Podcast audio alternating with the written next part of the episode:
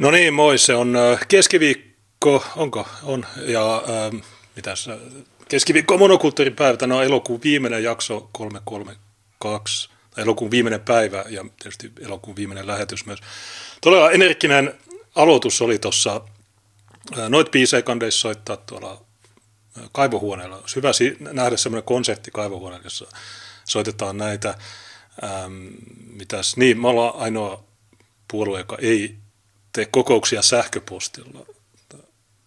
En tiedä, tiedä onko Tuukka kuullut tästä. Mutta... E, en tiedä, tämä viittaa.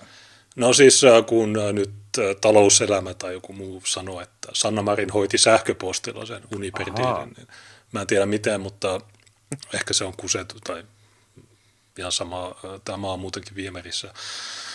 Niin, niin mistä me tänään, tuossa aloituskuvassa oli joku en mä tiedä, mm, outo friikki, mutta niin, ei, kun niin, Ylen pääuutisten päähenkilö, vähän niin kuin Jussi Jalonen oli meidän päähenkilö. Hän kutsui itseään päähahmoksi tai päähenkilöksi eilen oikeudessa. Mä olin siellä.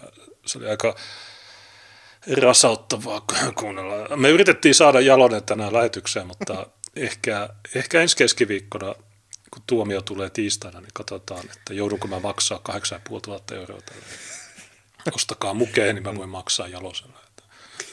Ja se on juhlalähetys muutenkin, on 333. Ei mikä tahansa niin. lähetys. Joo. Se... Tripla paukku. Jalo. Ja kun puhutaan kahvikupeista, niin en voi olla näyttämättä, mm. että Sinimustan liike verkkokauppaan on tulossa sinimustat kupit jossakin vaiheessa. Ja tuota, teen tässä tämmöistä pientä demoa. Katson, miten tämä soveltuu kahvin juonti ja hyvin soveltuu tähän mennessä ainakin. In before Petra, mukikauppias Tuukka Kuru. Mut niin. No tosiaan eilen niin mä kävin läpi, tai lyhyesti kerroin sitä oikeudenkäynnistä, mutta mä tein laajemman deep divin äh, perjantaina. Ja sitten tietysti eilen kävin äh, sivu sivulta sen kaivohuoneen murha esitutkintapöytäkirja niin se oli aika hauskaa luettavaa. Että... Ja nyt vihdoinkin chattikin tajuu, että kytät on mitä on. Nuo jutut pitäisi lukea Ylen pääuutisissa, niin, jotta kaikki näkis, mutta meillä on no yksityisiä yrityksiä, niin ne ei, ne ei halua niitä. Mutta niin, mitäs otetaan? Sitten jos mietitään vielä näitä aiheita, niin tuossahan on tämmöisenä toistuvana vitsinä tämä Taposen, että vieläkään ei katujengejä ja joka ikiseen lähetykseen me löydetään joku juttu, joka tavalla tai toisella liittyy katujengeihin ja mä olin vähän jopa kauhistunut siitä, että tuota, mitä siihen, että tuota, eikö me tähän lähetykseen mitä löydetä. Menin sitten Google-hakukoneeseen, ajattelin, että heidän parit oikeat hakusanat, että kai jotain löytyy siihenkin liittyvää. Ja Lounais-Suomen poliisin mukaan nuoriso on nyt äärimmäisen väkivaltaista. Että aha, tulihan se sieltä. Pakollinen taposuutinen. Eli vielä ei ole ennaltaehkäisevä toiminta purru, ei ainakaan Turussa. Joo, mutta kun se hoitaa vain Helsingin. Se on totta, se on totta. totta joo, mä näin, sitten oli tiedote poliisin sivuilla, se oli aika, mitä ne, kuinka monta 10 prosenttia, 40-50 prosenttia noussut No hui, se on kato. Ilmoituskynnys, kanadakuussien määrä, ilma kylmenee, tarvitsee lämpimiä takkeja. Tämä on monen niin, asian summa. Niin muuten hauska yksityiskohta, niin mä, kun mä tulin sieltä teidän leiriltä, ää, niin menin Turkuun ja sitten kävelin siellä kadulla. Sitten jossain vaiheessa mä havahdun siihen, että mulla on vieläkin tämä White Lives Matter-paita. Niin ää, se, onneksi ei onneksi, antifa, onneksi värisverkosta tai, tai, tai pyörälukko oli poissa, mutta niin by the way, se teidän puoluekokous, niin se kooste, niin se oli aika, aika hyvä, tai itse asiassa tosi hyvää, ja sitten se linjapuhe oli myös, no ei tietenkään mitään uutta siinä, mutta tosi hyvin muotoiltu oli, niin joo, ja muutenkin todella hyvä esiintyminen, että ainakaan uskottavuudesta ei pitäisi olla puutetta. Tietysti VK on ihmisiä, jotka kritisoi teitä. Kuumeisesti kyllä. Mä katsoin, että VKlla ja sitten Vapauden liitolla, niin heillä on ollut pieni sisäinen, no ei voi sanoa sisäinen, koska kummatkin ovat rekisteröityneitä puolueita, mutta keskinäinen kähinä siitä, että kummat on niitä oikeita vapaamuureita. Ehkä me ollaan päästy oikealle, oikealle politiikan teon tasolle, kun meillä on yksi porukka, joka irtisanoutuu siitä, että ei, minä en ole koskaan ollut vapaamuurari, ja vaikka olisin, niin sillä ei olisi mitään vaikutusta ajamaani politiikkaa. En tiedä seurasiko, mutta Vapauden liitolla oli vissiinkin yksi ehdokas, joka oltiin nimetty ja paljastui, että hän on vapaamuurari. Ja tästä sitten VKK on tämmöinen miten voisi sanoa, ruohonjuuritason aktivistisiipi sitten huomasi, että okei, että ne on globalisteja, ja sitten Ossi joutui t- tässä sitten osoittamaan, että kyllähän tämä Giu Santi, eli tämä Levelin toinen juontajista, joka on vissiinkin VKK, on, onko se Helsingin piirin johtaja vai mikä hänen vastuutehtävä olikaan, niin hän kuuluu Maltan ritareihin, ja sitten ne tota, keskusteli keskenään siitä, että kummat on pahempia globalisteja ja vapaamuurit vai Maltan, Maltan ritarit. En, en tiedä, mihin tämä keskustelu on vielä edennyt. No, tietysti no, mä, mä sanoin VK tämän... enkä VKK, se, niin. se Venäjän Facebook, Mut, mutta joo, ähm, niin, mutta pahimmat on niitä. Se on totta. Tietenkin mä voin nyt sanoa, että Sinimusta liike on ainoa puolue, joka irtisanoutuu vapaamuureista ennen kuin ne on tulleet jäseniksi tai ehdokkaiksi. Tietääkseni ainakaan yhtään vapaamuuraria meillä ei vielä ole, mutta tuota, in before. Me, me, me voidaan keskustella siitäkin. Minusta pienpuolue-tentti olisi aika mahtava. Sitten kun tulee eduskuntavaali, niin se käsiteltäisiin veffiä ja vapaamuureita ja injektiopiikkiä ja kaikkia kovimpia aiheita. Grafeenioksidia. Niin, ja nanobotit. 5G-nanobotit, niin ne on niitä se on se oikea uhka. Nämä, nämä muut, niin nämä on tämmöisiä hämäyksiä. Tota, harmi, että ne pienpuolueet tentit ei ole suoria lähetyksiä, koska muutenhan siellä voisi tulla tosi hyvää settiä, mutta devit paljasti, että ne on nauhoitettuja. Niin se... Ai että. Jos on suorana, niin ne ei pysty sensuroimaan. Ne voisi vois vaan katkaista mikin sitten, jos tykittelyn kohdassa. Vähän niin kuin Sauli Niinistöltä ne. silloin 2016.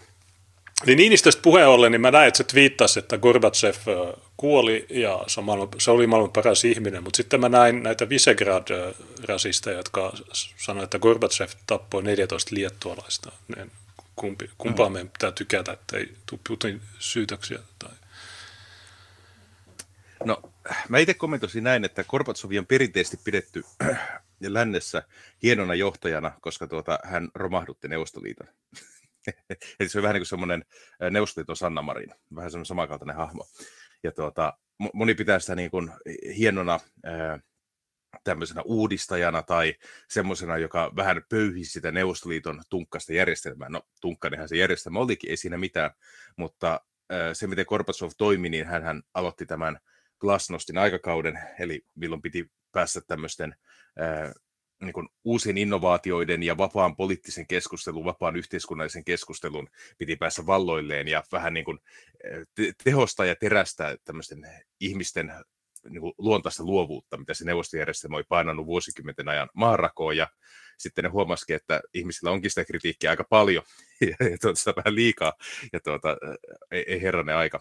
Ja siinä tilanteessa, kun sitä yhteiskuntaa yritettiin uudistaa tällä tavalla, niin se käytännössä vaan hajosi, että eihän se kyseinen valtio, niin se oli pakkovallalla pysynyt vuosikymmenten ajan pystyssä, niin jos sä nyt yrität luoda siitä mukamassa semmoisen niin kuin semmoisen yhteiskunnan, jossa ihmiset haluaisi vapaaehtoisesti olla, niin sitähän se vaan osoittaa, että kuinka rikki se on ollut sisältä. Ja heti kun ihmiset näki, että okei, että Gorbatsov on heik- heikko johtaja ja keskusvaltion, keskusvallan tuota, lonkerot niin e-, eivät enää yllä joka paikkaan, niin sitä alkoi nakertamaan ja luhistumaan se koko järjestelmä. Ja nämä Baltian maat sitten suhtautuivat siihen, että okei, vihdoin loppuu tämä paska.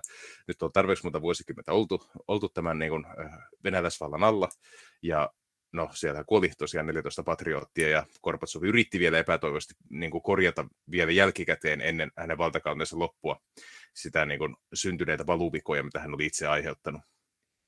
Että paradoksaista kyllä, niin neuvostot olisi pysynyt pitempään pystyssä, jos olisi ollut niin kuin Pohjois-Korea. Eli se olisi pitänyt kaikki rajat kiinni ja se yhteiskunnan tuota, ö, hallitsevan portaan tosi kapeana tähän päivään asti. Mutta se ei kestänyt sitten tuommoista uudistamista lainkaan.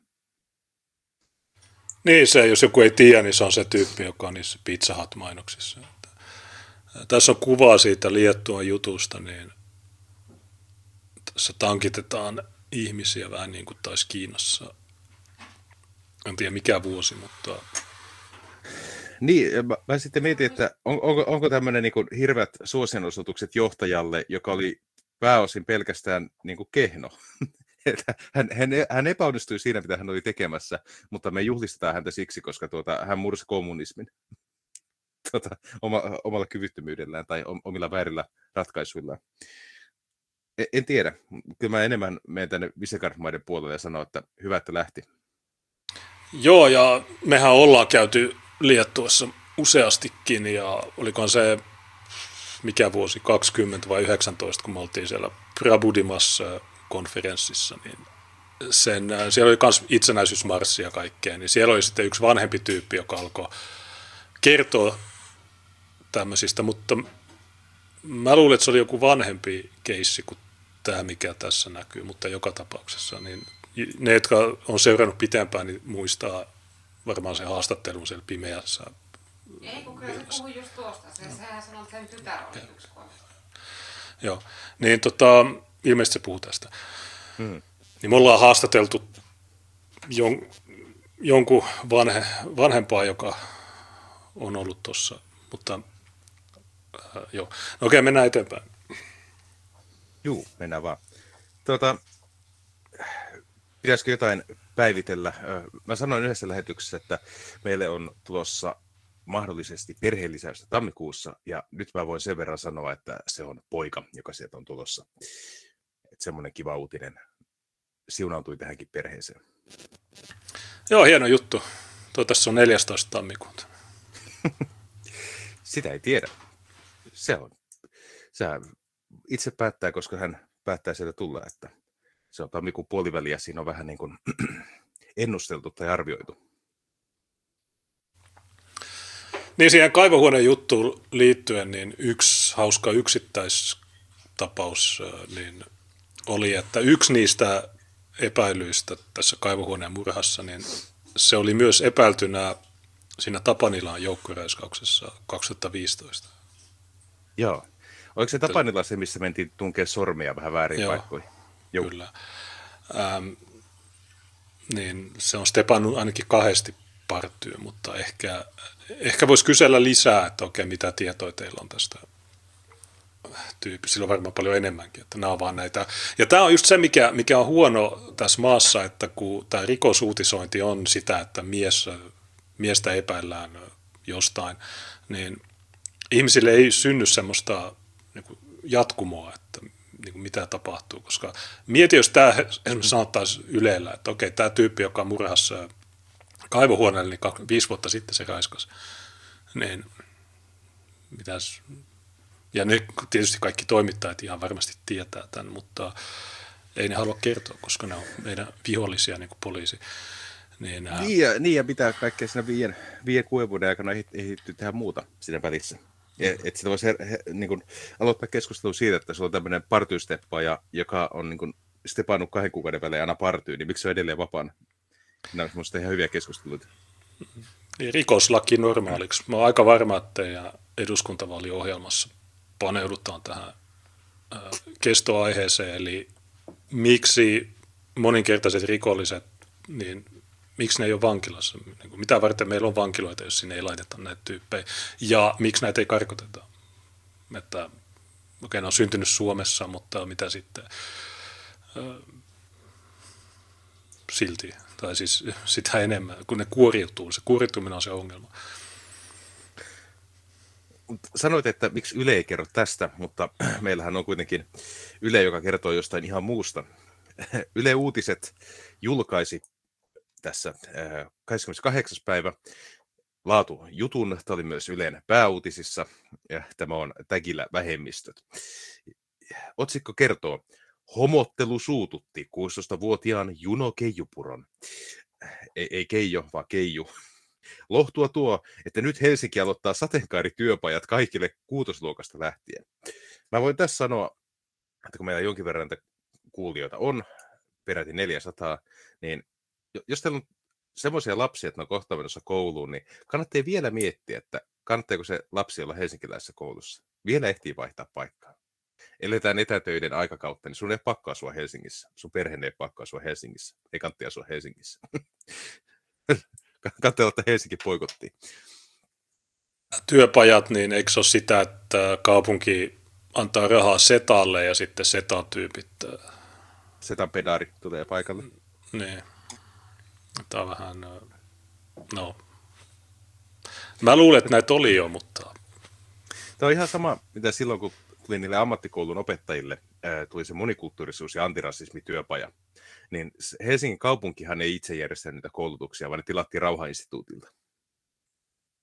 Niin tässä on jälleen tämmöinen niin kuin suomalainen, suomalaisen korruption muoto, että julkinen valta lyö keinoteko, tai luo keinotekoisesti kysyntää sen kaltaiselle toiminnalle, jota kukaan ei oikeasti halua, ja julkinen valta järjestää myös pakotetut asiakkaat semmoiselle palvelulle, miten ne ei normaalisti ostaisi, ja sitten ne laittaa oman kaverin tai palkkaa oman kaverin järjestämään näitä koulutuksia. Tämä on vähän suomalainen, suomalainen bisneksen teon muoto. Ja tätä harrastaa kaikki. No, oikeastaan vähän ehkä samanlainen bisnes, mitä vokkiteollisuus oli aiemmin. Eli julkinen valta luo asiakkaat ja ottaa asiakkaalta rahat, ja se otetaan nimellisesti yksityiseltä taholta se palvelu. Ja sitten jos puhuttaisiin, että haluaako ihmiset itse tätä, tai ostaisiko ihmiset, jos olisi heidän omasta rahastaan kyse, niin eivät ikinä ostaisi. Mutta nyt ne on keksinyt, että tarvitaan antirasismipajoja, vaaditaan valkoisuuden, mikä voisi olla tämmöinen valkoisuuden purkamispajoja, vaaditaan sateenkaarityöpajoja ja mä en tiedä mitä kaikkia pajoja vielä vaaditaan. Va- Varmaan kaiken näköistä paja, pajautuksia. Niitä varmaan siellä koulussa on. Joo, Pajottelu on... tota, jauhoja. Sateenkaaripaja. Niin, sateenkaaripajat, mutta ainoastaan pääministerillä on jauhot. Mutta en mä, en mä tiedä mitään näistä. Tämä pitää lopettaa, nämä pitää kieltää. Seksuaali- ja sukupuolivähemmistöön kuuluvat nuoret kertovat muun muassa, miltä tuntuu, kun kehoitunut omalta, mutta on pakko uida ihomyöteisessä uimapuvussa, eikä opettajalle uskalla kertoa ahdistuksestaan. Okei, no, sä voit käyttää purginiaa, se on peittävä, jos sä haluat. Ja kai aina on ollut niitä, jotka ei ole herkässä iässä halunneet mennä uimaan, koska niin hirveästi hävettää. Mitä sitten? Miksi mik, mik Niin, tämä on nyt ongelma? Niin, mun mielestä paljon niin akuutimpi ongelma on energiahinta ja tämmöiset asiat. Nämä, niin nämä, näistä, näistä voisi tehdä energiaa näistä, näistä Ylen tyypeistä. Homo, emo, Halloween. Muun muassa tällaista nimittelyä peruskoulun käytävillä sai kuulla. Juno Keijupuroa suututti. Minua turhautti ja raivostutti se, miten ihmiset voivat olla niin lapsellisia, että he huutelevat jollekin tuollaista. Ei ole muiden asia, miten minä pukeudun. Tässä on tämä, öö, mitä voisi sanoa, mä, mä en käy ryöstökalasta tässä Rödingerin kissaa, mutta tämä on semmoinen suvaitsevainen kaksoisajattelu, että se mitä mä teen on pelkästään mun asia, mä saan tehdä niin kuin mä haluan, kuka ei saa puuttua siihen mitä mä teen, mutta se miten mä teen, niin kaikkien muiden pitää ylistää sitä, hyväksyä se, kehua sitä, ja ne eivät saa ikinä tuoda esiin mitään kriittistä soraääntä siitä, mitä sä teet, tai muuten ne loukkaa sun turvallista tilaa. Niin, tämä on vähän niin kuin Jussi Jalonen, että, Niin, aika, aika lähellä tämä vertaus. että ei tämä, mutta esimerkiksi, no sä varmaan näit, kun tämä Ivan Puopolo uhriutui siitä, että sen tilaisuus känselöitiin tai jotain, vaikka todellisuudessa mitä tapahtuu ei, oli, ei, että... Se löyty.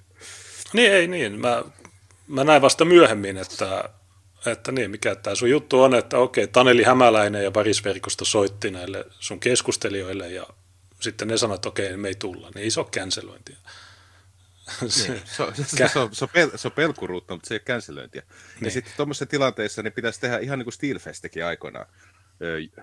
Tosiaan puhuttiin tuossa keväällä siitä Steelfest-kaustista, kun ö, Farisverkosto joku läski päivystävä Lesbo otti yhteyttä niin kuin Steelfestin järjestäjiä, että hei, teillä on tulossa tämmöinen, mikä Gravelandikahan se oli se bändi. Graveland on tulossa soittaa ja sen laulaja ja kitaristi niin on natseja, niin tota, perukaa festari. Se Steelfest oli sitä mieltä, että no ei peruta. Okei, no mä en ikinä tuu sinne, et sä tuu muutenkaan. Voi vittu. Kauhean on se- uhriutuminen. Sanoi, Ja että joo, sit- teille on, teille on tulossa tämä bändi. Ja niin onkin, monta lippua sä tarvit. Niin. Ja ne teki oikein. Steelfestin järjestäjät sanoo, että et sä muutenkaan tuu tänne meidän keikalle, ei meitä kiinnosta, ei ole pakko tulla, jos ei kiinnosta. Ja sitten pahin oli se, että ne bändit oli Muussorrovia, Sodomia ja mitä niitä olikaan, niin ne totesi yksi yksi niin kuin toisessa jälkeen, että me emme voi jakaa samaa estradia bändin kanssa, joka ylläpitää ihmisvihamielisiä kannanottanut vittu black metal festival. Mitä muuta siellä on kuin ihmisvihaa? Minkä no, takia se, se, että Minkä takia se, että sä vihat kaikkea, niin se on ihan ok, mutta jos sä tulet sinne ja että vihat homoja ja neekereitä, niin se, sen jälkeen, johon nyt meni raja yli.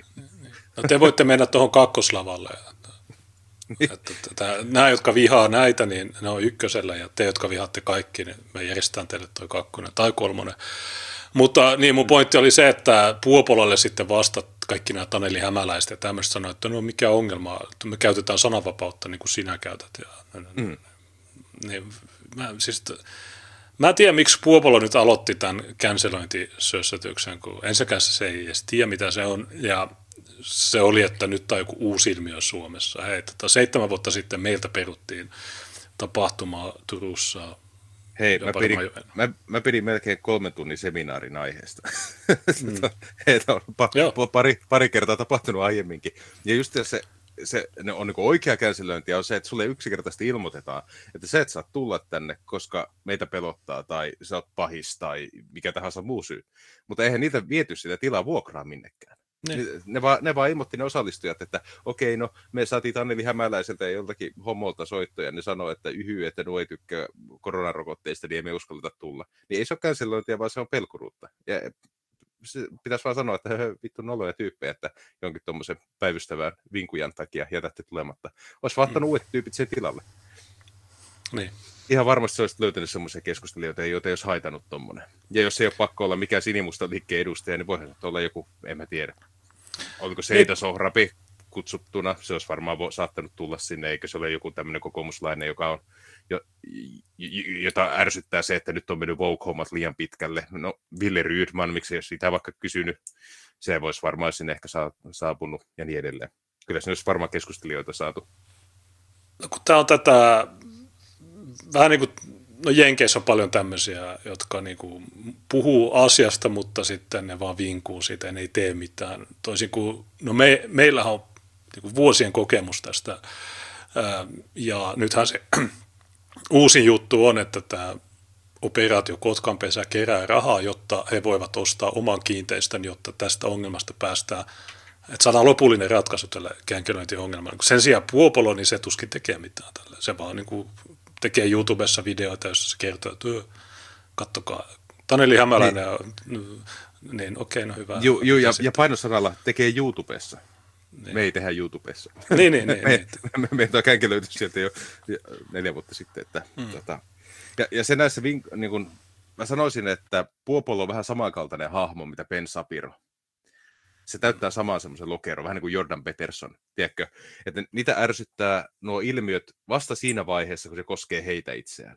Se, se ei, ikinä se ei haitannut silloin, kun se koski etnonationalisteja tai se on koskenut antisemitistejä tai jotain muuta. Ne on ollut aina sitä mieltä, että joo, ilman muuta, no, no, no on oikeita rasisteja, no on oikeita pahiksia. Ja sitten kun vassarit on miettinyt, että okei, niistä ollaan päästy eroon, nyt siirrytään seuraavaan niin sanoi sille, että hei, mitä te teette? Me luultiin, että me ollaan kavereita. ei, ei ole reilua tämmöinen. Mieti, jos tilanne olisi toisinpäin. Se, niin kuin, nämä ihmiset, monet niistä varmaan ihan hyviä tyyppejä, mutta ne ei ole taistelijoita. Ne, ne ei ymmärrä, miten yhteiskunta toimii. Ne ei ymmärrä elämänsä yhteiskunnassa.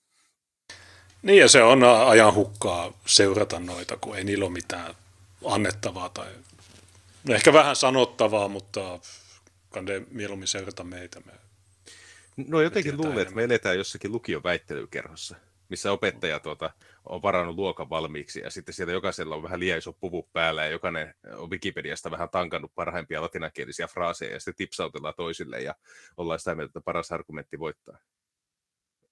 Mutta ne ei niin. ymmärrä sitä, että se on niin hallittu tila ja se ei vastaa todellisuutta. Ja se, se kiinnostaa ehkä pariakymmentä ihmistä, joita saattaa kiinnostaa joku tuommoinen väittelykerho. Mutta yhte, maailma ei ole väittelykerho, yhteiskunta ei ole väittelykerho. Jos sulla on valtaa, niin sinua ei tarvitse väitellä kenenkään kanssa. Niin. Näin se on. Mutta okei, miten tämä jatkuu? Tämä? Junoa suututti. Nyt lukio, lukio on jo aloittanut keijupuro. 16 kuuluu sekä seksuaali- että sukupuolivähemmistö. Okei, tämä on superspecial. E, ei riitä se, että niin aiemmin tytöillä oli joku bulimia, tai ne oli emoja, ja sitten kun murrosikä oli ohi, niistä oli normaaleja. Vaan nyt se on se, että kun sä oot samassa iässä, ja sä koet, että sä oot ihan super niin kuin, erikoinen ja erityinen, ja kukaan ei ymmärrä sua, kun sä oot ihan geneerinen teinityttö, niin kuin kaikki mukki teinitytöt, niin nykyään sä leikkaat tissit. Ja sitä mä niin itse ihmettelen, että jos aiemmin mentiin sillä yhdellä syömishäiriöllä tuo vaihe yli, tai sillä, että kuunneltiin jotain paskaa musiikkia ja vähän viileltiin ja laitettiin hiukset mustaksi ja vähän jotain huulille väriä, että okei, no, nyt, nyt mä oon tosi kovissa. Muutama vuosi ja se normaali arki palaa. Nykyään tehdään sillä tavalla, ja vielä nämä vanhemmat kruumaajat, ja tietenkin nämä kaikki vassarithan vinkuu heti, jos käytät sanaa kruumaaja, niin ne yllyttää näitä nuoria tyttöjä. Se on, niin se on vanhoja setämiehiä, kolme nelikymppisiä pervoja, jotka yllyttää näitä, joo joo, ota, ota vaan, ja tuota, kyllä sä oot oikeasti poika, kyllä sun vetää ja niin edelleen. Ja suuri osa näistä, jotka on näitä polydemi, transu, mitä nämä onkaan, niin ne on ollut herkässä iässä, ne on mennyt jonnekin TikTokkiin tai muualle, missä on näitä ihme pariksen pelättimiä tai nettifoorumeille, ja sitten ne yllytetään noihin tempauksiin. Joo, ja mä tässä, näin... niin, tässä on vaan se ongelma, että jos sulle tehdään jotain tuommoisia hormoniblokkereita tai sulle tehdään jotain niin kuin fyysisiä niin kuin muutoksia, saat mennä johonkin tuota testosteronihoitoon, estrogeenihoitoon, sulla laitetaan silppoa sukupuolielimiä pois, niin ne, mitä ne vauriot, joita saadaan aikaiseksi, ne on pysyviä. Niin tämä on niin kaikista järkyttävintä, että tämä ei ole mikään ohimenevä, tyhmä hi, niin kuin hiusvärivuoti, jota naureskellaan muutaman vuoden päästä, että olipa hassua siihen aikaan, vaan tämä on jotain tosi pysyvää ja se kohdistuu just semmoisiin ihmisiin, joista pitäisi olla tulevaisuuden suomalaisia perheäitiä.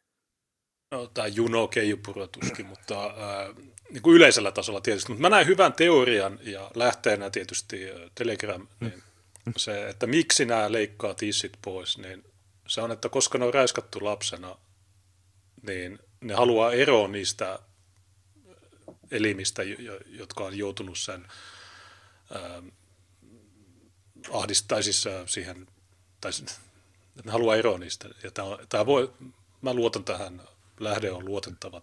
lähde on luotettava. Mik, miksei se olisi näin? Että jos meillä olisi rehellistä keskustelua, ää, yhteisku, jos psykologit ja lääkärit olisivat rehellisiä, eikä, eikä näitä ää, kuolemanteollisuuden uria, niin ne ehkä kertoisi näitä, näistä asioista rehellisesti. Että okei, ensinnäkin kaikki transut, kaikki homot on ne on lapsena räiskattu ja siksi ne on tämmöisiä ää, psykoja ja sitten lisäksi niitä TikTok ja nämä sosiaaliset mediat, niin ne tietysti sitten luo tämmöisen trendin, että tämä on, on muitakin ihmisiä, joten, joten miksi minä en ja niin edelleen. Mutta niin, no, lääkärit pitäisi telottaa niin, ja poliitikot ja kaikki.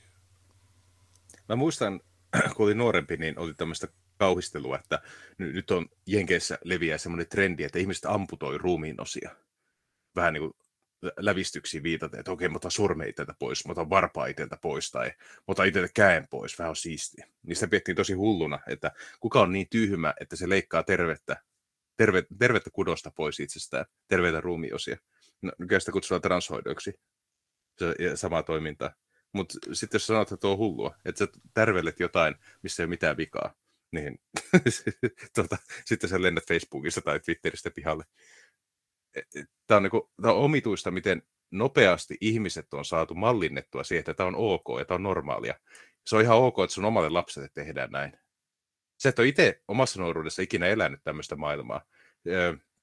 Silloin kun sä olet itse nuori, niin ei tra- mitään transsukupuolisia ollut olemassa. Ei ollut mitään genderbender queereja tai vastaavia, mutta sä hyväksyt sitten, kun sun omaa lasta aletaan kruumaamaan siihen juttuun mukaan. Mä en ymmärrä, miten länsimaiset ihmiset antaa sen tapahtua. Ei, ei tietenkään kaikki anna. Onhan Jenkeissäkin niitä, jotka vie oman lapsensa pois koulusta ja vie sen kotiopetukseen, koska siellä on joku pedari vetämässä transsutunteja. Ja juuri näin kannattaa toimiakin. Mutta nekin on vain niin yksittäistapauksia, jotka tekee näitä. Niin, ja jos sä esität tämmöisiä mielipiteitä, niin ne sanoo, että sä teet vihapuheita.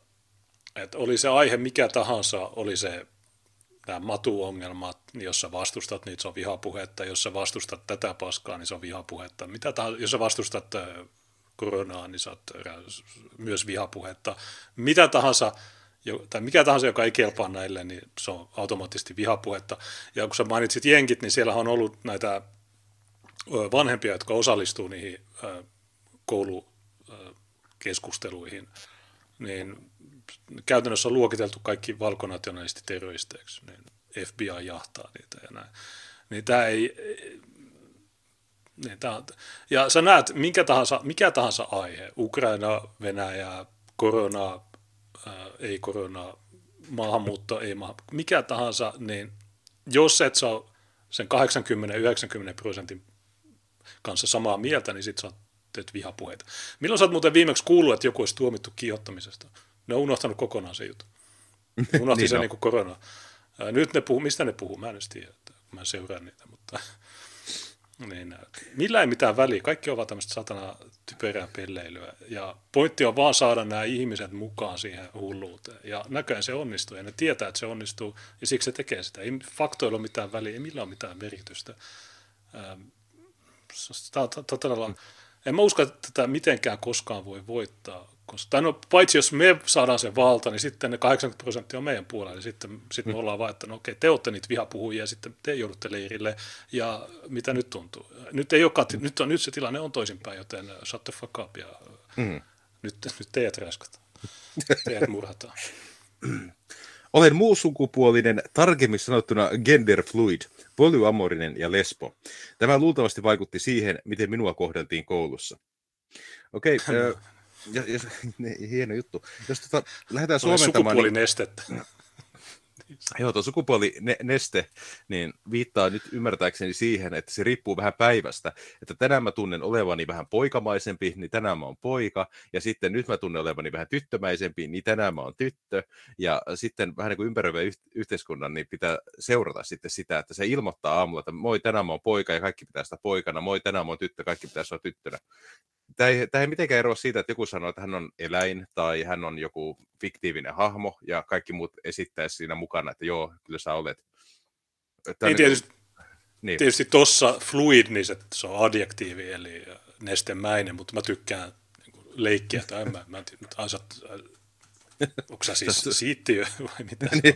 Mutta ähm, niitä on joku psykologitrolli kehittänyt tämän, että seksuaalisuus on joku spektri, eikä se ole, mm. se ei mutta olisi ollut todella ironista, jos taisi sanoa, myös bi, koska silloinhan se on kaksi, tai siis niin. se ei ole spektri, mutta nämä on tämmöisiä uusia niin kuin, niin, ja mä mietin, että jos olet, jos olet gender fluid, eli sun sukupuoli vaihtelee vähän niin kuin fiiliksen ja planeettojen asentojen mukaan, mutta sä oot lesbo samaan aikaan, niin eikö se tarkoita sitä, että jonakin päivänä sä oot hetero? Jos olet, jos olet tosi poikamainen yhtenä päivänä, eikö se muuta heteroksi? Niin, se on, äh, kun lesbohan, mutta toisaalta eihän tämäkään, kun lesbo, niin perinteisesti se on nainen, joka harrastaa seksiä naisen kanssa. Kyllä. Mutta si, niinä päivinä, kun tämä kokee olevansa nainen, niin, se, niin eli niinä päivinä, kun se, no silloin kun se kokee olevansa mies, niin sitten silloin se ei voi samaan aikaan olla lesbo tai voi, mutta no, nämä on vitu psyko, siis nämä on mielisairaat, ei tässä ole mitään muuta. Saat MT-keissiä ja sut pitää laittaa jonnekin suljetulle tai telottaa, Seksu- se niin. säästyy aikaa. Seksuaali- ja sukupuolivähemmistöön kuuluvat kokevat muita huomattavasti enemmän kiusaamista ja jopa väkivaltaa. He kärsivät monta kertaa useammin mielenterveysongelmista kuin muut nuoret. Aha, niinkö? No, en mä tiedä, onko suomalaisilla, kun tässä varmaan tietysti tässä ei mainita kuka tekee tätä häirintää, mm. niin mä oletan, että ne on ne partyysteppaajat siellä luokassa, jotka sanoo, mikä vitu friikki tämä on, koska niille, niille ei ole annettu sitä aivopesua niin kuin suomalaisille pojille. Niin, niillä on eri niin, käyttöjärjestelmät. Ne ei, ole, ne ei ole Windows, ne on Linux. Niin. tai joku tämmöinen alkeellisempi. No DOSsi. niin, niin tota, mun mielestä on aika hauska läppä, koska tämmöiset genderfluidit, ne on aina full HD-suvakkeet, refugees welcome ja näin. Sitten kun niillä on niitä refugees ja niiden luokalla, niin sitten ne joutuu niiden uhreiksi. Niin mun mielestä vaan hyvää kehitystä. Tai siis. Me, me, meillä on välilehdessä yksi sellainen keissi, missä vähemmistöt alkaa syömään toisiansa. Se on aika hulvaton. Eli jälleen kerran sellainen tilanne, että se valkoinen heteromies on lähtenyt jo pois siitä kuviosta, ja sitten ne jää ainoastaan keskenään, ne niin kuin sortut vähemmistöt. Ja sitten kun huomaat, että ne ei tykkää toisistaan ollenkaan, niin se on, se on aika hauska juttu käydä se kohta läpi. Arviolta joka kymmenes nuori kuuluu seksuaali- tai sukupuolivähemmistöön.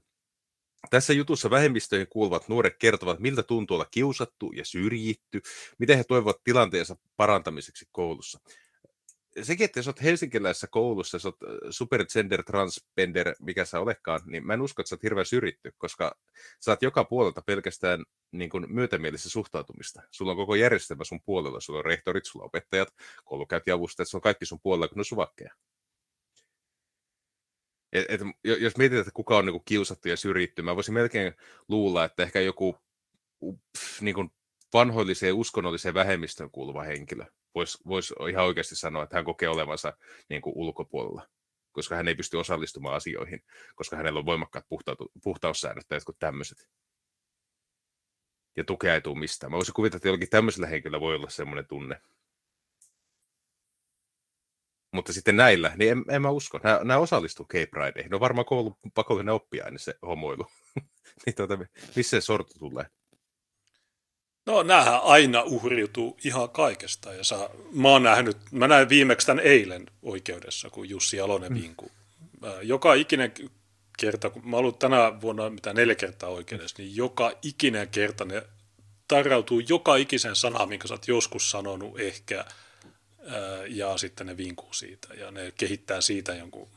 Tämä on ihan, mä en voi sietää tämmöisiä tyyppejä, että, väristellään, uhriudutaan ja vingutaan, niin tämä on ihan, Okei, no, ja sitä tässä ei varmaan kerrota mitään niin kuin esimerkkejä. Kun, tuossa alussa oli, että homo, emo, Halloween niin kuka on voinut sanoa Halloween? Mä luulen, että Matu voi sanoa tuon, mutta mä en usko, että suomalainen poika sanoo tämmöiselle, että sä oot Halloween. Se ei tarvitse mitään. Toi enemmän sitä Matu-tyyliä sanoa. Tulee. Tuosta on muuten hyvä, niin kuin se, niin. siinä narkossarjassa se, tyyppi, se meemi, jossa waiting for, ja siinä on se Madu, tai mikä se tyyppi, se, se istuu eri asennoissa, niin tämä voisi olla yksi niistä. en tiedä, tajusitko mutta mennään eteenpäin vaan. Helsingin yläkoulussa aloitetaan tänä, tämän lukuvuoden kuluessa nuorten itseensä toivomat sateenkaaripajat, joiden tarkoitus on jakaa tietoa sukupuolten ja seksuaalisuuden moni, moninaisuudesta. Kiitos nuoret. Kuin moni niistä? Tämä, tämä halusi koska tämä on gender fluid ja tämän pronomit on tei, niin tämä on monikko jotain nuoret halusta. Okei, okay, hyvä. Pienellä paikkakunnalla asuva 14-vuotias kahdeksasluokkalainen kertoo, että häntä kiusattiin milloin mistäkin syystä myös transsukupuolisuudesta jo alakoulussa. Opettaja sanoi vain, että pojat on poikia, kun kerron kiusaamisesta, Henry sanoo. Niin. Sä oot transu, mutta pojat on poikia. Get over it. Se on aika, aika, aika hyvin todettu. Pojat on poikia, sä et ole yksi niistä. Sukupuolijaot ahdistavat, kun ne ei tunne kuuluvansa kumpaakaan ryhmään. Okei, mutta se on sun ongelma, ei se ole ryhmien ongelma. 100 prosenttia ihmistä mahtuu niihin ryhmiin melkein pyöristäen.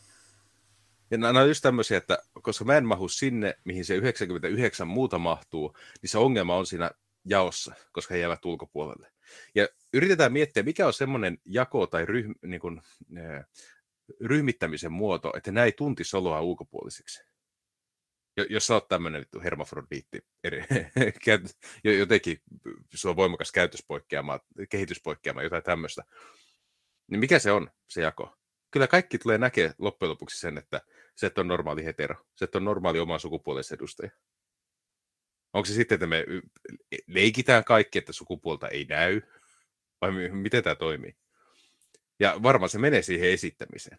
Ja mä mietin, että ketä palvelee semmoinen esittäminen, että kaikki tietää, että tämä ei pidä paikkaansa, mutta tehdään, koska se on kohteliasta. Niin, se on vaan, no nämä on semmoisia satana, en mä tiedä mikä se termi on näille, mutta äh, nämä on semmoisia, että ne tulee pätemään, ja ne että no tiesittekö, että, että joo joo, tiedetään, mutta meitä ei kiinnostaa. Niin. Mutta sitten ne on koko ajan niin vinkumassa, ja niille ei mitään mu, niin muuta aihetta se on vaan, että joo, kattokaa, mä oon transuun. Okei, okay, hyvä, me pois. Kiitos, tiedote päättyy, voit poistu, saat poistumisluvan nyt. Niin äh, me, me ei haluta, tota, niin se on noiden tehtävä niin kuin korjata itseään. Ei, en, korjaamiselle en tarkoita sukupuolikorjausta, niin. vaan siis sitä, että ne niin kuin, muuttaa asennettaan ja lopettaa tuon satanat typerän sekoilu. Mä luulen, että tämä sekoilu oli loppu, mutta... Sukupuolia tahdistavat, kun ei tunne kuuluvansa kumpaakaan ryhmään. Henry ei kuitenkaan ole puhunut opettajille ahdistuksestaan. En ole uskaltanut kertoa, hän sanoo hiljaa. Hän pelkää, että opettajat eivät ota häntä vakavasti. Minua pelottaa myös, että luokkakaverit alkavat ylen katsoa minua. Mm. No, kuvitellaan, että okei, tulee tämä Setaan työpaja. No, mitä se edistää? Siinä ei mitään niin. muu edisty kuin se Setan tilisaldo, niin se, se nousee. Mutta ne pojat, jotka joutuu kuuntelemaan sitä, niin ne käyt, kenties jopa alkaa enemmän vihaa tätä paskaa. Mietin, kun sä jotain 13, 13-vuotiaita poikia, joille kaikki on vitun noloa. Mä muistan kyllä, minkälaisia yläasteikäiset pojat oli.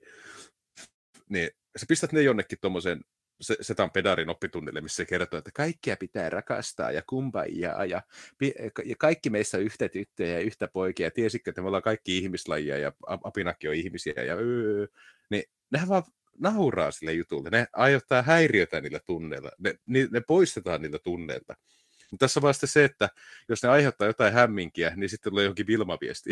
tulee sitten Vilma-viestiä vanhemmille, että joo, teidän poikanne aiheutti äh, tuota, hämminkiä meidän pedofiilikurssillamme ja ei ole yhtään sopi, sopivaa tämmöinen. Olisi varmaan että hieno juttu. Olen tosi ylpeä mun lapsesta, että se on siellä hämminkiä. Niin. Kyllä. Oletko voittamassa poikani? Kyllä. yes. mä, mä, mä, sain, hommasin potkut sieltä Setan luennolta. Tuo, niin, tässä on lisää viikkorahaa.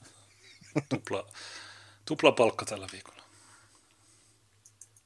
Uintitunnit tyttöjen pukuhuoneessa vaatteiden vaihto tuntuva pahalta. Uimapuku on ihon myöntäinen, tunnen kehodysforiaa, siksi se ahdistaa. Eli tämä on siis poika. Täällä on kikkeli. Se on tyttöjen, tyttöjen pukuhuoneessa äh, valmistettu lä- tyttö, tyttöjen uimatunnille.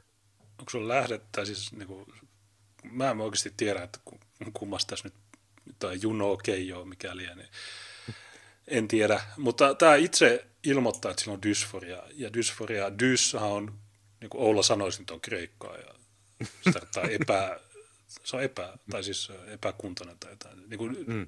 dysfunction, niin se, se ei toimi. Niin euforia on taas toisinpäin. Niin, tämä itse ilmoittaa, että jo mulla on vakava ongelma, niin lopeta se, poista se ongelma, lopeta tuo. Onneksi näistä melkein puolet tekee itsemurhaa.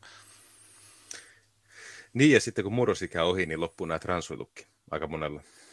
Niin, no joo, se, se, se, se, on vasta, se on että jossakin niin normaalissa tilanteessa, jos joku alkaa vetää tuommoisia settejä, niin voi vaan sanoa, että juu, mä ymmärrän, että kasvu aiheuttaa vähän varmaan haasteita, eikä oikein tiedä, että tuota, minkä, minkälaiset ne roolit on, mitä pitäisi täyttää ja niin edelleen, ja katsot vaan, missä sä itse pärjää parhaiten ja niin edelleen. Jotain ohjausta, mutta jotenkin tuntuu, että jos sulla on tämmöinen 2-3-14-vuotias ihan hysteerinen tapaus, sä sanot sille, että joo, leikkaa, leikkaa kepeksit irti, niin se auttaa sua.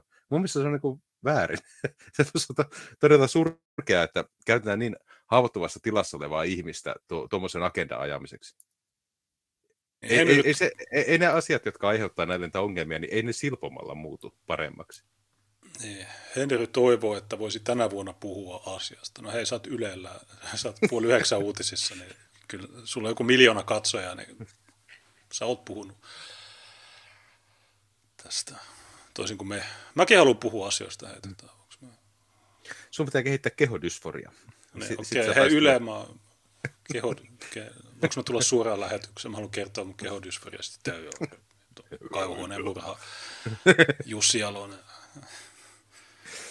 Liikuntatuntien jako pitäisi lopettaa. Mm-hmm.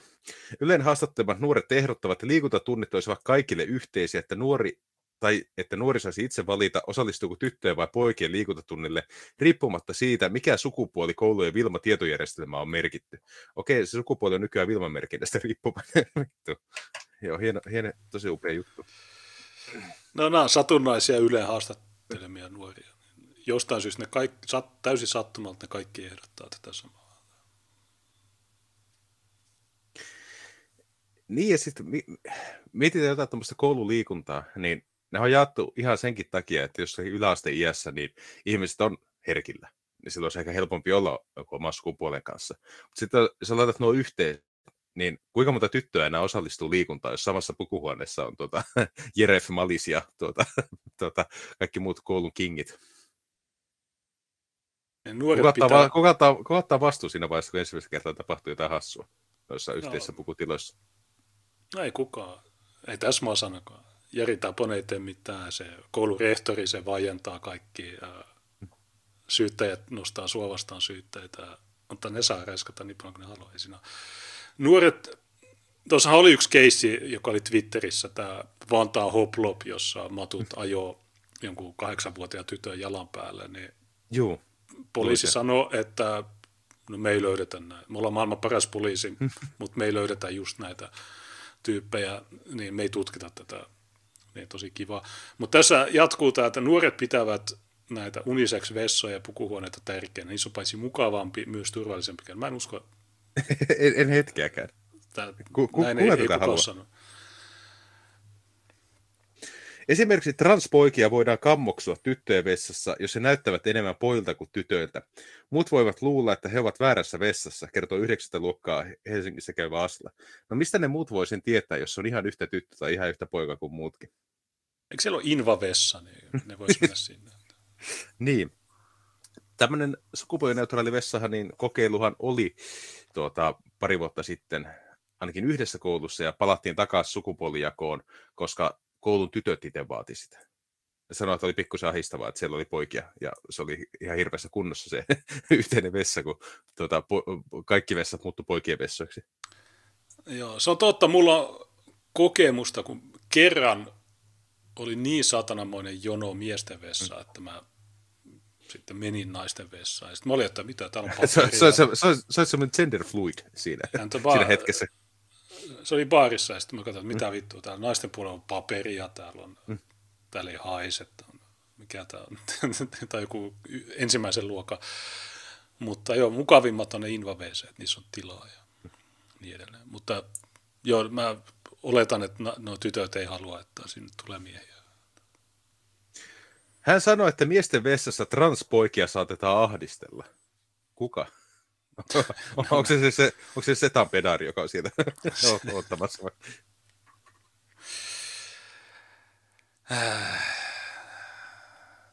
Ku, kuka, kuka ahistelee transpoikia poikien vessassa?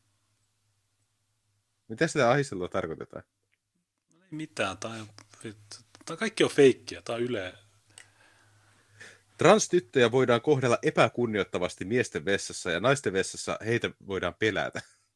Se on ihan ymmärrettävää, että naiset pelkää transuja, mitä tahansa voi sattua. Tästä on miljoona juttua. Tässä on, äh, varsinkin Jenkeistä tulee paljon, paljon esimerkkejä, tai yksittäistapauksia. Tyttö-poika-jakoa käytetään Ylen haastattelemien nuorten mukaan liikuntatuntien lisäksi monessa muussa kouluarjen tilanteessa, kuten ryhmäjako- tai jonotustilanteessa. Sukupuolijaottelua tarvitaan oikeasti harvassa tilanteessa. Monessa asiassa jako kahteen toimisi hyvin, ehdottaa ratkaisuksi yhdeksäsluokkalainen sukupuolettomaksi itseään tunteva Asla. Okei, hi- hienoa. Toisaalta, jos jakotilanteessa annetaan vapaus olla osallistumatta jakoon, sekään ei ole hyvä asia. Silloin erottuja leimautuu koko luokan edessä. Oi vittu, että teillä on vaikeaa. teillä on ihan helvetin vaikea. Niin no, no miss, tai monessa asiassa jako toimisi hyvin. No Okei, no mitkä, missä asioissa? Mi- Miksi tämä aina tämmöistä epämääräistä puhetta? Kerro niin konkreettisia esimerkkejä. Mut voivat ajatella, että nyt joudutaan tekemään ase- asiat vaikeammin tuon yhden oppilaan takia. No, tähän aika hyvin summaa sen, että minkälaisia nuo ihmiset on. On hirveän raskaita ihmisiä. Niin, ne on vähän niin kuin vegaanit ja tämmöiset. Jos ne pitäisi se homma omana tietonaan ja toteuttaisi sitä sukupuolta, miten ne haluaa, ja ne ei vinkuisi kellekään muulle, niin suuri osa ei edes huomaisi noita. Miksi on la- kainalokarvat? Kato, siinä on kuvateksti. Eh, Jono sisuuntui kiusaamisesta, sai lisää puhtia taistella epätasa-arvoista maailmaa vastaan, ja sen takia sillä on karvat. Saatana.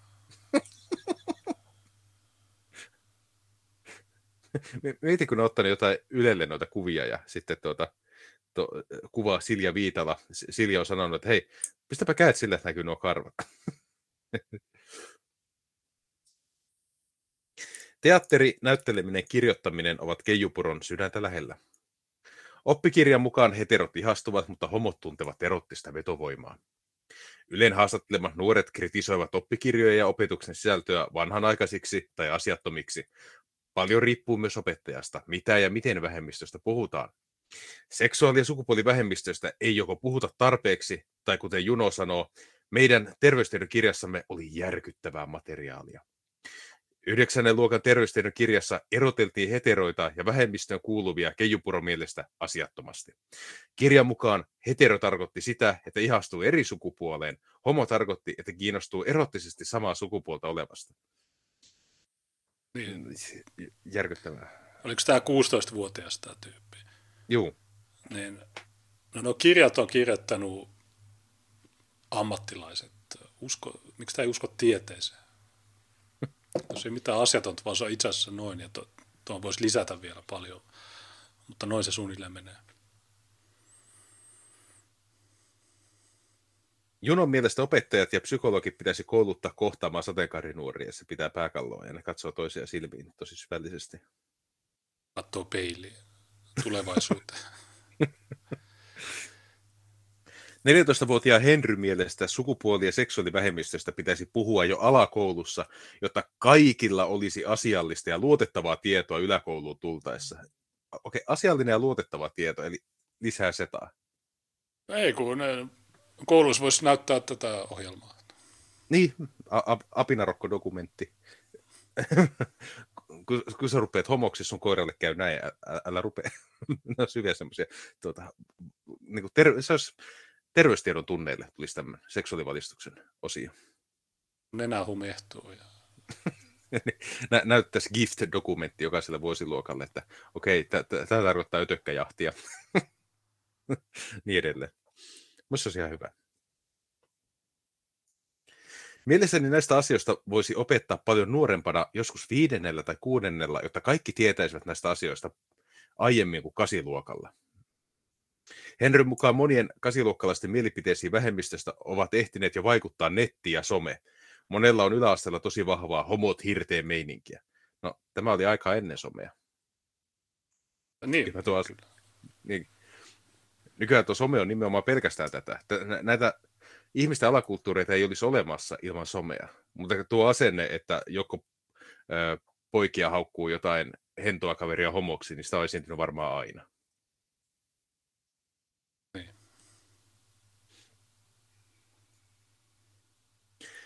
Myös Asla sanoi, että hänen mielestään jo alakoulussa pitäisi kertoa luotettavaa tietoa vähemmistöistä. Aslan mukaan koulussa kerrotaan ensimmäistä kertaa sukupuolivähemmistöjen olemassaolosta terveystiedon tunnilla kahdeksannella luokalla. Siihen mennessä esimerkiksi transut ovat kyseenalaistaneet itsensä jo tosi paljon itseänsä, varsinkin jos he eivät ole saaneet vanhemmiltaan tukea. Alakoulussa opetus oli hänen mielestään hyvin heteronormatiivista ja käsitys siitä, että sukupuolia on vain kaksi, oli tiukassa alakoulussa monipuolisuuteen pitäisi panostaa paljon enemmän. Eli siis ä, ajatus, että sukupuolia on kaksi, niin se on semmoinen niin kuin harhaluulo. Tässä pyritään luomaan semmoista narratiivia, että jotkut tyhmät boomerit vielä uskoo, että on olemassa kaksi sukupuolta. Vaikka tietenkin on. Ei siinä ole mitään uutta ihmeellistä. Mutta mitä mä oon niin aiemminkin sanonut, että tästä kaikista paistaa läpi semmoinen Ylen tarve käydä tai saada aikaiseksi semmoinen uusi kulttuurivallankumous, vähän niin kuin Kiinassa aikoinaan, että otetaan nuoret ihmiset ja pistetään ne hyökkää omia vanhempia ja vanhempia ikäluokkia vastaan. Tässä on vähän sama homma. Että jos mietit vaikka niitä setaan koulukäyntejä, niin siinähän valitettiin hirveästi siitä, että opettajat ei ota vakavissaan tätä homopaskaa ja heidän pitää oppia oppilailtaan ja niin edelleen. Niin tässä niin koko ajan viedään opettajan auktoriteettia pois ja pyritään muodostamaan sellainen tilanne, että 14-vuotiaat hörhöt sanoa opettajalle, että miten opetus tehdään. Niin, miten tuohon, no en mä tiedä, sanoin, että okei, 14V-homo, joka sä et uskalla puhua ja sua mm. ahdistaa. No okei, tuu sä opettaa tätä luokkaa. Katsotaan, miten sulta sujuu. Niin. Myös Aslan nykyinen yläkoulu on hänen mukaansa heteronormatiivinen, pukeutumistyyli oppilailla yhdenmukainen. No, ihminen, ihminen on heteronormatiivinen laji. Sä et löydä sellaista koulua, jossa kaikki on homoja.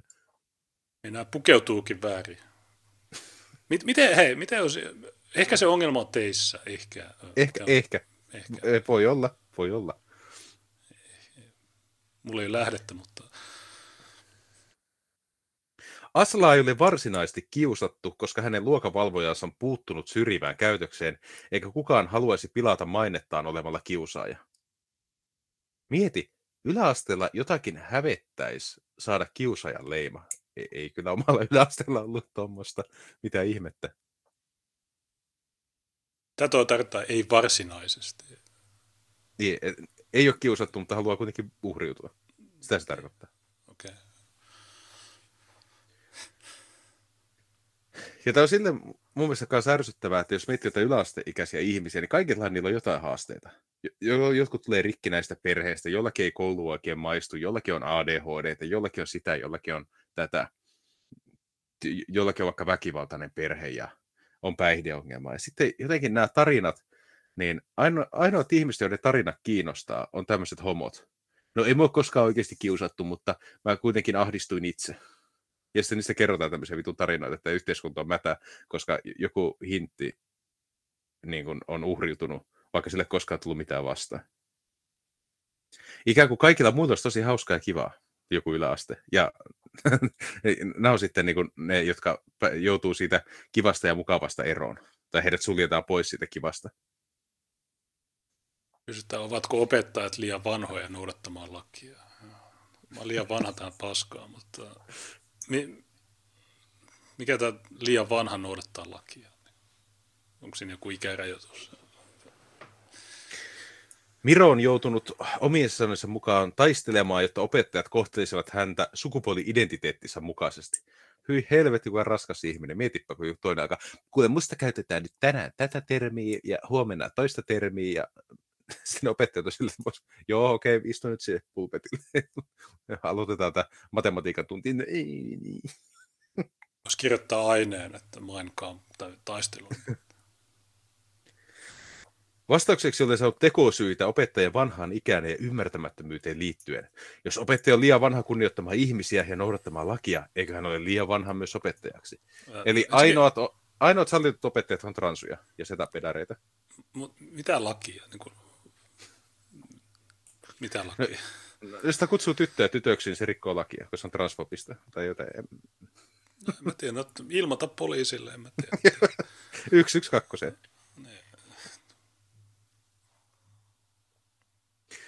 16-vuotias Juno uhkuu uudessa koulussaan itseluottamusta.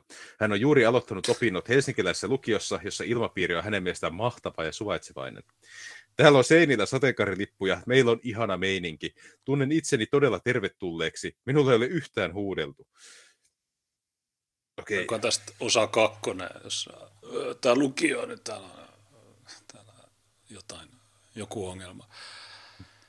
Mutta joo, nämä ihmiset, siis kaikki ihmiset, ihmiskunta,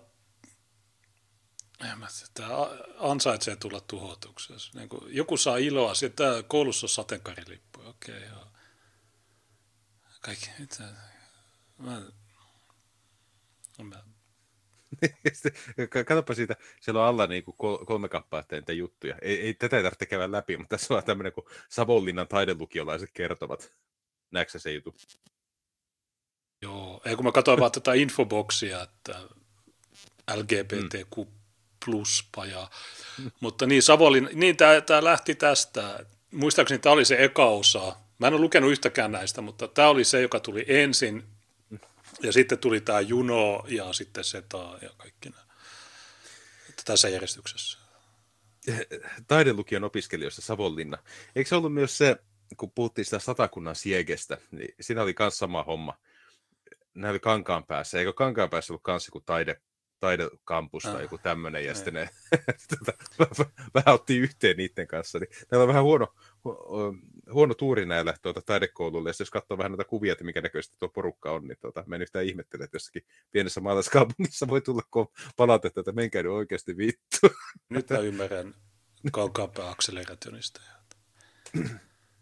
Näki taidelukio ja radikalisoitu. Joo. Minun päältäni on yritetty ajaa autolla. Mutta on työnnetty autoa. Kumpi voittaa? Soitimme alkukevästä poliisit. Odotimme poliisia kaksi tuntia. Poliisit eivät tulleet paikalle. No ei, hei, hei, wow, wow, wow, wow, RJ Mättö. Tämä murentaa uskoa oikeusvaltiota johonkin. Tätä, mä pistin sulle tuon Suomen Kuvalehden jutun. Niillä on ollut pääjuttu, missä käydään tuota, sukupuolta tarkemmin läpi. Ei tarvitse koko tekstiä käydä, että on pitkä, mutta täällä on aika, tuota, aika mielenkiintoinen kohta, jossa laitat sinne tuota, öö, semmoisen hakusanan kuin demityttö, niin sä löydät sen oikean kohdan. Demi, epidemia, demityttö, e- okei. Okay. Äh, joo. Jos siis entisajan poikatyttö määritteli itsensä tytöksi, nykyään hän voi katsoa olevansa poika, muun sukupuolinen queer, demityttö, fluidi tai jotain ihan muuta, tai ei mitään. Entisajan poikatyttö määritteli itse tytöksi, koska entisajan poikatyttö oli tyttö, joka tykkäsi semmoista asioista, mistä pojat normaalisti tykkää. Se millään tavoin poistanut sitä, että se on nainen. Niin nykyään se, se voi olla poika, queer, demi, fluidi ja niin edelleen. Ja tähänkin vaan kertoo, että semmoista asiat, jotka on aiemmin ollut ihan selkeitä, biologia ei ole muuttunut mihinkään, mutta tämä ihmisten harhat on muuttunut. Ja, ja sitten kun lähdetään lukemaan tätä juttua eteenpäin, Miksi kokemus kuulumisesta muuhun kuin viralliseen sukupuoleen on yleisintä juuri 14-vuotiaille tytöille? Tampereen yliopiston sukupuolitutkimuksen lehtori Tuula Juvonen nostaa esiin feministisen selitysmallin, jonka mukaan länsimaisen viihdeteollisuuden ja sosiaalisen median tuottamat ulkonäköpaineet ovat suurempia kuin koskaan. Miten niin? Se juuri toisinpäin. Se, siellä on pelkkiä läskejä ja jotain transuja ja homoja. ja epäihmisiä niin tämä ulkonäköpaine juttu, niin tämä oli ehkä ysärillä, tai ne, mm-hmm. ne, ne vinku silloin, että joo näissä nämä mallit aiheuttaa, siis tämä aiheuttaa anoreksiaa ja tämä on tosi iso ongelma, mutta tämä mua huvittaa aina, kun nämä niin kuin 30 vuotta myöhemmin nämä samat tyypit vinkuu niistä jutuista, joista puhuttiin 30 vuotta sitten samoilla argumenteilla, mutta täysin pihalla tämä Tampereen Tätä, yliopiston sukupuolen tutkimus. Okei, tämä on eka, joka leikataan pois. Tuo, tuo, niin tuo rakennus, niin se pistetään maan tasa, tai se, joo. Juuri näin, ja siis just mitä sanoit, 90-luvulla oli sitä anoreksiaa ja tuota, bulimiaa ja ka- kaikkia näitä, mitä käytiin läpi, että monet tytöt on sairastunut niihin, ja sitä piettiin ongelmana ja mietittiin, että mistä ne on tullut ne ihanteet. Mutta eihän tuo Eh, mitä tuossa väittää, niin eihän tytöt enää katso mitään naistenlehtiä, eikä naistenlehdissä muutenkaan aina ole tuommoisia langanlaihia malleja, vaan ne on kaikki läskejä ja ne on kaikki neekreitä. että sieltä puuttuu semmoiset mallit, luurankomaiset mallit, jotka niin kuin kiehtoisi tuon ikäisiä tyttöjä. Se, mikä on totta, on, että 14-vuotiaat tytöt katsoo enemmänkin TikTokia tai jotain muuta, missä nämä Tuula Juvosen kommarikaverit koko ajan yllyttää niitä noihin transuhommiin sitä ei niinku itse hahmota, että se on nimenomaan hänen kaverit, jotka aiheuttaa herkässä iässä oleville tytöille sen, että ne lähtee tekemään omalle kropalle pahoja asioita. Nämä, nämä sosiaalisen median tuottamat jutut, niin siellä on joku 500 kilonen läski, valkoinen tai musta. Siellä on joku koko naama ja silmätkin tatuoitu. Siellä on tämmöiset niin todella outoja tyyppejä, niin eikö ne ole sitten haitallisempia kuin ne ysäri-jutut, joka loppujen lopuksi taisi olla aika pieni ongelma. Mm. Joillekin tytöille naisellisuuden korostaminen on riemun aihe, mutta ei kaikille. Entistä useammat tytöt ovat ahdistuneita ja masentuneita, osa sairastuu syömishäiriöön, osa haluaa erkaantua sukupuolestaan.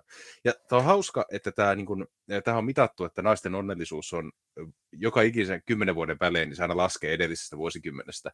Niin mehän eletään nyt täysin sateenkaari, niin kuin, tämmöisen sateenkaaridominanssin aikaa. Jo, mihin tahansa, mitä sä katot, niin kaikki on pelkkää sateenkaaria homopaskaa.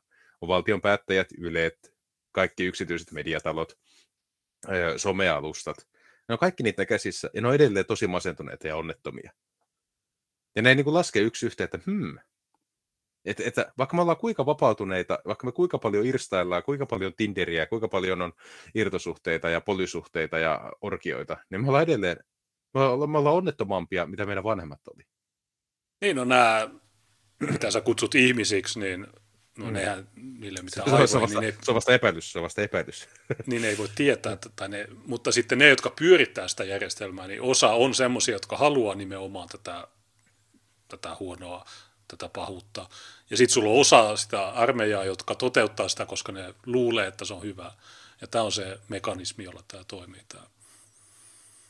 Näin se on. Ja mulla ei ole lähdettä, mä, keksin päästä. Ja tämä on, se on totuus. Jos ette usko, niin... Juvonen pitää sukupuolta hyvin muovautuvana ja kulttuurisidonnaisena asiana.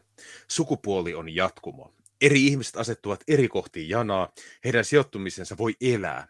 Nuoret tulisi antaa tilaa heilahtaa johonkin suuntaan ja heilahtaa sieltä takaisin. Okei, Juvonen, onko sulla lähdettä tälle? Ei. Toisaalta on niitä, jotka kokevat vakavaa ja pysyvää sukupuoliristiriitaa. Eli sukupuoli on jatkumo, eli kaikki on kaikkea ja kukaan ei ole mitään, mutta siitä huolimatta sä synnyt väärään sukupuoleen ja sun pitää hoitaa itsesi. Että sä pääset toisen sukupuolen näköiseksi, jotta sä voit kokea olevansa sen sukupuolen edustaja. Kumpi se nyt on? Ilmeisesti tuo ristiriita on se suomennos dysforiasta. äh, Mutta joo, on.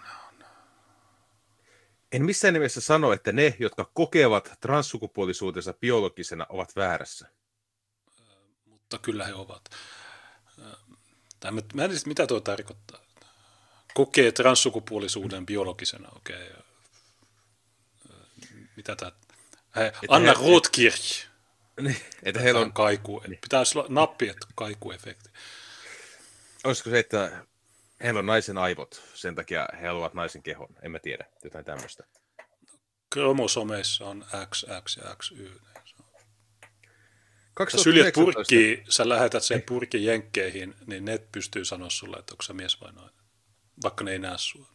Niin, se on jännä. Joillakin on XXY ja niin edelleen, mutta niitä on 0,1 promille, jos sitäkään.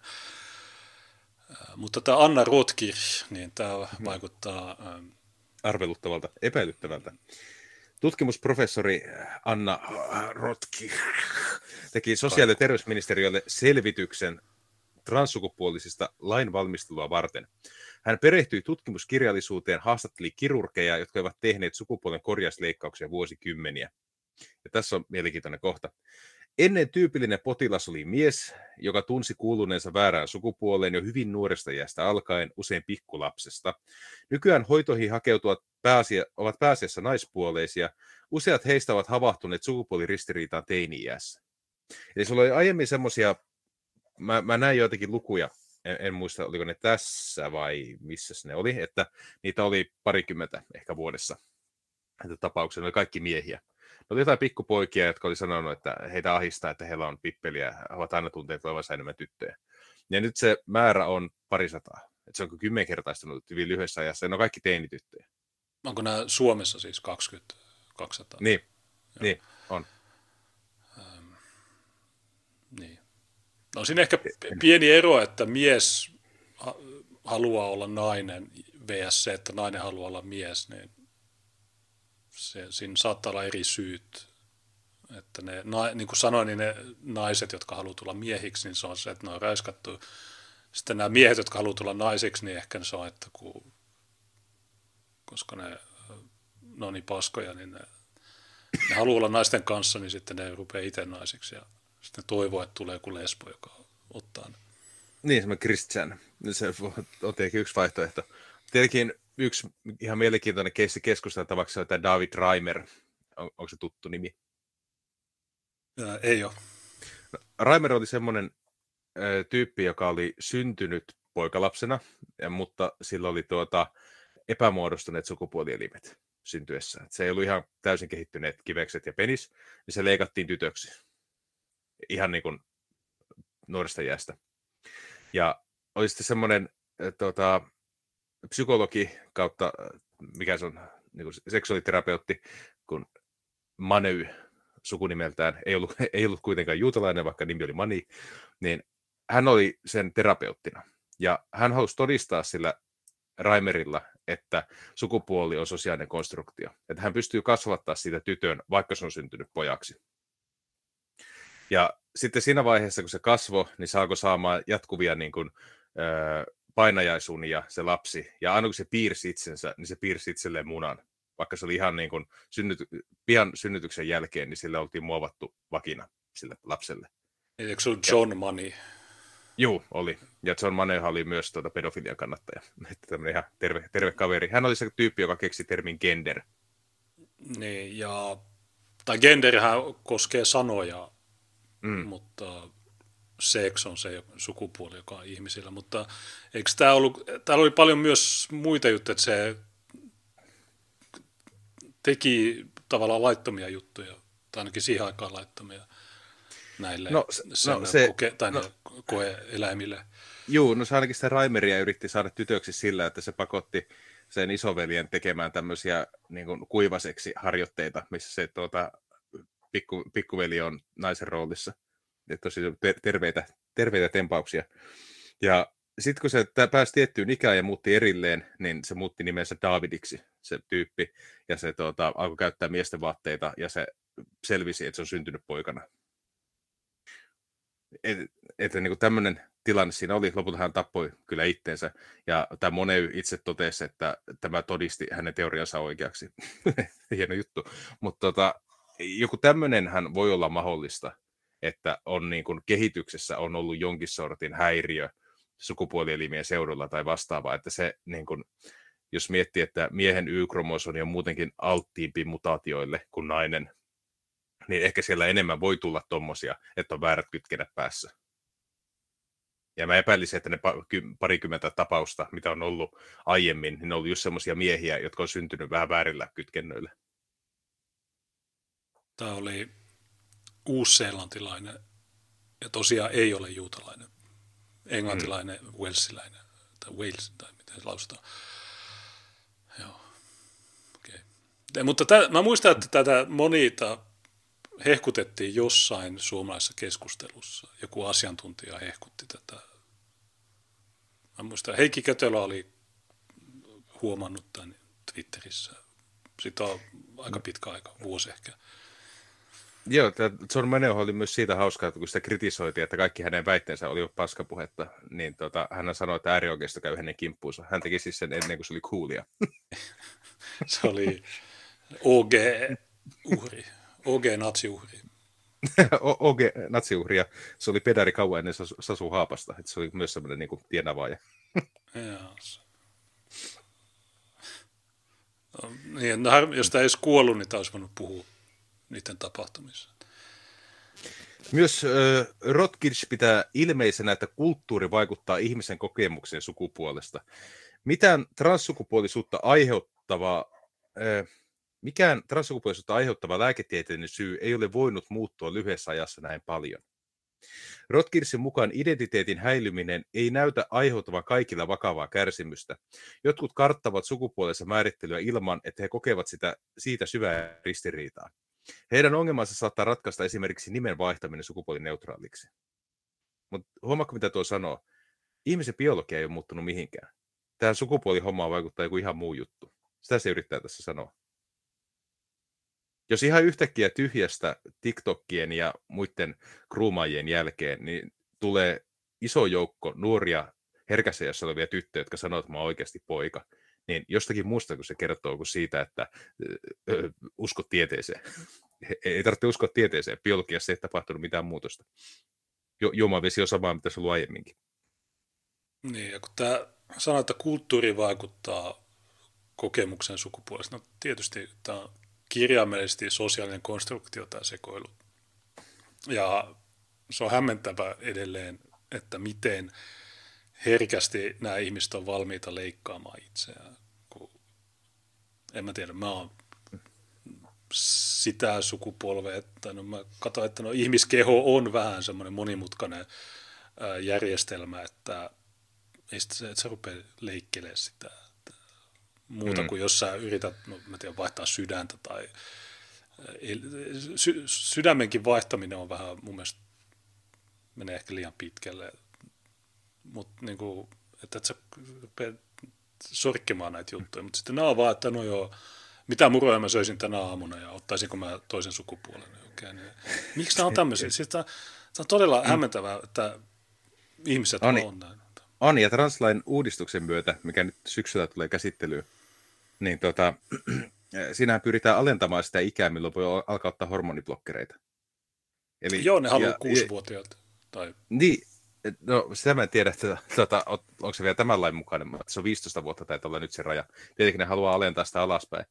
Mutta esimerkiksi Briteissä se klinikka, joka teki näitä hoitoja, niin sehän lakkautettiin, koska se oli vaarallinen potilaalle, koska silloin kun sä käytät hormoniblokkereita, niin se ei tarkoita sitä, että sä voisit ikinä palata normaaliin. Jos sä veät semmoisia myrkkyjä, että sun keho ei käy normaalia puberteettia läpi, niin ei se terveellistä ole. Joo, siellä mä näin tämän otsikon joskus Daily Mailissa ja ilmeisesti Partisani on suomentanut sen jälkeenpäin. Mä en ole lukenut sitä juttua, mutta ilmeisesti siinä tuha, noin tuhat vanhe, vanhempaa haluaa haastaa tämän oikeuteen tämän klinikan. Sen lisäksi se suljettiin. Mm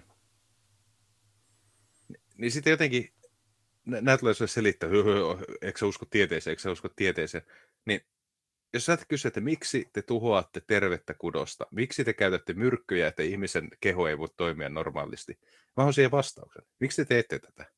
Se, se mä tietenkin tiedän, että miksi jotkut ihmiset kannattaa tätä. Mä ajattelen, että okei, se heikentää valkoisia, että sä luot valkoisten sisälle tämmöisiä alakulttuureita, jotka vihaa toisiansa, niin ei ne koskaan perusta perhettä. Sä saat keskenään riitelemään riitelevän omituisen joukon, josta ei koskaan tule niin kuin yhteistä muutosvoimaa. Mutta niin, ei, koska... ei, näitä, ei näitä kehityksiä tai näitä, että jo, että ketkä on sorrettuja ja ketkä on sortajia, niin ei tätä keskustelua ikinä käydä latinoiden mustien tai afgaanien tai mu- muiden niin kuin kontekstissa. Ne saa olla semmoisia, mitä ne on jat- aina. Ja sitten, kuten Briteistäkin tiedetään, että jos sinne yritetään sitä transuhommaa saada pakistanilaisiin kouluihin, niin että ei me oteta, niin ei te tarvitse ottaa. Tämä koskee ainoastaan valkoisia. Niin, tämä on osa väestönvaihtoa ja tätä syntyvyyden romauttamista ja niin edelleen. Tietysti Iranissa taitaa olla eniten transoja, mutta niillä on hyvä meininki, että jos, ei, jos, jos olet homo, niin sitä okei, okay, sä homo, okei, okay, no sitten me leikataan sut. Eikö se ole jotenkin näin? Tai ainakin näin Joo. väitetään, en mä tiedä. Joo, koska homodessa, niin, koska homodessa tulee kuolemantuomio. Niin joko kuolemantuomio tai sitten sut leikataan naiseksi. Okay. Mm. Ehkä. Siellä on hyvä meininki.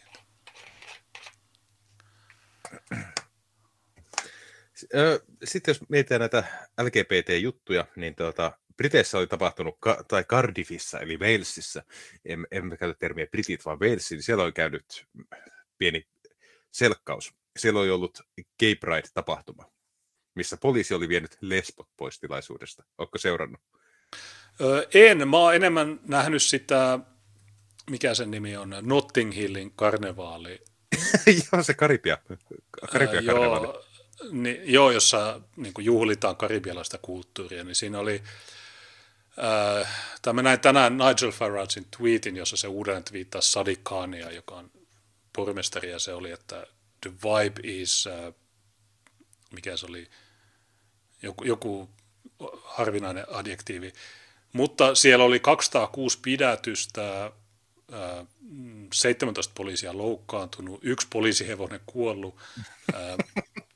ja ne kaikki, vid- ne kaikki videot on sitä, että se on niin kuin Jenkkien McDonald's tai tämmöinen Waffle House, missä superläskit muijat lyö toisiaan. Ja se yksi valkoinen läski, joka läppäsi jotain mustaa sen jälkeen, kun mustat naiset oli lyönyt sitä, ja sitten se musta mies lyö sitä takaisin. Ja se oli todella värisevä kulttu- tai siis kulttuuritapahtuma. Jamakalaiset, Nä... ilman jamakalaisia niin Lontoo olisi niin tosi tylsä kaupunki. Mä näin videoita siitä, että niin kun joku oli kuvannut jostakin Lontoon yläkerrasta, missä on musta massa ja kaikki tappelee ja riehuu siellä niin kuin alhaalla. Se oli vaan niin kuin todennut, että nythän tietää, miltä niin zombien maailmanloppu tuntuu. No karibialainen kulttuuri on siellä on voodoo, siellä on zombeja. Niin, miksi sä koko ajan kritisoit näitä? Se on niin kuin Suomessa nakkikioskilla. Mä en ole koskaan nakkikioskilla nähnyt tappeluita, mutta Suvakin taida vetoa nakkikioskiin. Se on semmoinen myytti, että nakkikioski. Se, se, okei, no jos, jos tämä on nakkikioski, tämä teidän kulttuuri, niin miksi, teillä on, miksi Lonto järjestää tämmöisen? Mutta Daily juttu kertoo, että poliisi poistaa lesbot gay prideista. Tämä on jälleen semmoinen, että kun eletään pellemaailman jälkeistä aikaa, että missä ne niin valkoiset heteropunaniskat on jo niin siivottu pois, ne ei ole osa sitä keskustelua. Nyt jäljelle jää sitten ne niin uudet, tai ne uudet voittajat, jotka nyt taistelee parrasvalosta. Hetki, jossa poliisi sanoo sukupuolikriittiselle tai genderkriittiselle naiselle, että poistukaa LGBT-marssilta, koska mitä tahansa te olette, te aiheutatte hämminkiä. Niin, mutta kokoontumislain kuudes pykälä, jokaisella on oikeus osallistua yleiseen kokoukseen. Mutta niin, nämä on näitä, näitä transfobisia lesboja. Joo. Suomessakin on tämmöinen, sä, sä oot monesti uudelleen twiitannut. Niin... Naisten rintamaa, kyllä. Joku semmoinen. Ja, t- ja, ja tämä ei ensimmäinen siis... kerta, joka vuosi tappelemassa. Niin, mä käytiin, tai ollaan käyty läpi useammankin kerran. BBCllä oli se juttu niistä lesboista, jotka kertoo, että tämä on vähän hankalaa tämä sateenkaari, sateenkaaripiiri, kun transut raiskaa ja hakkaa niitä koko ajan. Että mut, mut ihan hyvä, hyvä meininki näissä lesbopiirissä, mutta joutuu munaa koko ajan, niin vähän häiritte. Niin tota, niillä on tämmöinen oma porukka kuin Get the L out of LGBT tai tällaisen niin oma, että ottakaa L pois siitä joukosta, eli lesbottomaksi porukaksi pois noiden transmiesten ja homojen ja pan ja pan, pin, pön, mitä näitä nyt onkaan niin heidän joukostaan.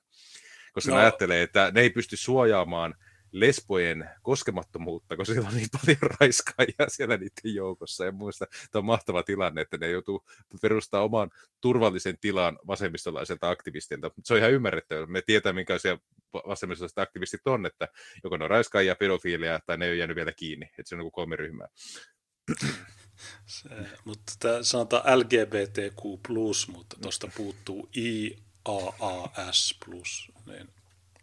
Mutta tosiaan joo, kymmen, no jos tämä sekoilu jatkuu vielä kymmenen vuotta, niin eiköhän näillä ole niin L-marssi, G-marssi, B-marssi, T-marssi, Q-marssi, I-marssi, A-marssi, S-marssi, mm. S-marssi, plus-marssi. Että äh, segregaatio tulee takaisin, niin se on mielestäni positiivinen keino. No, näiden niin. kohdalla niin ihan sama, että poliisi voisi ostaa liekiheittimiä ja puhdistaa nuo kadut.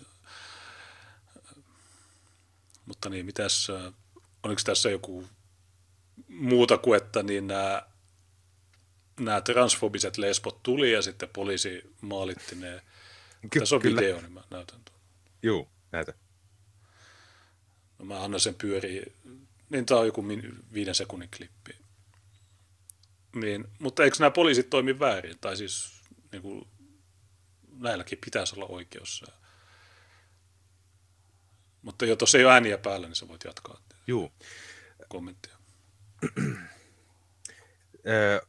Tämän tapahtuman järjestäjät, Pride Kumry, tuota, on todennut, että tuota, tämmöinen TERF-lesbojen joukko, tai TERFithän on siis ää, trans poissulkevia feministejä, niin niillä on ollut semmoisia banderolleja, missä on lukenut, että transaktivismi pyyhkii pois lesbot.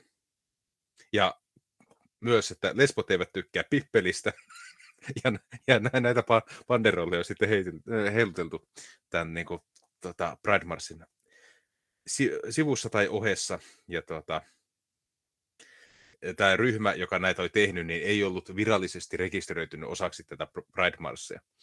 Ja, ja mieti, mietipä sitä tätä tilannetta, että sulla on tämmöinen lesbojen porukka, jotka on sitä mieltä, että me ei hirveästi haluttaisi jäädä kikkeliä.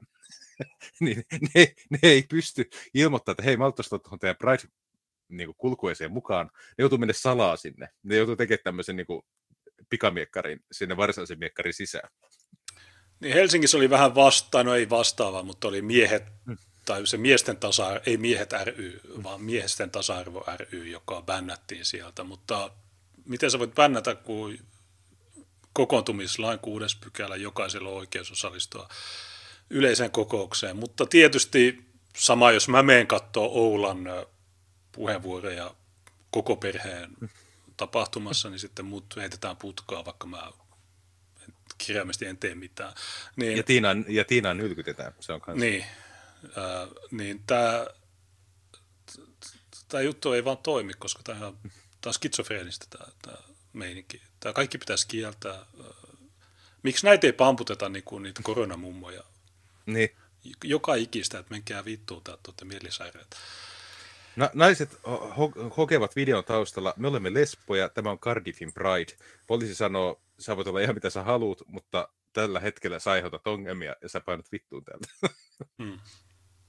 sä, sä No, no. Tyr- tyrkyttele tätä niin kuin, ää, transeksklusiivista niin kuin vihapuhettasi ja nyt sä lähdet vittuun Niin. täältä.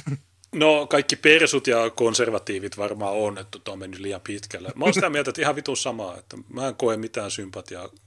Muista hyvä vaan, että ne tappelee keskenään ja äh, ihan sama. Mä en tiedä mitä mieltä sä oot. Tai luulet, että oot samaa mieltä, mutta mi- miten sä niin onko tämä sun mielestä ää, ongelma vai onko tämä sun mielestä hyvää viihdettä?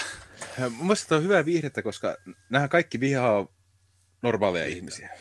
Niin. Ja siis se, että ne on saanut ne normaalit ihmiset pois ja ne alkaa syömään toisiaan, se vaan osoittaa, kuinka perseestä nuo ihmiset on. Noilla ei ole oikeastaan mitään hy- hyviä puolia persoonissa. Ne on äänekkäitä, itsekkäitä, aggressiivisia, empatiakyvyttömiä ihmisiä. Ja sitten kun sitä se yhteinen vihollinen on saatu pois välistä, ne alkaa syömään heti toisia. Koska ei nuo persoonina muutu mihinkään, vaikka siitä se yhteinen vihollinen lähtee. No mun mielestä on vaan mahtavaa, että ne alkaa tuhoamaan toisiansa, ja sitten kuitenkin ne kämyt ja normaalit ihmiset, niin ne elää niin kuin ihan omassa alakulttuurissa. Että nuo voi sekoilla keskenään ja syödä toisiansa niin paljon kuin ne haluaa, mutta mitä niin kuin epämiellyttävämpiä ne itsestään tekee, niin yhä ehkä harvempi ihminen matalalla kynnyksellä osallistuu tuommoiseen. Jos ne tietää, että okei, että mua ehkä mua on liberaali ja mua kiinnostaa ihmisarvo, mutta en mä halua niin mennä ime transun kikkeliä. Että ehkä mä menen tuonne normaalien ihmisten tykö. Että siinä voi olla tämmöinen mahdollisuus. Että mitä enemmän ja mitä niin kuin absurdimpia juttuja nämä tekee, niin se parempi. Pitäisi vaan kannustaa, että jes, tehkää lisää. Pakottakaa lesbot imemään kikkeliä.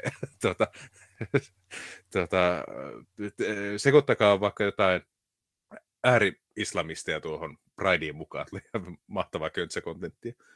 Niin, koska nämä TERF-lesbot, niin niiden pointtihan on se, että no ettekö te muistaa Stonewall 60-70-lukua, meitä, meitä ei hyväksytty, niin, äh, mutta nyt te transut, niin te, te menette liian pitkälle ja tämä pilaa tämän hyvän meiningin.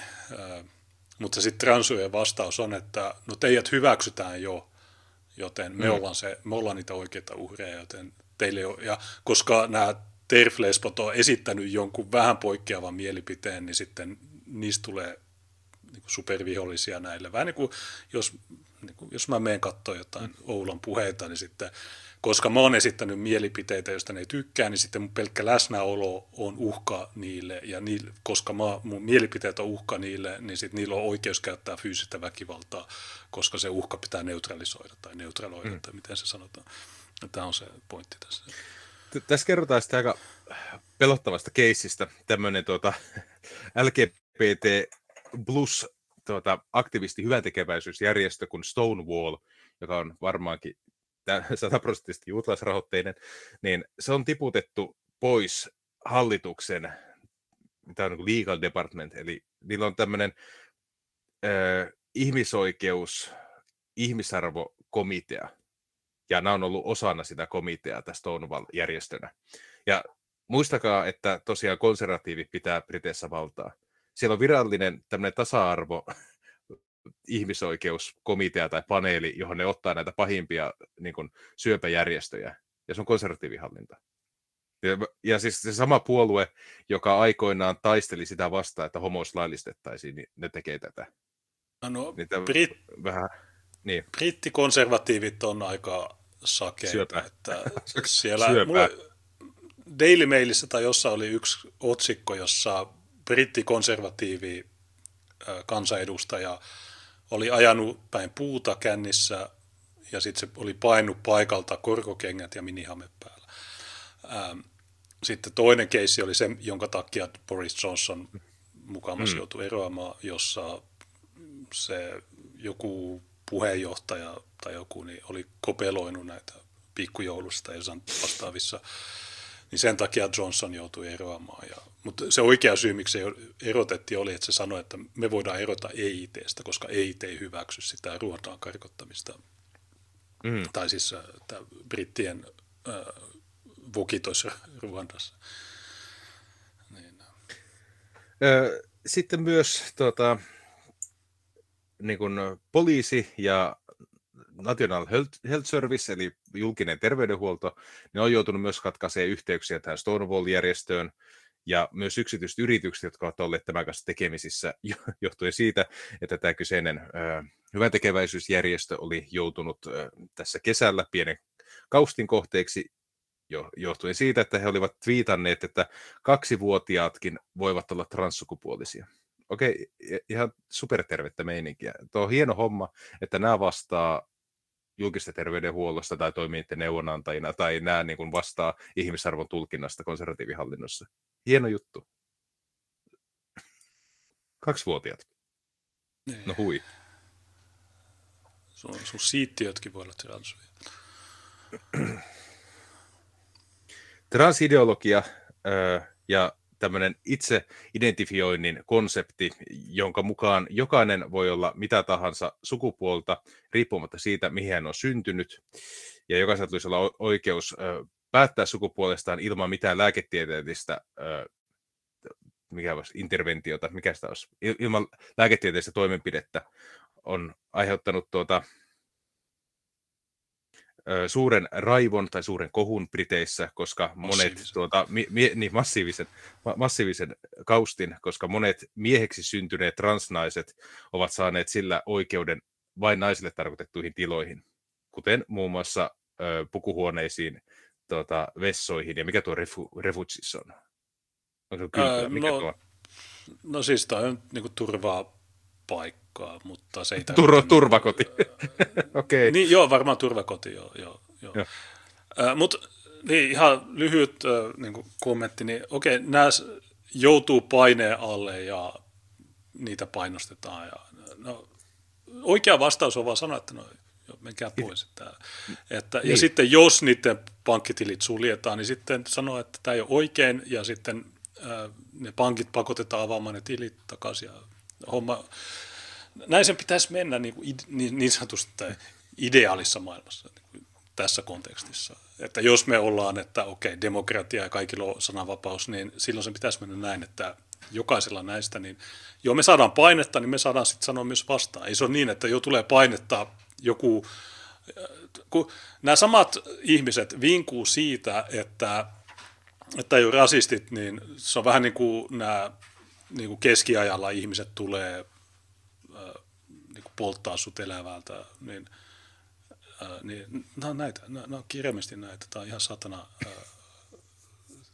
Mutta en, 2015 me oltiin ehkä tätä mieltä, nykyään mä oon vaan, että vittu kaikki, koko tämä, joka ikinen, joka osallistuu tuohon keskusteluun ja epäironisesti, niin kaikki vaan pois täältä. Tämä, tämä ei edistä mitään, meillä on paljon muita ongelmia täällä, Tämä on tämmöistä saatana ärsyttävää sekoilua. Ja... Niin, ja siis nämä osapuolet, jotka tässä on, niin kummankaan puolelle ei pidä mennä. Et se se, se niin kuin pitää y- ymmärtää. Homma ei ole mennyt liian pitkälle, vaan se, se homma itsessään on pahasta. Sitä hommasta pitää itsestään päässä eroon. Ihan sama, onko se menty maltillisesti vai liian pitkälle vai jotain sitä väliltä. Se, se on väärä, väärä, niin, se on väärä maailmankatsomus. Viime kuussa julistettiin, että tämä NHSn ö, paljon kritiikkiä vastaanottanut lasten transsukupuolinen klinikka on joutunut sulkemaan ovensa, koska se oli turvaton lapsille. Ja siis julkisen terveydenhuollon klinikka. Hieno juttu. Ja siellä on varmaan ollut nämä Stonewallit justiinsa tuota, rakentelemassa näitä klinikoita veronmaksajien rahoilla.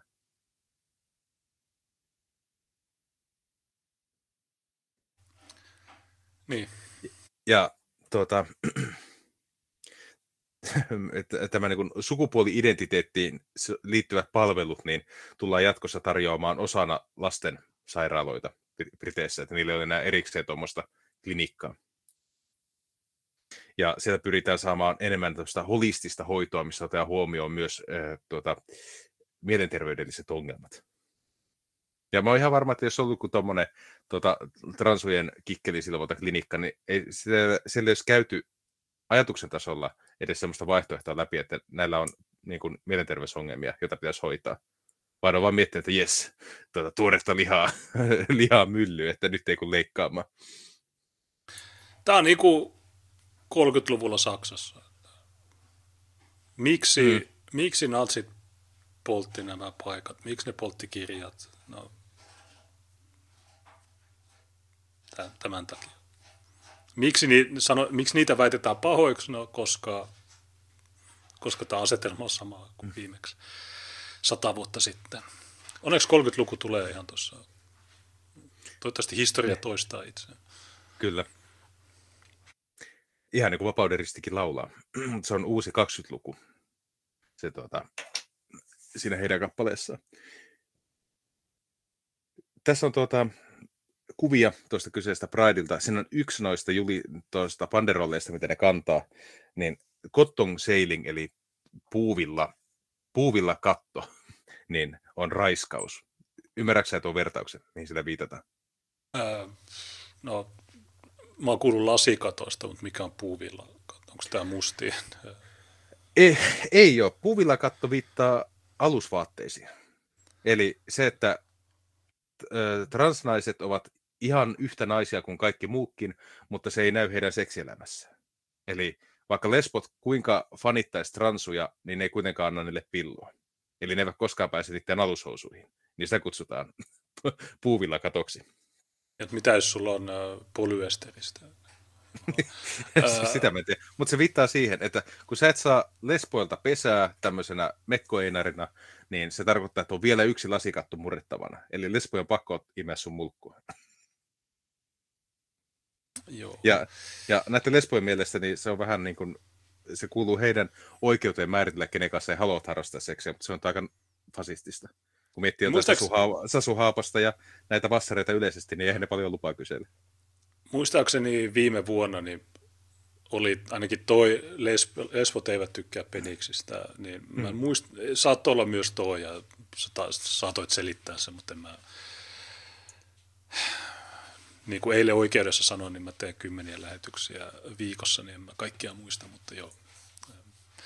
Mutta hei, no onko noiden pakko tulla just on, miksi ne ei perusta omaa? Miksi ne tulee häiriköimään transu kokousta?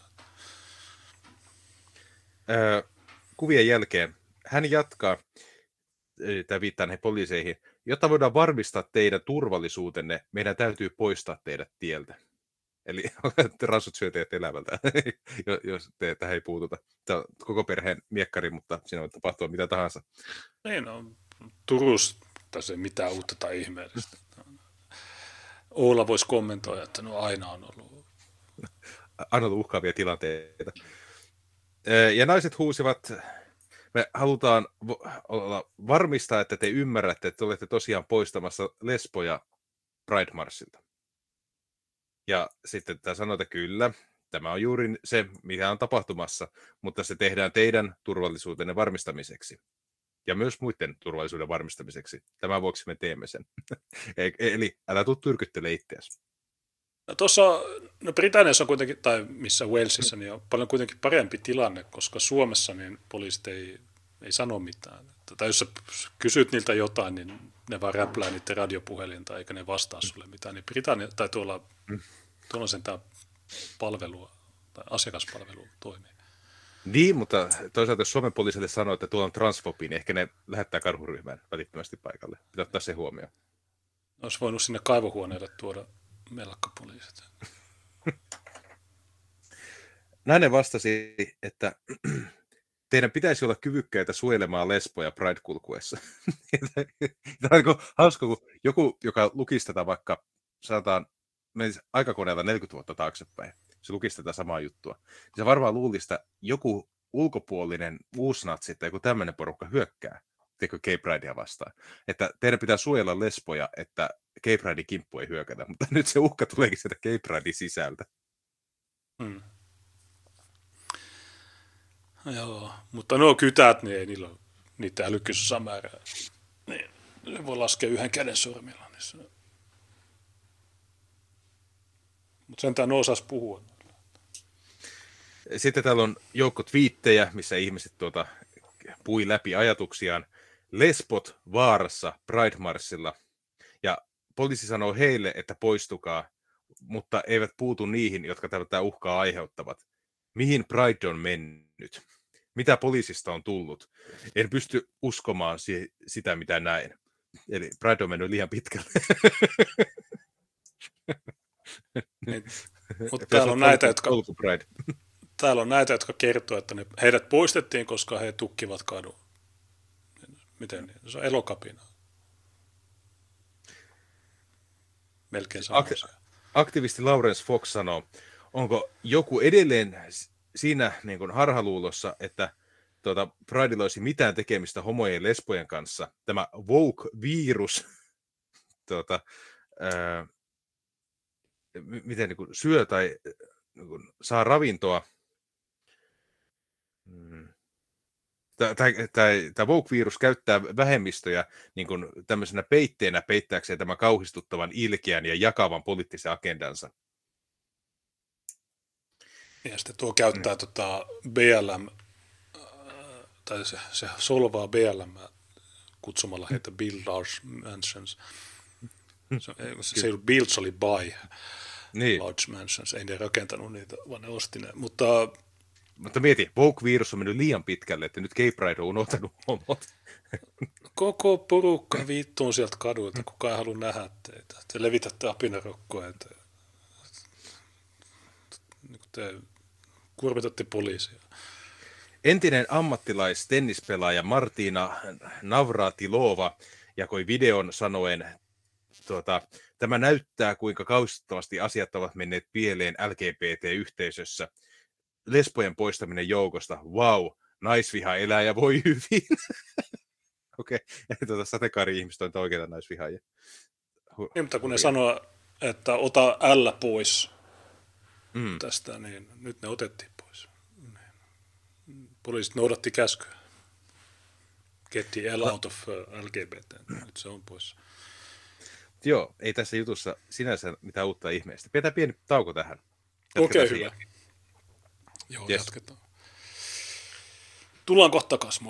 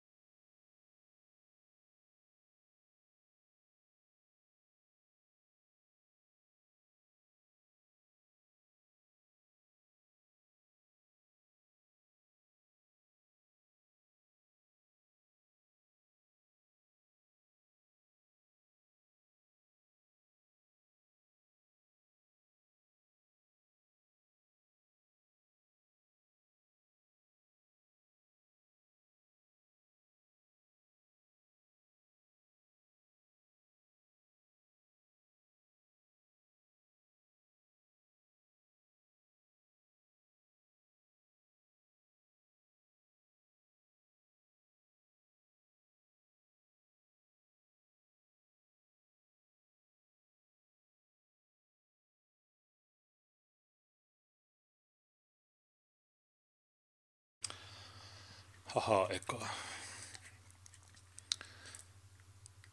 Niin, niin mitäs kello on 20 yli kahdeksan. Meillä on paljon muitakin laatua. Mä en itse ole hirveästi kattonut, mä olin oikeudessa ja näin edelleen. Ja muutenkin monesti on niin, että Tuukka vaan laittaa juttuja ja sitten mä luen ne vasta, tutustun niihin vasta suuressa lähetyksessä. Niin Moi. Moi. Niin toi, muistan, kun joku jakso sitten, niin sä sanoit, että joku oli, sä olit tavannut jonkun jossain, että se oli antanut semmoista palautetta, että no monokulttuurissa puhutaan liikaa transuista ja näistä. niin okei, me ollaan vasta okay. kaksi tuntia tässä. ja pelkästään tätä. mutta onko muutkin aiheet tätä vai onko sulla? Ei, on, on, on muitakin. Niin, Ää, mulle ihan sama. Mutta... Se kommenttiosiossa toivottiin, että jossakin vaiheessa luotaisiin semmoinen formaatti, että mä luen Mein Kampfia ja sitten me tuota arvioidaan, että on, onko ne havainnot hyviä vai ei. No, mietitään, se on helppoa. Laittavat kyllä. Laittaa jonkun painaa nappia, että jes. Mä, mulla on se, tai siis se teksti, mä en oo koko, mä olen sieltä täältä lukenut juttuja, mutta, mutta joo, sekin voisi olla. Otan tästä vaan yhden lainauksen, tässä nämä kirjamerkki ollut itsellä. Hän käsitti samoin liiankin selvästi, että ylemmän porvariston poliittinen taisteluvoima oli nykyisin vähäinen, riittämätön viemään voittoon uutta, suurta liikettä. Sen vuoksi hän pani poliittisen toimintansa pääpainon niiden yhteiskuntakerrosten voittamiseksi puolelleen, joiden asema oli uhanalainen, mikä seikka taisteluhalua pikemminkin kannusti kuin lamautti. Samoin hän oli taipuvainen käyttämään hyväkseen kaikkia ennestä jo olemassa olevia voimakeinoja, voittamaan puolellaan puolelleen silloiset mahtavat laitokset, voidakseen saada sellaisen vanhoista voimalähteestä omalle liikkeelleen mahdollisimman suuren hyödyn. Tällähän käsittelee vain Viinin parlamentaarista demokratiaa. Varsinaiset juutalaislainaukset on vähän sitten aikaisemmin. Niitä voidaan käydä myöhemmin. Mun mielestä oma suosikkini on se, että sä oot varmaan kuullut vertauksen, että jos vale on tarpeeksi suuri, niin ihmiset uskovat sen ja se aina sanotaan, että se on Köppelsin suusta. Joo. Mutta se ja, tarkoitti, että ne tekee sitä. Niin, hän kuvaili, että juutalaiset valehtelee niin. tällä tavalla. Ja sitten se vaan kertoo hauskasti, että yleensä juutalaiset nimenomaan ottavat tuon lainauksen, mutta ei sitä kontekstia. Onko sä kuullut sitä, kun ne kanssa sanoi, että 6 miljoonaa kaasutettiin, mutta ei tapahtunut. Tuolla on hyvä ehdotus, Mein Kampf mielellään J. Jalosen äänellä, kiitos. Joo, toisi vitu hyvä, jos sä tekisit semmoisessa, luet vaan niin sen, mm. tai siis, niin, anteeksi, Jussi Jalonen lukee se. Ja sitten mä kommentoin, sitten mä jutusin uut, uuden, Jussi Jalonen, toi, toi on mun tekijänoikeus. Sitten mä sanoin, että arvoisa puheenjohtaja, että tämä ei ole Jussi Jalonen. Tai siis on, mutta tai eri. Mutta joo. Su, su, sähän, joo. oliko niin. vuosi sitten, niin sähän sanoit, että sä aioit niin tehdä jotain, jonkun oman lähetyksen. Ki- missä se... Siis kirja, kirjaspesiaaleja. Nythän on käynyt niin, että mä olen tuohon Sinimustaan podcastiin, niin mä olen niitä tehnyt pari kappaletta. Et se, on, et se on sille hauska, että se idea, mikä silloin oli mielessä, niin nyt se on sitten äh, siirtynyt se Sinimustan podcastin puolelle. Ja se on silleen hyvä, että Tuukka, te kirja-arvostelu. Mitä oikein, mistä kirjasta? Saat itse päättää, että eikö mitään rajausta. No, kato kirjahylly, ota sieltä joku mielenkiintoinen. Mä no, Lothrop Soddarin kirjat on kyllä hyviä mä oon niitä viitisen kappaletta ainakin lukenut, niin niistä saa useamman lähetyksen. niistä. Mike Inok ja... sanoi, että mm. Stoddard oli liian rasistinen.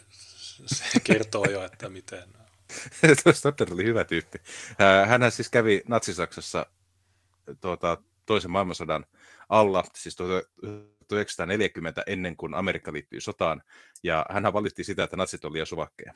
Niin, niin kun si- siinä oli yksi keissi, jossa kaupan kassalla oli joku kehit- lievästi kehitysvammainen saksalainen tyttö ja sanoi, että mitä vittua tuo tekee täällä, mitä suvakkeja täällä.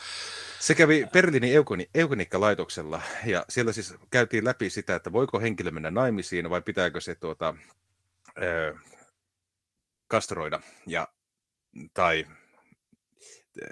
te, niin kuin ylipäätänsä tehdä hedelmättömäksi riippumatta sukupuolesta. Ja siinä oli semmoinen tota, tyttö, joka oli ravintola-avustaja. Ja siis oli se, että hän nosti pöy, niin kuin penkkejä pöydille ja niin edelleen. Ja sieltä sitten arvioitiin ja ajateltiin, että okei, no se on saksalainen tyttö, se on älylahjoiltaan aika simppeliä, se kykenee tekemään tuommoista fyysistä työtä käskytettäessä, niin ei me sitä steriloida.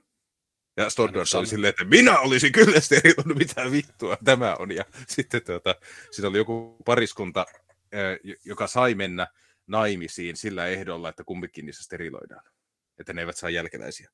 Joo, mä muistin, että se olisi ollut kassatyttö, mutta tänne Joo, se, se ravinto... Sanna Marini. Että... Joo, se, se oli ravintolatyöntekijä.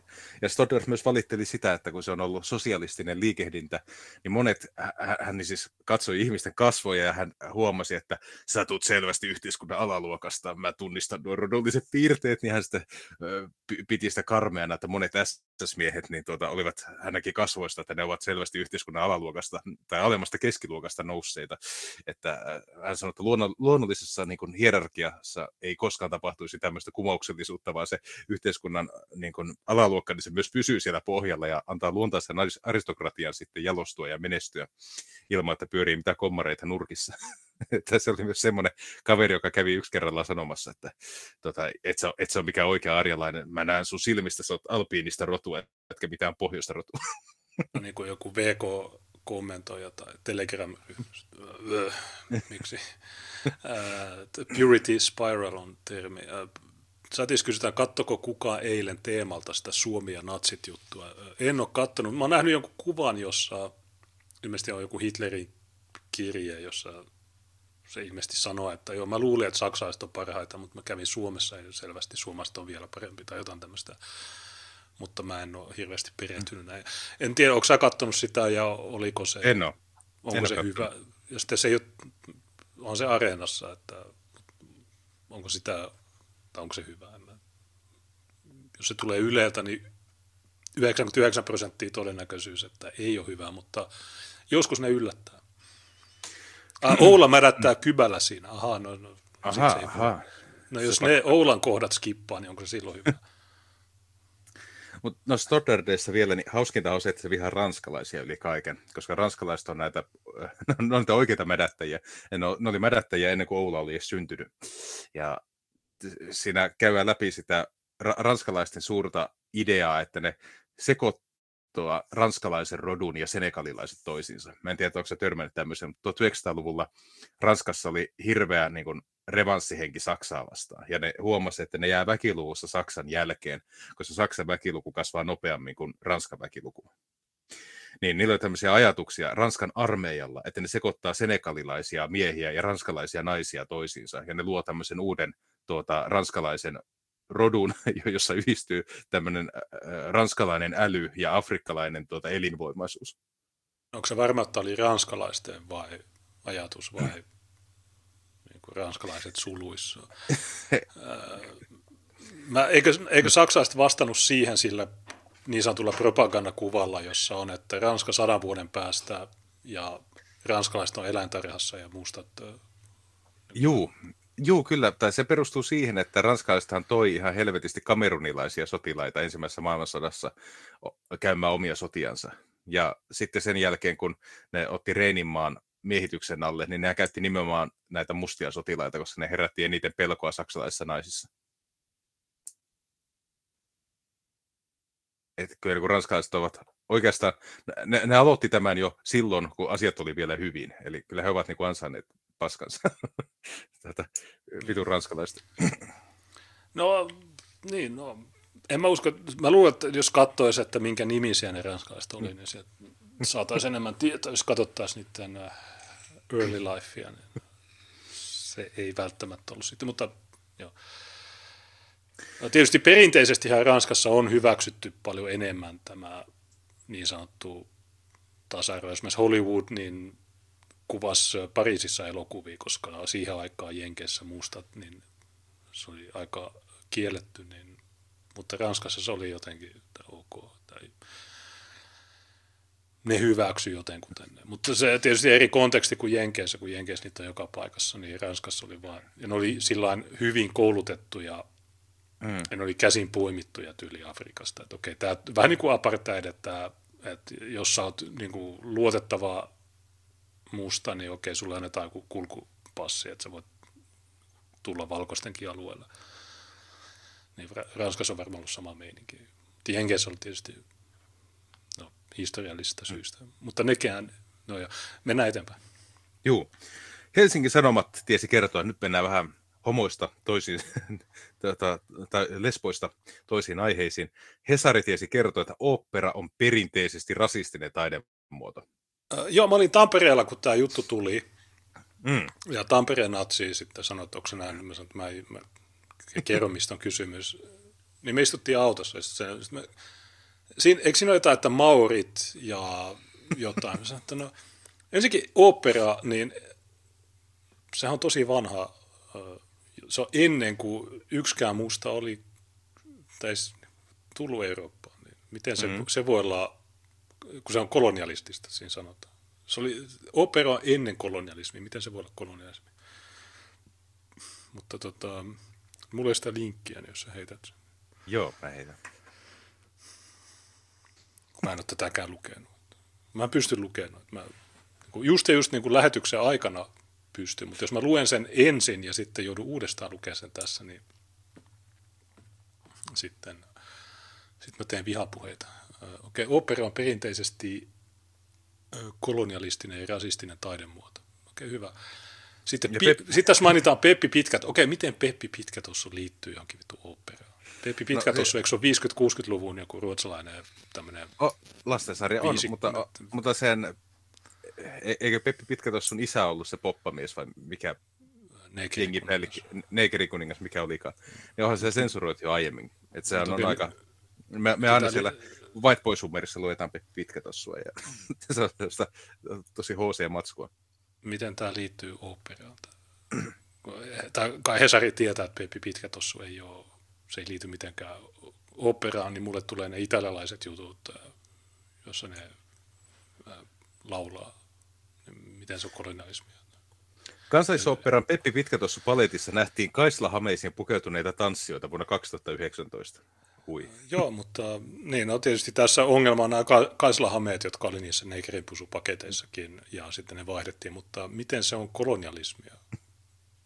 Oliko kolonialistit, ne tuli noille saarille ja mustille mantereille, ja ne sanoivat, okei, tässä on vaate. Oliko nämä ihmiset siis, tai ol- oliko ne kaikki alasti, niillä ei ollut mitään vaatteita, ja sitten kolonialistit sanoivat, että okei, ota tämä kaislahame tämä sopii hyvin sun ihonväriin. Vai mi- Kyllä mistä ne, kyllä, ne, kyllä ne varmaan suhtautui alastomuuteen paljon huolettomammin Niin, e- ennen eurooppalaisia. niin. Mutta onko nämä kaislahameet siis kolonialistien tuomiot on, vai onko, se, onko nämä ollut ennen? Mä uskoisin, että ne on ollut ennen, mutta ehkä tässä kerrotaan tässä jutussa, mä en ole lukenut tätä. Tanssija Suvi Honkanen kirjoitti kesäkuussa balletista Helsingin Sanomiin mielipidekirjoituksen. Siinä kritisoitiin kohtausta, jossa Peppi Pitkätossu vierailee Uudessa Seelannissa. Tanssijat on puettu keltaisiin kokopukuihin, lantiolla istuviin lehtihameisiin, erinäisiin kasvomaalauksiin. Liikekielessä oli maurikulttuurin hakatanssista lainattuja, ylimalkaisesti toteutettuja ilmeitä ja eleitä. Nyt teosta on kuitenkin muutettu, kertoo balletin johtaja Javier Torres. Tanssijoilta on poistettu maurikulttuuriin viittaavat tatuointikuviot sekä ihoväriä muuttaneet maskeeraukset. Lisäksi teoksesta muutettiin valoja, jotka saivat tanssijoiden ihot näyttämään keltaisilta. Huh. Okei, mä niinku, jotenkuten niinku, entisenä suvakkina ehkä jotenkin niinku, näen, että mitä nämä hakee tällä, mutta niinku, oikeasti, niin miten kolonialismi liittyy tähän ulinaan? Että kolonialistien takia näillä on väärät vaatteet tai väärät kasvomaalaukset tai kolonialistien takia ei nämä vaan se on mene, jotenkin... ei vaan se menee jotenkin niin, että osana lastentarinaa, missä on aina seikkailtu vähän tämmöisissä mielikuvituksellisissa eksottisissa paikoissa, niin sitten tuodaan ihmisiä, jotka ovat eri uskoa, eri rotua, eri ulkonäköä, eri kulttuuria, ja heidät niin kuin asetetaan niin kuin valkoisen yleisön, niin kuin, miten voisi sanoa, nautinnan kohteiksi, että he eivät ole ihmisiä, joilla olisi omat tarkoitusperät ja, äm, ja joilla olisi niin kuin oma tapa elää, vaan he ovat meille vain viihteen muotoja tai jotain, jotain tämmöistä, joka suomeksi tarkoittaa sitä, että siellä ei saa olla yhtään niitä. Mikä on munkin mielestä vähän omituista, että okei, tämä on kohtaus, joka menee uuteen seelantiin, mutta uudessa seelannissa ei asu yhtään ihmistä. Niin, no se olisi se ideaalitilanne. Että, silloin kun nämä kolonialistit meni, niin ne olisi toteuttanut etnisen puhdistuksen ja sitten me ei, meillä ei olisi näitä ongelmia nykypäivänä. Mutta jos niin kuin katsotaan, niin ähm, onko se, että kaikkien pitää pukeutua samalla tavalla, mutta jos kaikki pukeutuu samalla tavalla, niin sitten eikö se ole uniformia, se on fasismia ja se on sinimusta liike ja näin. Niin, mitä nämä haluaa? Siis, tää, nämä suvakit on satana räyvästuttaa, kun ne aina vinkuu jostain. Niin kuin ne siinä lähetyksen alussa se ne koulutyypit, jotka vinku, niin mitä nämä haluaa? Nämä haluaa, että ei tehdä mitään oikeasti. Mitään ei saa tehdä. Tai niiden pitää tehdä joku oma juttu, ja sitten se on jotain satana räppi. Se on joku TikTok-video kesärannasta, että jou, kaksi muijaa, bisse, Suomi, this is Finland tai jotain. Tämä on, se, tämä on se, mitä suvakit haluaa tehdä, mutta sitten tässä on, en mä sano, että tämä näiden opera tai paletti on mitenkään hyvä, en mä varmaan itsekään menisi katsoa tätä, mutta olettaisin, että tämä näyttää siltä, että no, tätä on vähän mietitty ja tämä on, en mä tiedä. Torresin mukaan kohtauksesta alettiin keskustella talon sisällä jo ennen, kun kritiikkiä tuli julkisuuteen. He ottivat yhteyttä alkuperäisen teoksen koreografiin Pär Isberiin, joka antoi siunauksensa muokkaamiselle. Sellaisena kun tämä kohtaus alunperin esitettiin, saattoi saada sen kuvan, että se tekee pilaa toista kulttuurista tai yrittää omia sitä. Sellaista vaikutelmaa ei koskaan saa tulla, vaikka kyse olisi tässä tapauksessa sadusta, Torres sanoo. Myös maurien perinteiseen hakatanssiin viittaavaa koreografiaa on muutettu. Ajat ja näkökulmat muuttuvat, se on hienoa. Meidän täytyy olla siitä tietoisia. Wow. No, no okei, okay, no jos tämä on joku perinteinen hakatanssi, joka siis ilmeisesti on alkuperäinen niiden kulttuuriin kuuluvaa, niin miksi se pitää pyyhkiä pois? Mitä näiden pitää tehdä? Pitääkö näitä verkata? Pitäisikö, jos Maurit verkkaisin sitten, kaikki nousisi taputtaa vai? Et verkkaus ei ole hyvä juttu, koska jos sä verkkaat saamenpuku päällä, niin sekin on rasistinen hyökkäys. Okay.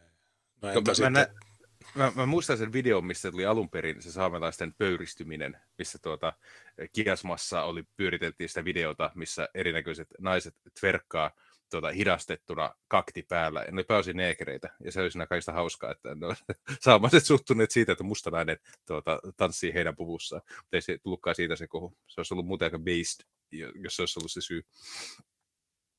Mutta saattoi saada kuvan, että tekee pilaa toisesta kulttuurista. Tämmöistä ei saa koskaan tulla. Niin miksei? Mistä lähtee?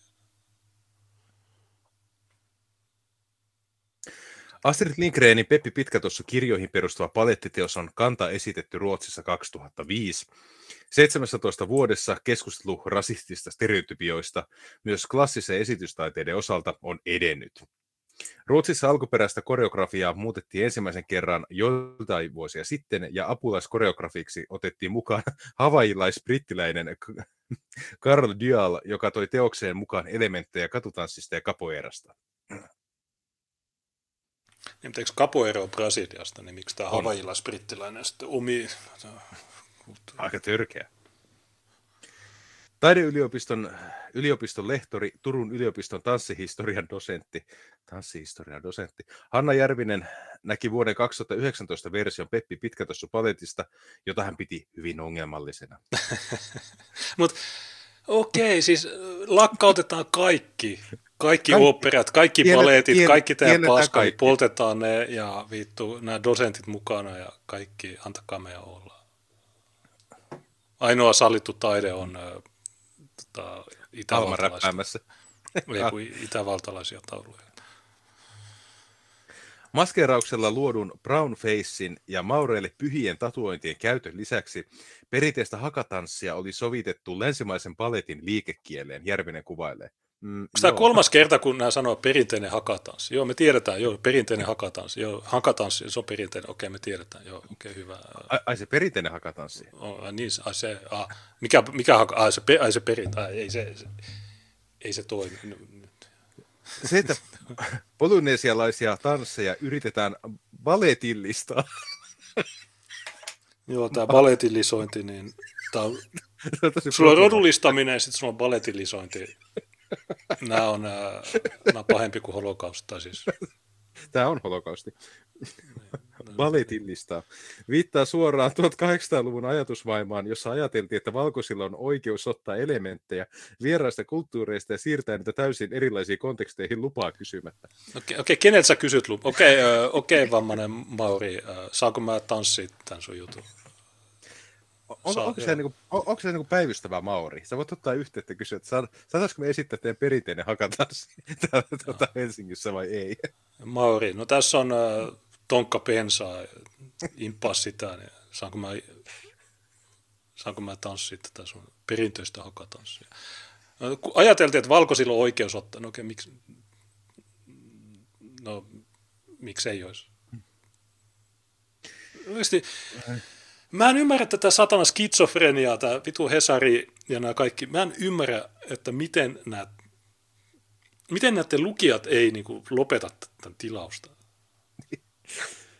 Niin kuin luulisi, että Helsingin Sanomilla on jotain, niin kuin tulee mieleen joku, jotain rikkaita perheitä tässä maassa, jotain suomenruotsalaisia, mä luen Helsingin Sanomia, mä jon kahvia, ja niillä on joku piika, joka tuo Helsingin Sanomat, ja sitten ne lukee sitä, niin näkee tätä, niin luulisi, että ne ajattelee, että okei, mitä, mitä vitun paskaa mä luen, että heitetään koirille tämä lehti. Järvisestä on ongelmallista, että paletissa on jätetty pois Lindgrenin teoksesta tuttu epäluotettavan kertojan näkökulma, ja Peppi Pitkätossun tarinat toisista kulttuureista esittää ikään kuin sellaisinaan tosina. Ei se on niin ou, puuttuu Oula, joka kertoo, että miten tämä pitäisi tulkita tämä kohtaus. Koko mä, käytin, mä käytin eilen oikeudessa termiä ongelmallista. Mm. Mä sanon, että tämä on ongelmallista mun sananvapauden kannalta. Se saattaa olla siinä audiotallenteella, jonka mä esitän perjantaina. Koska kyseessä on suhteellisen tuore tanssiteos, Järvinen pitää omituisena, että siihen oli edes otettu mukaan tällaisia vanhemmalle palettitaiteelle tyypillisiä konventioita. Miksi tämä käyttää tämmöisiä järjestäviä sanoja? Konventio. Hän palettillistaa kohta... keskustelua. Aktio. Elokapina aktio Ruotsissa otettiin kiinni. Poliisi otti kiinni. Vaadimme vapautusta. Mutta mi, miksi, miksi, miksi, kuka kirjoittaa, kuka, kuka kirjoittaa, kuka, okei, okay, no me luetaan tämä. niin, okay. me luetaan. Mutta me, me ei lueta, me raivotaan tälle. Tai me hei, viha luetaan tätä. Romantiikan ajan klassisessa esitystaiteessa, oopperassa ja paletissa kukoistivat imperialistiset, kolonialistiset piirteet, etenkin Orientin eli idän eksotisointi. Näissä kuvauksissa oli tapana korostaa valkoisten ylivaltaa suhteessa muihin, usein kolonisoituihin siirtomaakansoihin. Kuuluisa no. esimerkki operapuolelta on äh, Giacomo Puccinin Madama Butterfly, jossa amerikkalainen luutnantti ottaa itselleen puolileikillään japanilaisen satamavaimon, jonka hän lopulta hylkää traagisin seurauksin. No eksotisointikin on nyt sitten huono, mutta toihan tuolla sanalla on positiivinen sävy. Mm. Ainakin mun aikana on ollut eksotiikka, niin se on jotain hienoa tai jotain erilaista, siistiä. Näin, mutta sekin on nyt paha. Niin, mutta miten tämä valkoinen ylivalta ja nämä, ne, eikö tämä ole käänteistä yeah. valkoista ylivaltaa, koska valkoiset on, että okei, kattokaa, tuolla idässä, kaukoidässä on tämmöisiä kulttuureja, joissa ne tekee tällainen, ne elää näin, niin kattokaa, se on vähän erilaista, se on, näyttää siistiltä ja Viimeksi ne vinku siitä, kun mikä Olavi Virta, tai silloin kun oli puhetta näistä TV-sarjoista, niin ne vinku, että mm. Olavi Virta laulaa tämmöisiä, tai sitten Ikkunaprinsessa tai mikä, niitä muita suomalaisia juttuja, niin, niin jotain eksotisointia tai orientalismia, on väärin. Mitä nämä haluaa? Haluaako nämä, niin kuin, nämä siis mitä nämä haluaa? Onko tämä, että, että ne haluaa, että kaikki kaikki kulttuurit, niin niillä on farkut, ne syö hampurilaisia. Mm. Se. Tämä on se, mitä ne haluaa. Että kaikki on yhtä maassa. Ei, kun, niin, ei hampurilaisia, vaan ne syö, kaikki syö ötökeitä, kaikki elää podissa ja kukaan ei omista mitään niin. ja kaikki on onnellisia. Niin mitä nämä haluaa oikeasti? Mitä ja, nämä, ja, haluaa? nämä ei vihaa monimuoto, nämä puhuu meille monimuotoisuudesta, ne sanoo, että te olette sisäsiittoisia. Sitten me sanotaan, no joo, me ollaan sisäsiittoisia, mutta me joskus on kiva katsoa jotain japanilaista paskaa, niin okei, okay. ahaa, sä ja sä oot valkoinen ylivalta. Niin ollaankin, mutta mitä sitten, niin kuin, antakaa meidän olla, miksi tämä tämmöistä niin, skitsofreenista ite, paskaa? Niin, itse jännittää tässä se, että kun jos sä mietit näitä kuvauksia, missä valkoinen ylivalta tai valkoinen rasismi tai valkoinen sortaminen tai syrjintä, missä se näkyy, ja se pitää kaivamalla kaivaa, että okei, tässä ikivanhassa operassa käytetään ongelmallista kieltä. Okei, löydettiin TV-sarja tai 300 vuotta sitten kirjoitettu kirja, jossa esiintyi yhdessä luvussa sana neekeri. Tämä on itsessään osoitus valkoista ylivallasta. Et, et se, kun, no, kun sulla on se narratiivi, että sulla on semmoinen narratiivi, että, että tämä järjestelmä on täysin natsien hallussa ja kaikki vähemmistöt on tosi sorretussa asemassa, niin sä joudut löytämään näistä sen. Kun sä et löydä oikeaa väkivaltaa, sä et löydä oikeaa sortoa, sä et löydä niin kuin, mitään epäoikeudenmukaisuutta, koska ne saa kaiken. Ne on positiivisen diskriminaation kohteena. Ne ovat niitä, jotka hyötyy enemmän järjestelmästä kuin valkoiset hyötyy omasta järjestelmästään. Se tekee ne joutuu menettämään. Ei ne voi sanoa, että joo, joka päivä valkoiset hakkaa ja tappaa mustia. Eikö se onkin toisinpäin, sori. Et ne ei pysty mistään todellisesta tekemään. Sen takia se pitää mennä näihin, näihin tarinoihin. Mutta mikä ihmisten reaktio, tai siis normojen reaktio, ei ihmistä vaan. Mä törmäsin, Miten normot ottaa niin. tämän? Lukee, tai ymmärtääkö ne lukemaansa vai?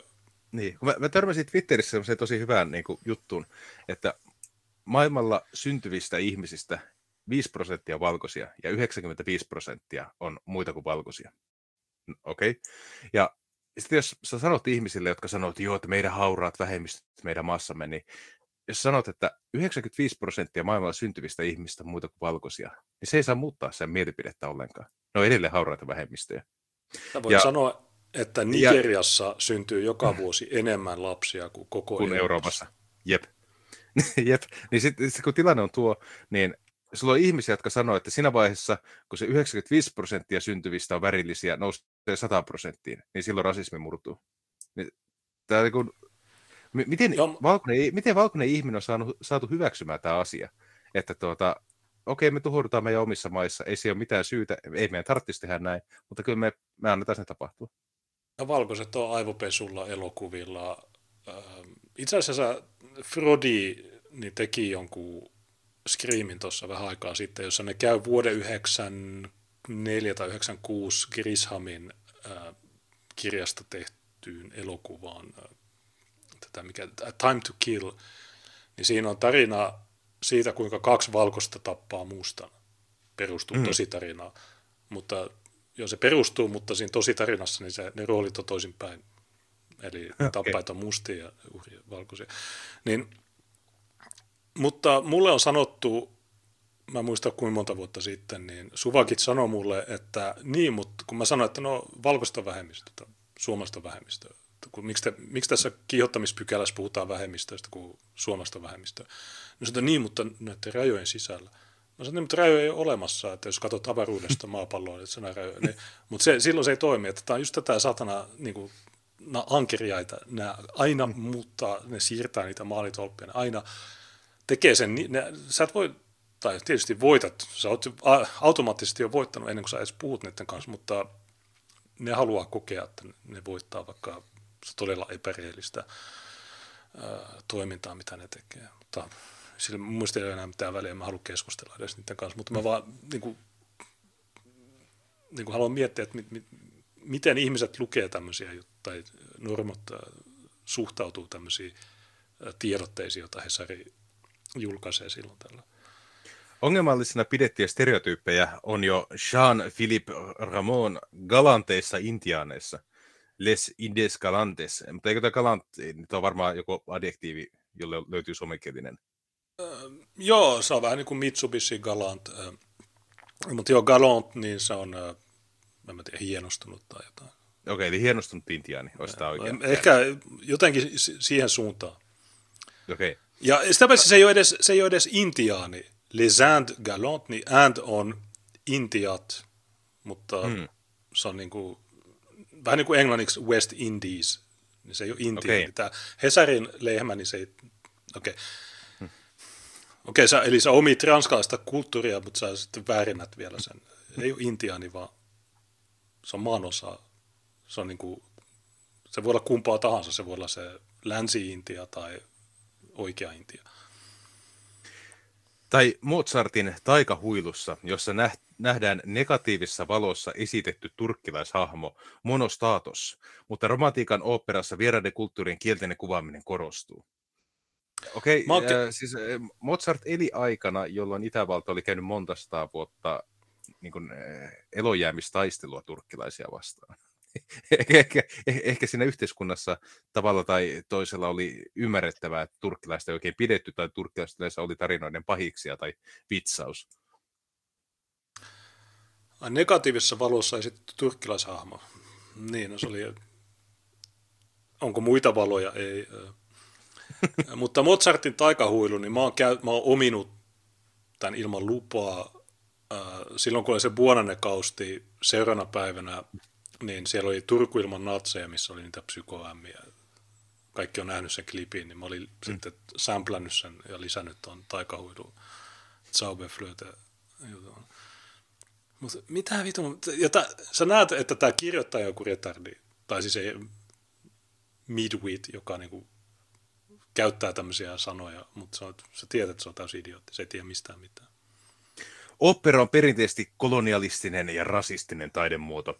Hirveää kyllä sanoa näin. Akatemiatutkija, musiikkitieteen dosentti Liisa-Maija Hautsalo taideyliopiston Sibelius Akatemiasta kuvailee. Hautsalo toimii myös Helsingin Sanomien operakriitikkona. Miten, okei okay, Mozart, niin miten se oli kolonialisti? No se oli valkoinen, se oli mies, se eli aikana, jolla ei ollut vielä Gay Pride eikä Black Lives Matteria, aika selvät signaalit. Milloin, onko Mozart 1006 vai 1007 vai 1700-luvulla? Okei. Okay. Mutta oliko silloin kolonialismi? No joo, oli. Okay. oli, oli. Mutta, mutta eikö operaa löydy 1400-luvulta? En tiedä tarkalleen, mutta mun mielestä kokonaisen länsimaalaisen taidemuodon kuittaaminen sillä, että se on rasismia ja kolonialismia, niin mitä siinä tulee tilalle? Tverkkausta? Öö. Mutta mitä sitten? Somaliräppiä? Mit, miten Mozart liittyy se vitun huilu, taikahuilu, okei, okay, se, se taikahuilu. Mitä se teki? Se, se, onko se edes käynyt Afrikassa? Onko se, se, on vaan tehnyt, se on säveltänyt juttuja. Niin. Seuraavaksi Beethoven, niin okei, okay, se on, no mitä se on tehnyt? Sitä paitsi, eikö, eikö, jo, Twitterissähän tiedeyhteisö sanoi, että Mozart ja Beethoven oli mustia. Niin, eihän ne voi olla rasisteja tai kolonialista. Eli Hesari niin ei vielä saanut sitä uutta, uusinta päivitystä. Teokset ovat monella tapaa aikansa tuotteita, sillä samalla kun Euroopassa valitsi muun muassa valitsi, vallitsi muun muassa brittiläisen imperiumin harjoittama orientalismi ja Egyptin valloituksesta alkuunsa saanut arkeologinen innostus, operoiden eksotisoidulla kuvastolla tai sävellyksillä oli harvoin mitään tekemistä todellisuuden ja alkuperäisen musiikkikulttuurin kanssa. Mitä sitten? Ne on viihteen muotoja. Mitä sitten? Olisiko sitä niin. pitänyt, onko se dokumentti, jossa teet tämmöisen dra- draamakaaren sisältävän musikaalin, jossa on lauluosuuksia, niin pitääkö siinä olla joku tuota, yliopiston tutkija mukana arvioimassa, kuinka faktapitoinen kuvaus egyptiläistä mamelukeista tässä esityksessä Käytännössä kaikki Hollywoodin leffat, niin niillä ei ole mitään tekemistä, tekemistä alkuperäisten asioiden kanssa. Ne on aina muokattu propagandaksi, antivalkoiseksi propagandaksi. Muutamia poikkeuksia löytyy, mutta... Ähm, Mel Gibson, Mel Gibson. Niin, äh, mutta alkuperä, mikä alkuperäinen musiikkikulttuuri? Tämä on bongo rumpuja, böm, böm, böm, böm, böm, böm, böm, böm. Okei, niin. No joo, eurooppalaiset vähän sovelsi ja teki sitä hienompaa. No, onko se rikos? Onko se, onko se moraalisesti väärin? Onko siinä jotain? Säveltäessään Carmenia säveltäjä Georges Bizet ei ollut koskaan käynyt Espanjassa. Okay. Wow, wow, wow. Sä et ole, tai, tai, sama argumentti kuin silloin 2015 mä öyhötin, tai ennen Malmön auto, onko käynyt Malmössä? Mä sanoin, ei, mutta mä voin käydä. Niin tämä ei ole käynyt Espanjassa. Mä en tiedä, että Espanjakin on kehitysmaa. ei, siellä on vaan mustia. Tai siis vähän niin kuin Italia. Ja Turandotin kiinalaismelodiat Buccini kuuli tuttavansa kiinalaista soittorasiasta, Hautsalo kuvailee. Onko sulla lähdetty tälle sun uh, Joo, mä kuulin, mä kuulin tähän kiinalaista soittorasiasta. Okei, okay, no mä, hyvä. Mä luulen, että espanjalaiset oli itse tuota siirtovaa valtaa, mutta ne onkin ollut kolonialismin uhreja. Vastaavasti balletin puolelta esimerkiksi Pähkinäsärkeässä on hyödynnetty tietynlaista eksotisoivaa kuvastoa, kellertävää maskia, kajalilla muutettua silmiä ja musiikkia, jolla viitataan kiinalaiseen kulttuuriin. Jaa, niin on siinä rottia, niin nehän on helposti, helposti menee sekaisin. Ihmiset meikkaa, wow. Kerran, kun, mä, tai mä oon käynyt kaksi kertaa Ylen niissä haastatteluissa, ne areenaa skeidat, mm. niin Siinä ekassa ne sanoi, että joo, meikataan, mä en mä tarvii.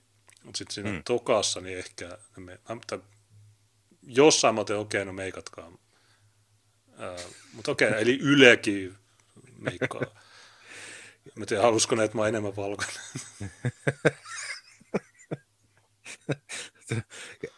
Killer... Ne selitti, ne, salo, ne selitti niin, että mieti, mieti. Pähkinäsärkiässä käytettävää kellertävää maskia, ja se viittaa kiinalaisuuteen. Okei, eli no, kiinalaiset on keltaisia, keltainen vaara. Niin kuin Lothar Ei Stoddard hyvin kirjoittaa. geissat ei ole valkoisia. Ja he on japanilaisia, mutta samoja, samoja vinosilmiä. Balletin niin kutsusta yellow face-ilmiöstä on käyty viime vuosina paljon keskustelua Yhdysvalloissa.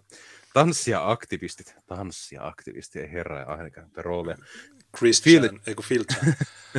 Phil Chan ja Georgina Pasco, Pasco Guin perustivat Pledge to End Yellowface Kyllä. sitoumuksen, e- eli tämmöisen.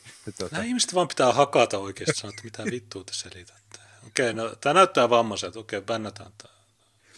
jolla he yrittävät saada paletin ohjaajat luopumaan yellowfacein ja muiden loukkaavien stereotypioiden käytöstä. Ah, voi erronen aika. No, mutta mitä niissä on loukkaava? Voisiko, voisiko nämä joskus avata meille tämän? Mua, mua, kyllästyttää se, että kukaan ei koskaan kysy, että miksi nämä saa julistaa niiden mielipiteitä niin kuin, ilman, että kukaan, okei, loukkaavasti, ketä tämä loukkaa? Ja vaikka loukkaisi, niin mitä sitten? Niin tämä, tämä, tämä juttu, niin tämä, mä en ymmärrä tätä. Sen sijaan kaikkia valkoisia saa loukata, niistä saa tehdä väärennöksiä, niistä saa siis valehdella ja Niin, niin saat tehdä huumoria valkoisista. Saat kuvata ne huonsikoulutettuina, rumiina, lihavina punaniskoina. Ja se on oikeastaan kaikkien komedioiden ja tuommoisen sarjojen tuota, täysin sallittu pilkan kohde. Ja silloin kun se tehdään, niin se on, se on itsekritiikkiä. Valkoiset kykenee siihen. Okei, no jos me tehdään vähän läppää mustista ja kiinalaista, hop, ei. nyt, nyt mentiin ei, se liian- itse, ei se ole itsekritiikkiä, Mm. koska ne ohjaajat ei ole valkoisia. Se on totta. Suomessa tällainen keskustelu on vielä vähäistä, sanoo tanssitutkija Hanna Järvinen. Tanssijoiden maskeeraus toista etnisyyttä ilmentäväksi on silti vähentynyt sekä käytännön syistä että kansalaisuusoikeusliikkeen ja viime vuosina etenkin Black Lives Matter-liikkeen nousun myötä. Pelkkä maskista luopuminen ei poista ongelmaa. Kyse on siitä, miten koreografia, kehollisuus, juoni ja musiikki rakentavat roolihahmoja tanssidraamassa. Nykyisin paletissa ei välttämättä maskeerata tanssijoita mustiksi, mutta pelkkä maskeerauksen muuttaminen ei vielä muuta teokseen rakennettua valta-asetelmaa, jossa toista ja vierasta esitetään stereotyyppisesti. Tämäkin on joku niin sanottu dosentti, mutta se ei sano, että mikä. Koska okei, okay, jos mä käyn katsoa jonkun jutun, harvoin mä käyn näissä, mm. ää, mutta jos, niin voi olla, että no okei, no suuri osa oli hyvää, mä voin sanoa, että nämä asiat oli tosi hyvin, mutta sitten se on ehkä yksi kohtaus, joka oli vähän mun mielestä mm. Huonosti ajateltu tai että se ei ollut se oli vähän kömpelösti toteutettu tai jotain tämmöistä, mutta nämä on vaan tota, ongelmallinen ja tämä on, tänne, miten nämä, jos nämä on korjasti koulutettuja tyyppejä, miten on mahdollista, että ne ei pysty selittämään sitä? Olisiko kyse siitä, että niiden ideologia on niin paskaa, että sitä ei pysty selittämään tieteellisesti tai edes niin kuin kansantajuisesti. Ja sitten etenkin Black Lives Matter, no okei, okay, BLM, niin ne tappaa poliiseja, ne polttaa kaupunkeja, ne okei, okay, ne, miksi tämä on hyvä asia? Joku Niin, ke- kes- keskilän, ke- keskilännessä Narkkari kuolee ja tämän johdosta Helsingin oopperassa ei käytetä tiettyä maskia. Okei, mä, mä näen tämän yhteyden, en, en, en näe. Jonnet ei muista, mutta BLM oli jo 2016-2014 ja Texasissa Friday Like Bacon. Niin. 2014 Baltimooressa, muistaakseni. Niin, Siellä oli se iso mylläkkä. Ja Ferguson ja kaikki. Jos tarina perustuu rasistisille valta-asetelmille, ongelma ei ratkea roolitusta muuttamalla. Pahimmassa tapauksessa ei-valkoinen tanssija joutuu esittämään rodullista karikatyyriä. Näin kävi Järvisen mukaan esimerkiksi English National Balletin 2009 versiossa Petruskasta, jossa Mauri hahmoa tanssi Chevelle du Not. Jonnet ei muista 2009, niin silloin oli tämmöinen kosti, että, että Valkoinen joutui esittämään rodullistettua karikatyyriä. Onko tämä kuva siitä rodullistetusta? Ei, ei, val, ei, valko, ei, ei valkoinen joutui, eli hän Eli selvästi on ollut Mä Mauri-hahmo, on ollut pohjois-afrikkalainen näyttelijä, joka on esittänyt Mauri-hahmoa, mutta se hahmo on ollut stereotyyppinen. Ei- Ai niin, silloin ei- ei-. Eli ei menty ihan, ihan silloinkaan vielä oikein, tiedätkö? Mutta sitten tässä Siellä joku- kuvassa se- Niin. on jostain syystä toisinpäin, niin tässä on ilmeisesti valkoinen, joka esittää kiinalaista. Ja aika hauskaa, että tuossa tekstissä itketään, että ei-valkoinen esitti rodullista karikatyyriä, mutta sitten tässä on kuva 2018, jossa valkoinen esittää kiinalaista. Niin tämä on No se- tämmöinen mindfuck tai gaslight tai tämmöinen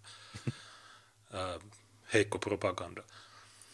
Paletin ja operan kohdalla vedotaan usein klassisen taiteen perinteeseen ja siihen, että teoksia halutaan säilyttää muuttumattomina vuosisadalta toiselle. Ja mikä tämä Madama Butterfly, eikö se on Madame? On semmoinen. Madama. No, Mä en tiedä. Madame. Niin, en, en tiedä, mutta ehkä se, että näitä esitetään, ihmiset menee katsomaan näitä, niin kertoo myös siitä, että ne on pääosin aika hyviä tarinoita. Tai ne on hyviä tanssiesityksiä. Tai ne on semmoisia, jotka on ikimuistoisia, joita halutaan esittää ö, maasta ja vuosisadasta toiseen. Ja sitten herää kysymys, että no miksi te tee itse semmoisia ihan haluamiinne näytöksiä, missä kukaan ei varmasti loukkaannut, jossa kaikki on harmaata massaa, niin se on se, että kukaan ei mene katsoa niitä. Niin, ja kukaan ei lähde, tai okei, jos joku joukko tämmöistä roskasakkia tulee, että no meillä on opera, we was the opera, niin kukaan ei ala tuottaa, oo- sanoo, että okei, no meidän pitää miettiä tätä, palataan asiaa myöhemmin, koska se olisi tosi noloa, jos se toteutettaisiin. Mutta joo, nämä operat, niin jotkut ihmiset haluaa mennä katsomaan niitä, ja valtiohan tukee tätä. Niin. En mä, en mä vastusta tätä, mutta, Siis tämä ulina, niin niin.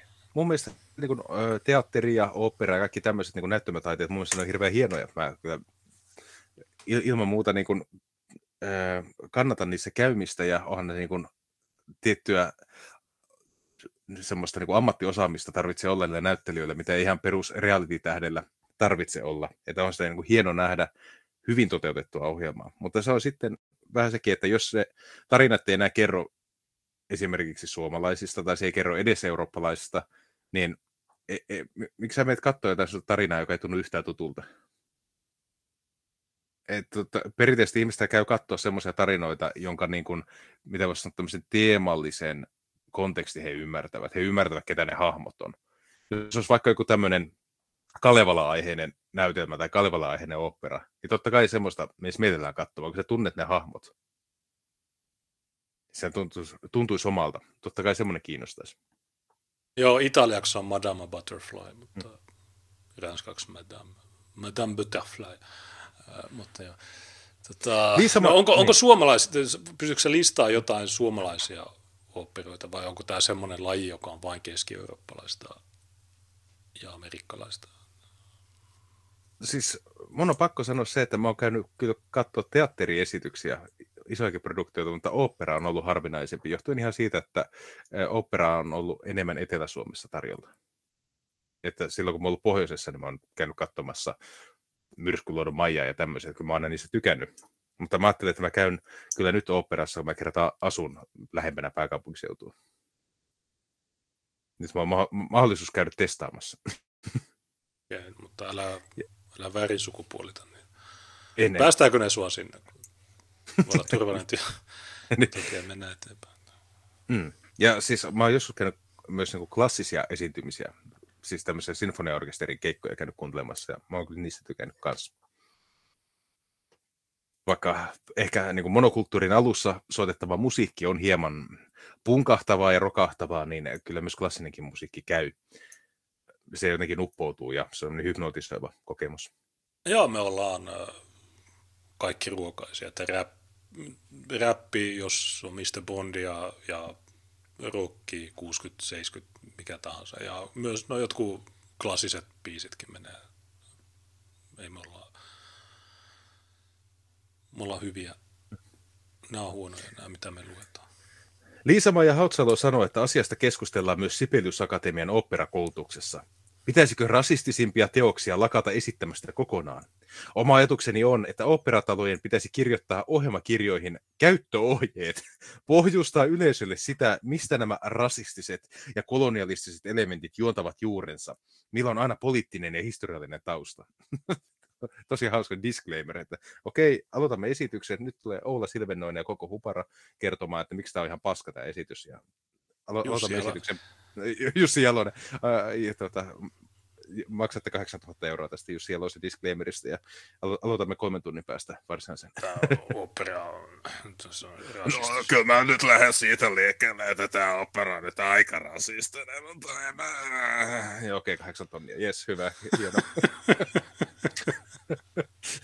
Kahdeksan ja puoli tonnia. Kahdeksan puoli tonnia.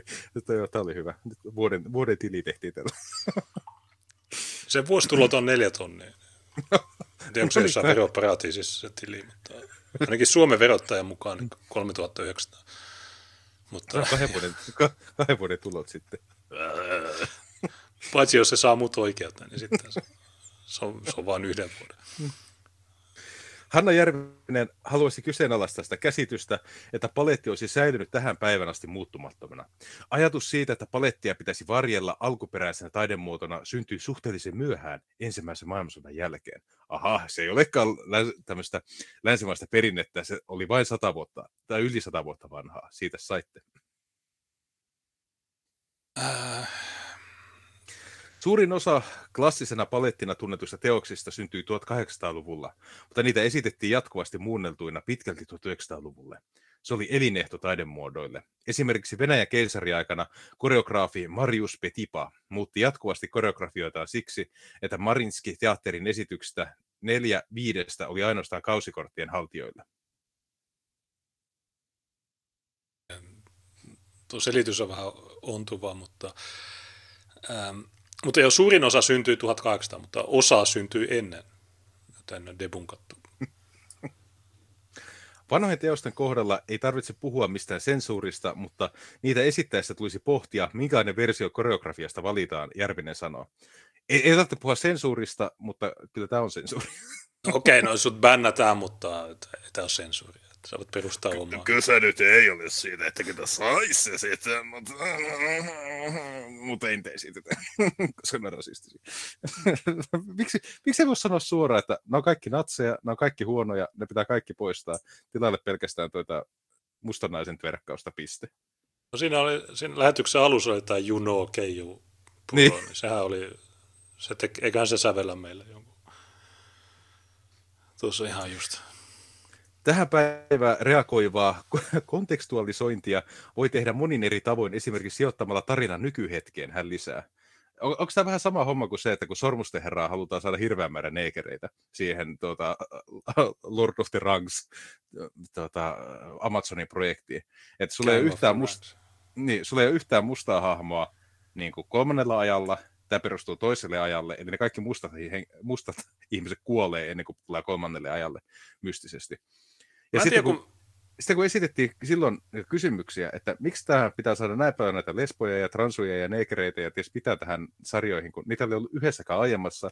Tolkien kyllä puhuu mustista, mutta ne on kaikki haradilaisia, eli ne on niin kuin pahiksia, ne on Mordorin liittolaisia. Niin miksi näitä pitää tuoda näihin niin kuin haltioihin sun muihin? Niin sitten tuli vastaus, että no, pitää päivittää nykypäivään tämä juttu. Okei, keski, siis keskimaa nykypäivää. Mi- missä on entinen keskimaa? Missä se on? Onko se sun huoneessa tällä hetkellä? Onko se sängyn alla? Se on fiktiivinen maailma. Mi- Miksi se pitää päivittää 2020-luvulle? Onko keskimaassakin Black Lives Matter-liike? Et, e- onko, se on fiktio, onko fiktio kiellettyä, koska fiktiivisessä maailmassa voit elää ilman rikastusta? Siihenkö nämä pyrkii? No, Joka, paikka, joka paikassa pitää olla rikastusta.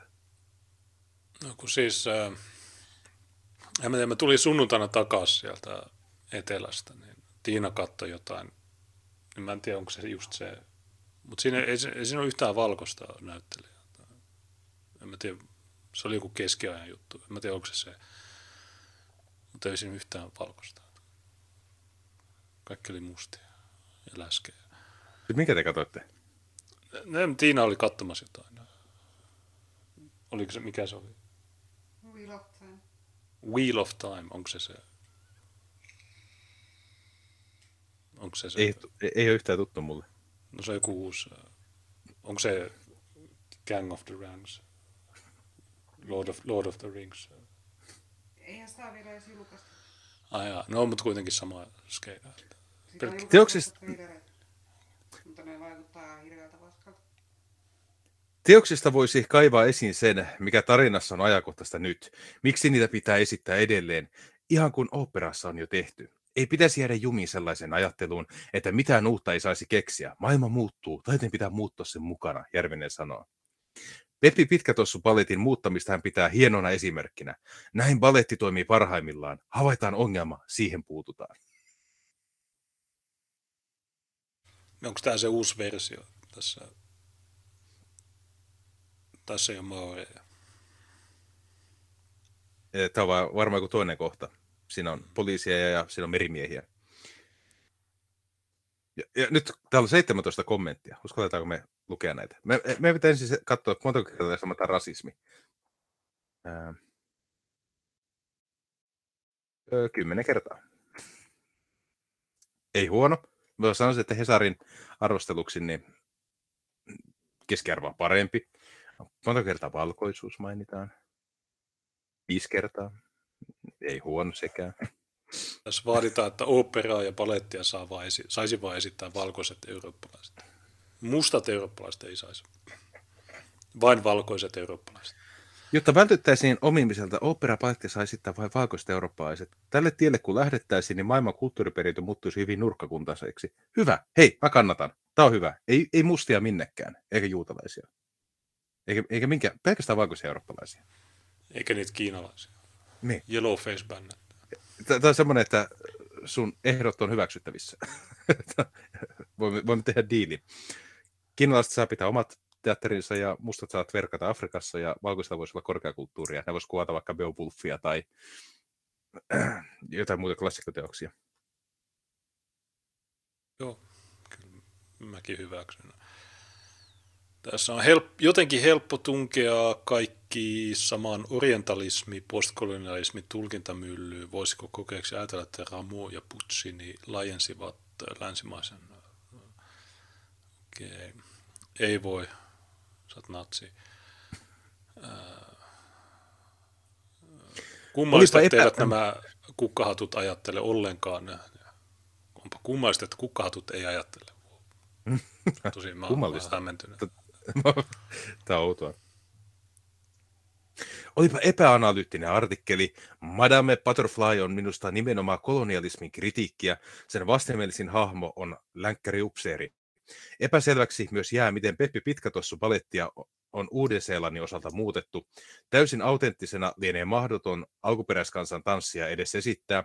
Jätettiinkö alkuperäiskansa sitten kokonaan pois, jolloin mitä töidään kokonaan heidän olemassaolonsa? Sekään ei liene oikein. Tämäkin kommentoija kirjoitti Madame Butterfly. Mm.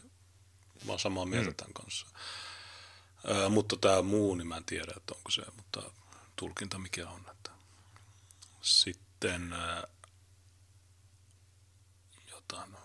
No kaikki ruotsinkielisiä muuten. Lena Andersson, Lars Husberg, ää, Frey Holmberg, no kaikki joko ruotsalaisia tai, tai kaikuihmisiä. Ville Paananen. Aika usein vanha taide on seksististä, rasistista ja edustaa arvoja, jotka eivät sovi tähän päivään millään tavalla kaikissa kulttuureissa. Miten niin? Musta sopii hyvin. Mä oon eri mieltä. Pitäisikö meidän vaan reippaasti tuhota manetin maalaus Olympia, koska se, jos mikä on sikamainen. Oikeastaan voisimme myös pukea Michelangelo Davidille housut, koska se on todella hävytön. Rubensin naiset loukkaavat ylipainoisia, Gaukain kuvaa puberteetti-ikäisiä polynesialaisia, törkeää. Mitä jos vain hyväksyisimme sen, ette, ettei menneet ajat ole sitä, mitä toivoisimme niiden olevan, ja voisimme nauttia teoksista sellaisina kuin ne ovat. Okei, tämä on tämmöinen tolkun Ville. Ja tässä on semmoinen ongelma, että kun tämä ehdottaa, että aha, pitäisikö meidän tuhota koko länsimainen kulttuuri, niin nämä, nämä vastata kyllä. Eikä, ei kannata olla noin nokkela. Tuo on väärällä Niin. tavalla olla nokkela. Niin, koska suvakit, niin se ei terroristien kanssa voi neuvotella, niin sama Niin. juttu suvakkien Nä- nä- kanssa. Nämä tolkun jäpät just semmoisia, ai jaa, pitäisi kaikki valkoiset tappaa. Niin sitten nämä suvakit sanoo. Sitten laittaa yes meemi. Niin. Niin. Kaikki näistä ongelmista poistuisi sillä, että Euroopassa olisi pelkästään valkoisia. Mieti. Ka- Kaikki nämä ongelmat ratkaisisi sillä. niin, että tai sitten, että näille sanot, tai siis, no ensinnäkin, jos toi artikkeli olisi niin normaali, hmm. niin sitten täällä kommenteissa olisi nämä ulisia, että niin, mutta toi rasismia, sitten ne vois vaan poistaa. Ähm, mutta se ongelma on, että tämä media on tämmöinen, että tavallaan tämä tilanne on kääntynyt, että ne, jotka 60-luvulla oli kommenttiosiossa sanomassa, että niin, mutta paras ystävä on musta, niin nyt ne on, niin, ne on ne, jotka kirjoittaa näitä artikkeleita. Ja niiden mm. näkökulmat on se valtavirta. Niin tämä on ongelma, koska näkö, silloin seitsemän vuotta sitten niin mä ajattelin, että ei näillä ole mitään väliä, mutta näköjään näillä on oikeasti iso merkitys, että onko se juttu jossain lehdessä vai onko se jossain blogissa.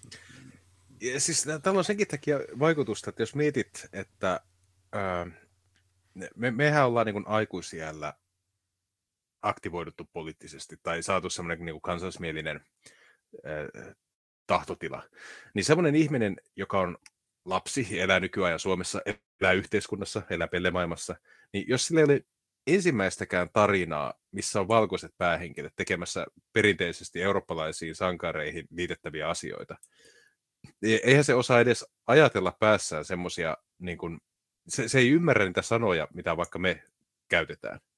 Ei niillä ole ollut semmoisia niin ihailun kohteita, jotka ovat olleet valkoisia ja eurooppalaisia, jotka on taistelleet lohikärmeitä vastaan tai jotain muuta nämä on semmoisia ihmisiä, joille kaikki, on se teat- koulun kanssa teatteriin, niin se on mädätystä, on se lastenohjelmat, niin se on mädätystä, jos se on opettaja, niin se on lesbo, ja niin edelleen. Näin ei ole yhtään pakopaikkaa. Sitten jos joku vaikka, sanotaan vaikka, että sormusten herra, sanoo, että hei, tuo vaikuttaa siistiltä, kato kaikki valkoisia, ja tuo kuningas, ja tuossa on tuommoista hierarkiaa, ja tuo on sen ja sen poika. Eli vähän niin kuin päästään siihen, mitä eurooppalaiset val, niin kuin kuningaskunnat on ollut ennen mädätystä, niin sekin pidetään ongelma ongelmallisena, kun se tarjoaa edes mahdollisuuden karata siitä monikulttuurisesta ympäristöstä johonkin täysin valkoiseen ja hienoon ja siistiin ja puhtaaseen yhteiskuntaan. Sen takia ne haluaa sormusten herrastakin tehdä tämmöisen negriversion. Että kuka ei pääse ikinä karkuun sitä negröitymistä. Niin, no Nigerihan aikoo bännätä valkoiset mallit lokakuussa, Jep. mutta me täällä Euroopassa, niin mehän bännättiin ne jo ainakin viisi vuotta sitten. Niin, kyllä. Tai onko sä nähnyt Suomessa valkoista mallia? Mä en. Olen, jos on naisia, ja ne miehet on aina mustia. Ää, niin, mutta no esimerkiksi mä kävin tuossa, kun ää, 11. syyskuuta Ruotsissa on vaalit, niin niiden vaalisivulla niin on vain mustia. Ähm, jos mä otan tämän Lidlin lehden, niin tämä on vähän huono, kun tässä on tämä Balkan viikko, mutta No tässä on, tämä olisi Nigeriassa hyväksytty.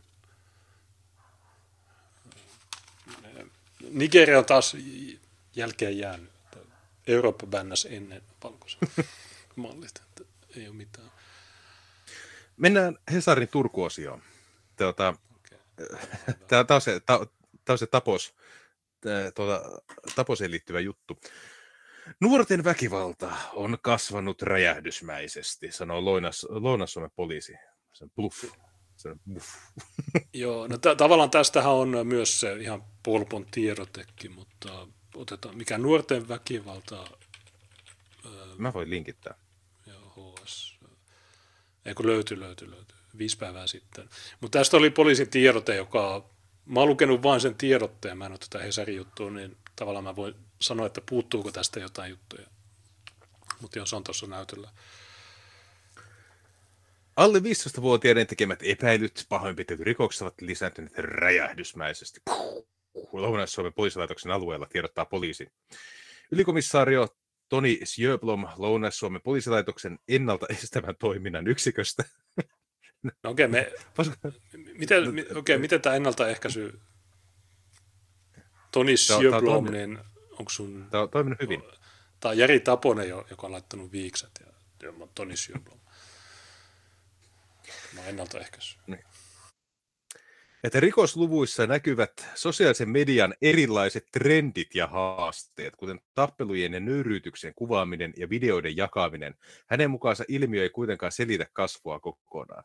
No nyt herää kysymys, ketkä ottaa näitä videoita, ketkä jakaa niitä ja ketkä harjoittaa tätä partiosteppaamista.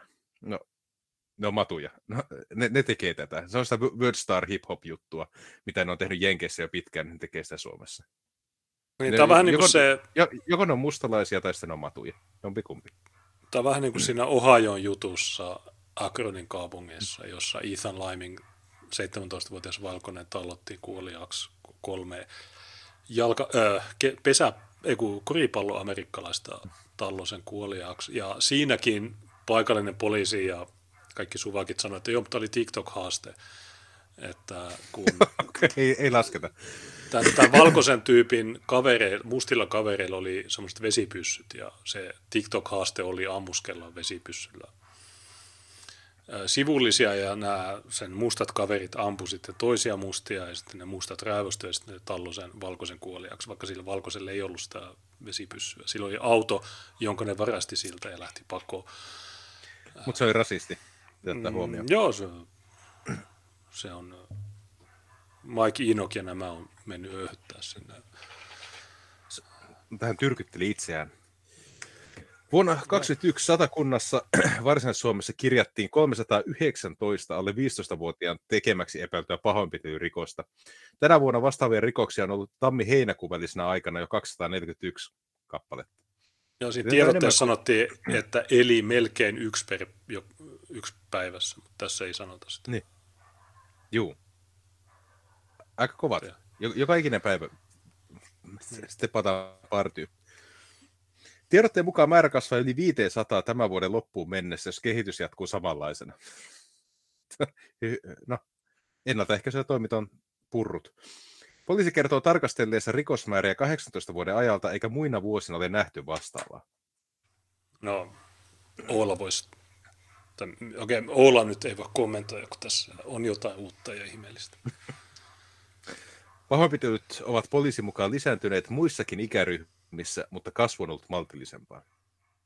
Nuorten väkivaltaisuus on lisääntynyt poliisin mukaan etenkin Varsinais-Suomessa, sillä viimeisen kahdeksan vuoden aikana alle 15-vuotiaiden tekemiä pahoinpitelyiden määrä, ei, alle 15-vuotiaiden tekemien epäiltyjen pahoinpitelyjen määrä on yli nelinkertaistunut. Satakunnassa määrä on kaksinkertaistunut.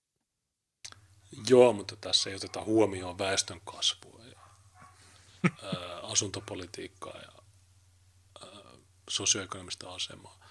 Mutta joo, Oulahan voisi sanoa, että no 1700-luvulla oli enemmän Aika rikoksia. Joo, ja Etelä-Pohjanmaalla oli häijyjä 1800-luvulla. Ei, ei mitään uutta tai ihmeellistä. Lapuan liike ja IKL. Suomessa on ollut, tai oli hyvin pitkään ihan ulkona liikkumiskiellot, eli siis siltä kymmenen jälkeen ei kylillä saanut kävellä. Ja se oli monille tämmöinen niin kylärauhan. Mä en tiedä, millä titteillä se kuuluu, mutta jollakin kylillä ja kaupungeilla oli oikeus julistaa tämmöisiä tiloja. Ja poliisi Ranskassa varmisti, on. että kukaan ei liiku. Joo, Ranskassa on, mä muistan jo 9, silloin kun mä asuin 90-luvulla siellä, niin siellä oli joitakin kuntia, jossa alle 12-vuotiaille annettiin ulkona liikkumiskielot. Siihen aikaan mä en tajunnut, että mistä on kysymys, mutta nyt mä jälkikäteen nyt tiedän. Että Tänä vuonna Turussa on kirjattu 75 alle 15-vuotiaan tekemää pahoinpitelyrikos epäilyä heinäkuun loppuun mennessä. Viime vuoteen verrattuna on tapahtunut 88 prosentin kasvu. heille, kasvaa. he, joo, he, he, heille sit sinne. Näin voimakas nousutrendi on todella hälyttävä. Nuorten kynnys käyttää väkivaltaa konfliktitilanteessa on selvästi madaltunut, Sjöblom sanoo tiedotteessa. Tiedotteen Myös mukaan, usea, tiedotteen mukaan useat nuorten väkivaltaisuuksista tapahtuvat kouluympäristössä, eli koulu ei rauhoittanut väkivaltaa. Niin, no, ta, mutta kato, kun Taponen, niin se hoitaa vaan siellä stadissa. Mm. Stadissa tilanteet rauhoittuu kuin koulut, mutta, mutta Varsinais-Suomi niin on täysin eri ympäristö. Niin siellä on toisin, tilanne on toisin päin, että silloin kun koulut on auki, niin silloin on. Mutta, mutta toisaalta kesälläkin oli useita puukotusjuttuja Aurajoen rannalla. Mä en tiedä. Jossain tapauksissa on kyse kaupankäyntitilanteista, esimerkiksi vaate, tavara, nuuska, sähkötupakka tai huumekaupoista. Eli onko tuo, niin kuin, jos sulta varastetaan Canada Goose, niin onko se vaatekauppa? Niin kuin nuuska, no nuuska on kielletty, joten se ei mm. ole ok, mutta sähkötupakka pitäisi myös kieltää. Täällä on kommentteja 23. Mitään? Mutta siis tämä on super lyhyt verrattuna siihen tiedotteeseen. Tähän on, mm-hmm. Miksi sä luet näitä, miksi sä luet niitä tiedotteita? Se tiedot on paljon mielenkiintoisempi. Siinä puhutaan Poismerkki. paljon enemmän siitä ää, jutusta. Mä, mä, ehkä mä linkkasin sen, mutta mä en muista. Noita mä yritän löytää sen. Äh, luetella kommentteja. Täältä on löydetty hyviä selittäviä tekijöitä. Nuorten ADHD on lisääntynyt räjähdysmäisesti. Joo, varmasti. Se se, se on. Niin tossa. Niin Polpon tiedote on paljon laadukkaampi. Mä suosittelen aina kaikille. Sen sijaan, että te linkkaatte aina Hesaria ja Iltalehteen, niin linkatkaa nämä Polpon tiedotteet, koska ensinnäkin, kun sä linkkaat Polpon tiedotteen, niin nämä suvakit ei saa klikkauksia, mm. ne ei saa mainostuloja. Plus, tämä on se alkuperäislähde, niin jos sä luet Iltalehdestä tai Hesarista, niin sieltä on poistettu puolet. Niin tämä otsikko oli, että alle 15-vuotiaat ovat väkivaltaisempia kuin koskaan aiemmin. Tämä on paljon ensinnäkin rankempi tämä. Ähm, mitäs täällä, niin, eli ja, yksi vuoden lähes jokaisena päivänä, niin kuin sanoin. Ja sitten tässä puhutaan myös pahin tilanne Turussa ja Porissa, yllättäen isoissa kaupungeissa. Kumpa tietäisimme. No Pori, no toi Jussi Jalonen, niin se oli eilen sen etäyhteys, niin siinä luki, että käräjäoikeus Poriin, niin se oli siellä, niin se voi olla syy.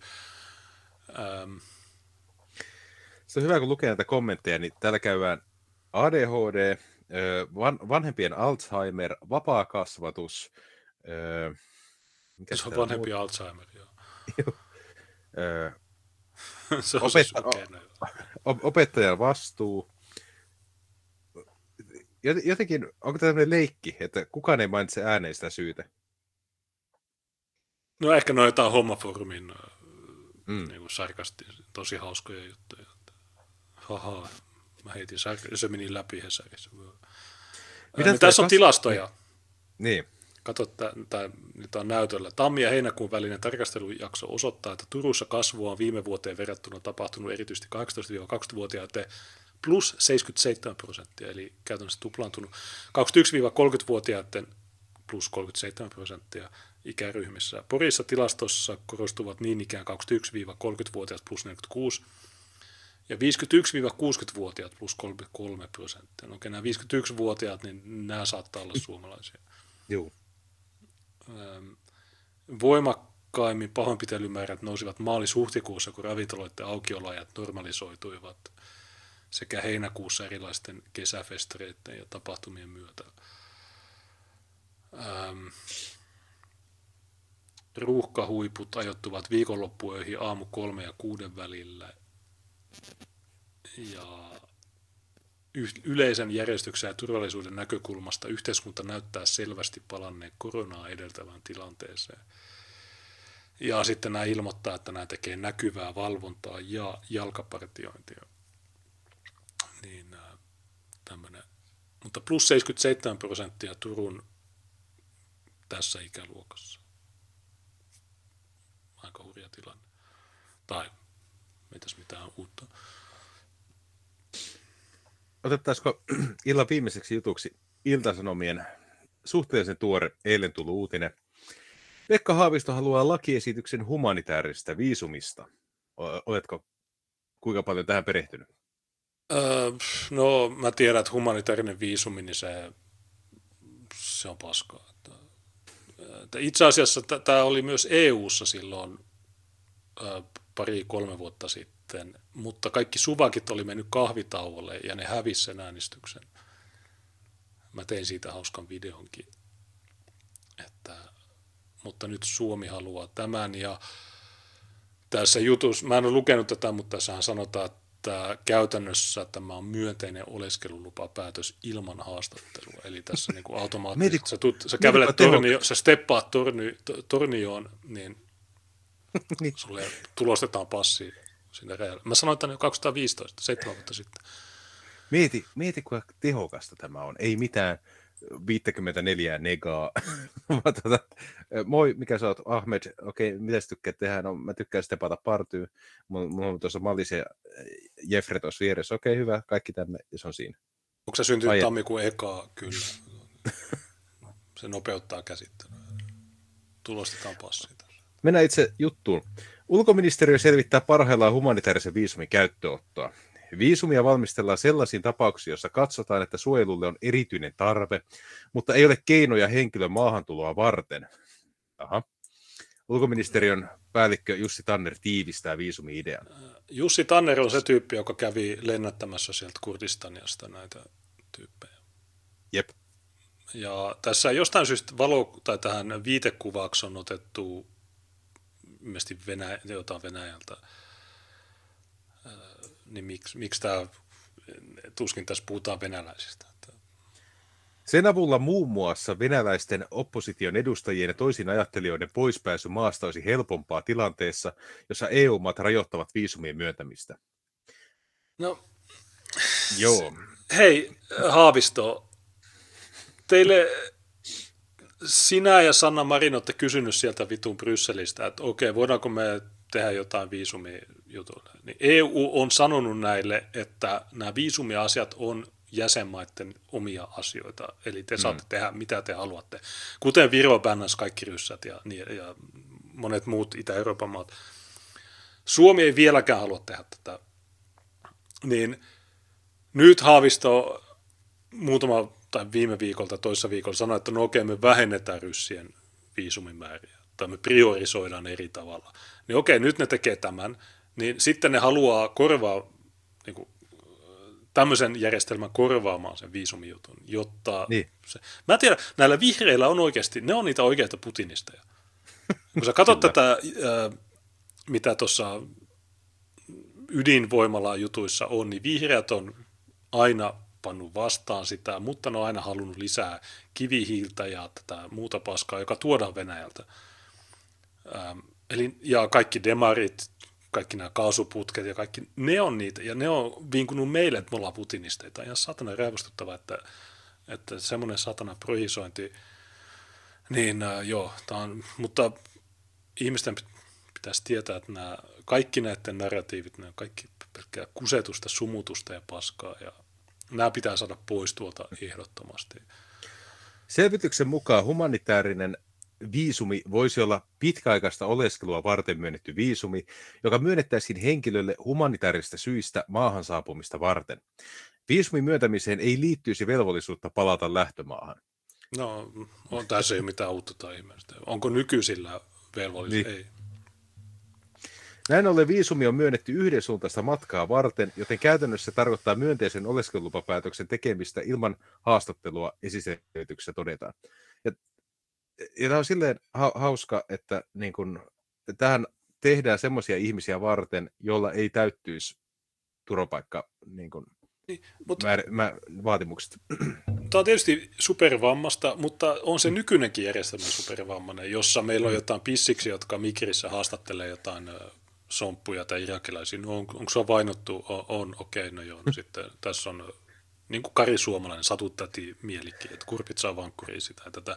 Niin tavallaan tämä olisi melkein järkevämpi, että okei, no automaattinen, tässä on, tässä on sulle passi. Niin, Niin, mutta koska siis se se- ero, Se, me, se meidän järjestelmän ongelmahan on siinä, että sä voit saada 14 nekaa, ja sitten sä saat sen yhden positiivisen, kun sua ei saada maasta edes pois, ja sen jälkeen se posi- ensimmäinen niin kuin, tota, positiivinen tulos, niin sen jälkeen sitten ei ikinä lähde sieltä pois. Niin, koska tämä nykyinen järjestelmä on käytännössä sama kuin tuo, mitä nämä ehdottaa. Niin. Koska ketä ei poisteta ja sait sä negan tai et, niin sille ei mitään väliä. Mä sanoin tämä jo 2015. Mua ei mä yritin Pääsääntöisesti- varoittaa. Pääsääntöisesti humanitaarisen viisumin saanut henkilö hakisi ulkoministeriön mukaan maahan saavuttuaan kansainvälistä suojelua tai hänelle myönnettäisiin oleskelulupa muulla perusteella. Osa kaipaisi ministeriön mukaan Suomesta kuitenkin vain tilapäistä suojelua ja mahdollista työlupaa jatkaa työtään soveltuvassa muodossa. Niin, mutta, Ihmis- mutta osa kaipaa vain tätä, mutta e- eikö niillekin kelpaa? Jo, me halutaan, ai te annatte meille niin kuin viiden tähden hoito. No, meille kelpaa neljän tähden. Niin. Ei, kun me annetaan teille viiden tähden. Ota tai jätä. No okei, me otetaan tämä. Ihmisoikeuspuolustajat eivät pääsääntöisesti halua hakeutua turvapaikkaprosessiin, vaan he jatkavat, haluavat jatkaa ihmisoikeustyötään, palata kotimaahansa tilanteen niin salliessa, esiselvityksessä niin, todetaan. Mutta voi ne lähteä silti. Tai siis, ei, kun tämä humanitaarinen viisumi, okei, sä jäät Suomeen ja sä et saa poistua täältä. Sä, sä jäät ikuisiksi ajoksi tänne ja sä et saa... No, miten sä... on auki, kuka tahansa voi kävellä, kuka, niin mihin, min, miten, ulos tai sisään.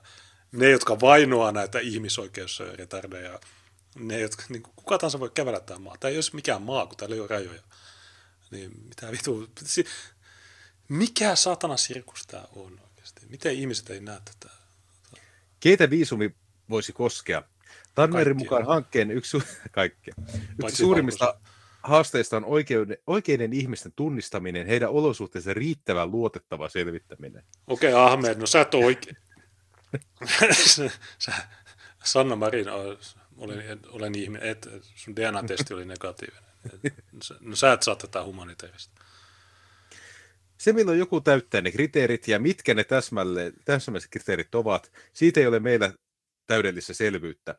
Se on tässä lainsäädäntöhankkeessa käytävä tarkasti läpi. Miten ne henkilöt tunnistetaan ja miten katsotaan, että kriteerit täyttyvät, Tanner sanoo.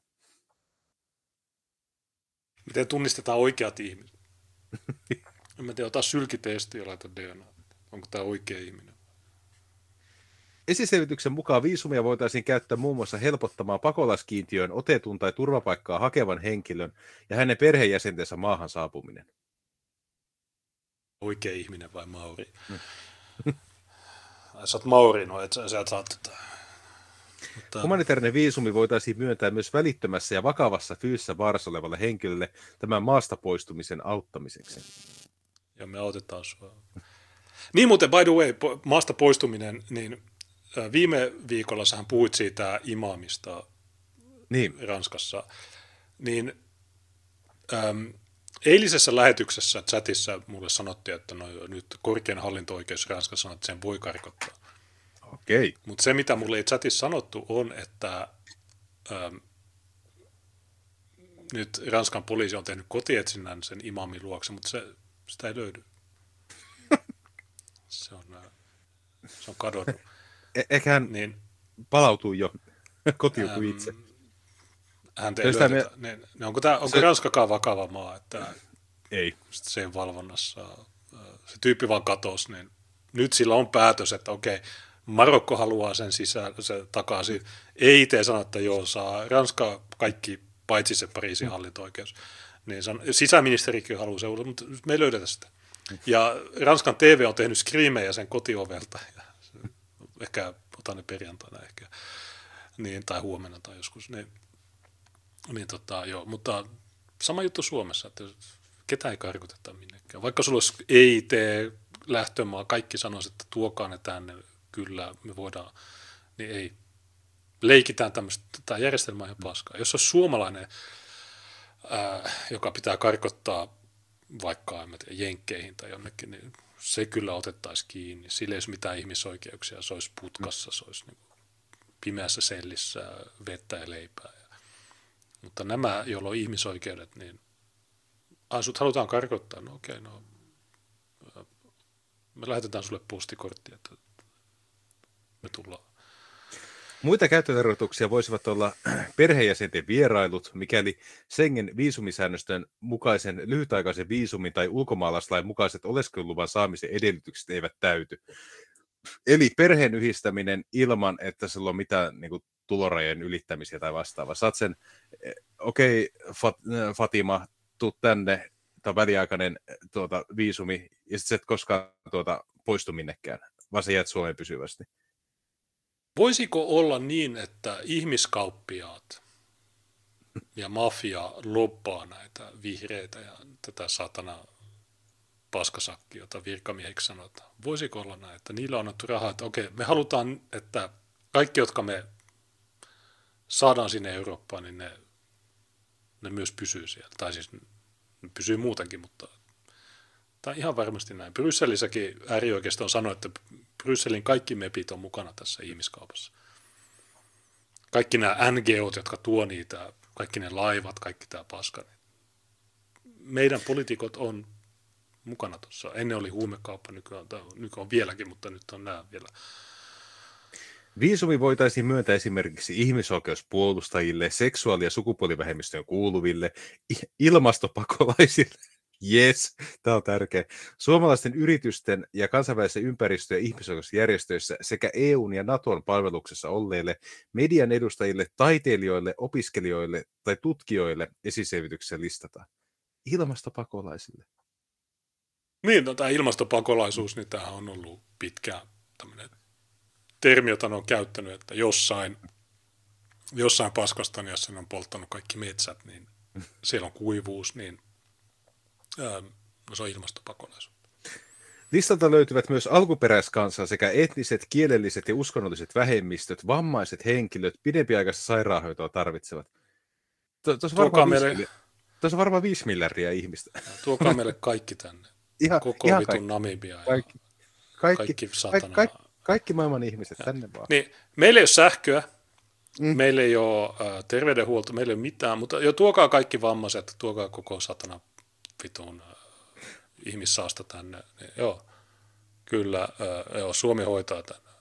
Äh, eläkeläiset maksaa satana kahden tonnin sähkölaskuja, mutta jo tuokaa, tuokaa nämä vitun. Me käännetään kaikki kivet, äh, me etsitään paikkoja näille vammaisille. Viisumi olisi mahdollista myöntää esiselvityksen mukaan myös oleskeluluvan sijaan henkilön Suomeen saapumista varten, jotta vältettäisiin laittomasti maassa oleskelua ja tilannetta, jossa henkilö ei pääse ma- maasta pois. Okei, tällä torjutaan laitonta maassa oleskelua sillä, että siitä tehdään laillista. Vittu, että on hyvä. Kato. Mä, mä antaisin turvapaikan äh, Suljan Assangelle. Aha, Okay. Mä antaisin äh, turvapaikan niille saksalaisille, joita, niille satavuotiaille, joita Juu. syytetään keskitysleiri. jutuilla. Mä toisin ne ja sanoisin, että okei, okay, this is Finland. Me tarjotaan, tämä olisi se oikea turvapaikka, mutta no vammaiset ja mi- mi- meillä on tarpeeksi mieti tuota ideaa. Mieti tuota idea, vältetään laittomasti maassa oleskelua, kun siitä tehdään laillista. Niin, Kato, eikö me voitaisiin samaa käyttää kaikkeen muuhunkin? Joo, henkirikokset, sa, niin, saada henkirikokset pois. No voiko kiihottamisen, laillistaa- vihapuheen, voiko sen laillistaa? Ah, ei, ai niin, Niin. ei. Ää, voiko murhat, jos mä haluan murhata ihmisiä, niin en nimeä ketään, mutta ähm, mä oon joutunut monen ihmisen takia oikeuteen, niin jos mä murhaan, niin sitten mun ei tarvitse maksaa niitä. Niin, niin voidaanko me laillistaa se? Ähm, Ulkoministeri Haavisto totesi maanantaina Ylen A-studiossa, että hallituksen laki, lakiesitys humanitaarista viisumista olisi tavoitteena antaa eduskunnalle vielä tämän hallituskauden aikana. Eli jes, just ennen kuin tulee vaalit, niin ehtii saada tällä läpi. Yes. Joo, mä näin, tai siis mä, mä en lue koskaan näitä juttuja, mutta mä näin joku otsikon, että kuulemma tämä siirtyisi seuraavalle kaudelle, mutta Niin, eli persut hyväksytään. niin, että no, että, milloin tämä on julkaistu? No, tämä on julkaistu tänään, niin eli okei, ehkä se mitä mä olin nähnyt oli väärää tietoa. Ja hän on maanantaina, tuo, no okei, okay, no jatka vaan. Käytännössä esityksen tulisi olla valmis lokakuuhun mennessä, sillä sen jälkeen annettuja esityksiä ei ehditä enää käsitellä eduskunnassa tämän hallituskauden aikana. Nyt siitä tulee vastaan selvitys ja katsotaan, onko siitä, ain, onko siitä aineksia hallituksen esitykseksi. Jos selvitys osoittaa, että se on mahdollista tehdä ja olisi hyödyllinen, niin totta kai, Haavisto sanoo. Hyödyllinen kenelle? Hyödyllinen niille, jotka steppaa tähän partyyn. Joo. Ähm, miksei jos mahdollista? Totta kai ne virkamiehet tekee tämän pikaa, tai vaikka ensi viikolla, ja koko hallitus äänestää sen, vaikka persut ja kokoomus ja nämä mukaan vastustaa sitä, niin mitä sitten? Demokratia, Tanneri, niin. niin on Tannerin mukaan lakiesitys-. Tannerin mukaan lakiesitys on ulkoministeriön suunnitelmien mukaan kuitenkin annettavissa eduskunnalle vasta ensi hallituskaudella, syksyllä 2023. Joo, no näin, Näin- se sanoo, mutta kun sille sanotaan, että okei, sä laitat sen nyt, tai me... Tai sä saat potkut, niin se tekee sen. Ulkoministeriö toteaa esiselvityksessä myös, että sen mukaan humanitaarisen viisumin valmistelu olisi tullut linkittää ulkomaalaislain kokonaisuudistukseen. Erillishankkeena viisumivalmistelu taas kuuluisi ministeriön mukaan luontevimmin sisäministeriön hallinnonalalle. Sisäministeriön keskeistä roolista kertoo jo se, että päätöksen viisumin myöntämistä tekisi sisäministeriön alainen maahanmuuttovirasto. Ihan sama, ei, ei mitään vaikutusta. Ei ole mitään väliä. Tanner sanoi, että mielestämme aikataulullisesti näyttäytyy näin, mutta Haavisto sanoi, että okei vitu Tanner, niin hmm. Joko sä teet näin tai mä räiskään sut uudestaan, niin sä muistat Alholin keissin, niin tulee uuden, hmm. uudestaan räiskaus. Niin, tota... Tanner peräänkuuluttaa tasapainosta ja kestävää ratkaisua viisumin suhteen, sillä hanke ulottuu kahdelle vaalikaudelle, välissä käydään myös vaalit. Siinä on todella periaatteellisia kysymyksiä, joita täytyy käydä läpi ja niistä täytyy käydä myös poliittinen keskustelu. Hän myös muistuttaa, että esiselvitys on vasta alustava suunnitelma ja moni yksityiskohta tarkentuu valmistelun kuluessa. Kuten aina, lainsäädäntö halutaan valmistella huolella ja sitten katsotaan, mikä lainsäätäjän tahtotila on. Mitä vittu Tanner, kuka, kuka uskoo tähän oikeasti? Tämä on pelkkää paskaa ja tämä toteutetaan jo nyt, ja vaikka ei toteuteta, niin nämä samat idiotit äänestää nämä samat idiotit. Niin, niin ja sitten sulla on jotain niin kuin Tere Sammalahteja ja jotain tämmöisiä, jotka siellä, että joo, kyllä punaviherhallitus tekee tätä. Ja sitten kun kokoomus valitaan tuonne pääministeripuolueeksi, se vetää tuon sukkana läpi. Niin. Koska sillä, sillä saadaan orjatyövoimaa ja EK niin. tykkää. Kyllä. Ja persut, niin no mitä persut sanoo? No persut ainakin näennäisesti vastustaa. Niin. Mutta nekin yep. varmaan, ne sanoo, no, No muutetaan hyvää, mutta meidän pitää katsoa, että jotain Excel-taulukosta, että maksaako ne veroja. Tai... etenkin, perussuomalaiset, etenkin perussuomalaiset kritisoivat toissa viikolla kovin sanoin hallituksen päästöstä. Kuka nämä kirjoittaa näitä? Päätöstä käynnistää valmistelu humanitaarista viisumista. Puolueessa viisumin nähtiin lähinnä kasvattavan Suomeen hakeutuvien turvapaikanhakijoiden määrää. Okei, Ihan oikea uhkakuva, hyvä huomio Persuilta, mitä Tanner vastaa. Tanner kuitenkin vakuuttaa, ettei viisumista tule muodostumaan mitään varsinaista maahantulon väylää. Pikemminkin, pikemminkin täsmäinstrumentti yksittäisten ihmisten suojelemisen mahdollistamiseksi. Joo, okay. Joo. Joo, kato, kun ryssät toisinajattelijat, niin ne, ne, ne, ne, niitä on pakko päästä tänne. Niin mitä sä että ryssät sanoo? Niin sanoo, joo, mä oon toisinajattelija, päästäkää mut sisään. Tästä ei tulisi mitään automaattia, jossa humanitaarisen viisumin voisi saada heti, jos kuuluu johonkin tiettyyn ryhmään. Tot, eikö se just sanonut, että sä oot etninen vähemmistö ja ilmastopakolainen ja vammainen niin. ja neikeri ja niin. kaikki, kaikki hauraat, hauraat niin. viiteryhmät? Mutta mut siis, niin. Mut jos näitä ryhmiä ei lasketa, niin sitten se ei, sä et Koske, voi saada, no. jos sä kuulut jos sä kuulut tiettyyn toiseen ryhmään, ja esimerkiksi natsit, niin ne ei, Uh, mutta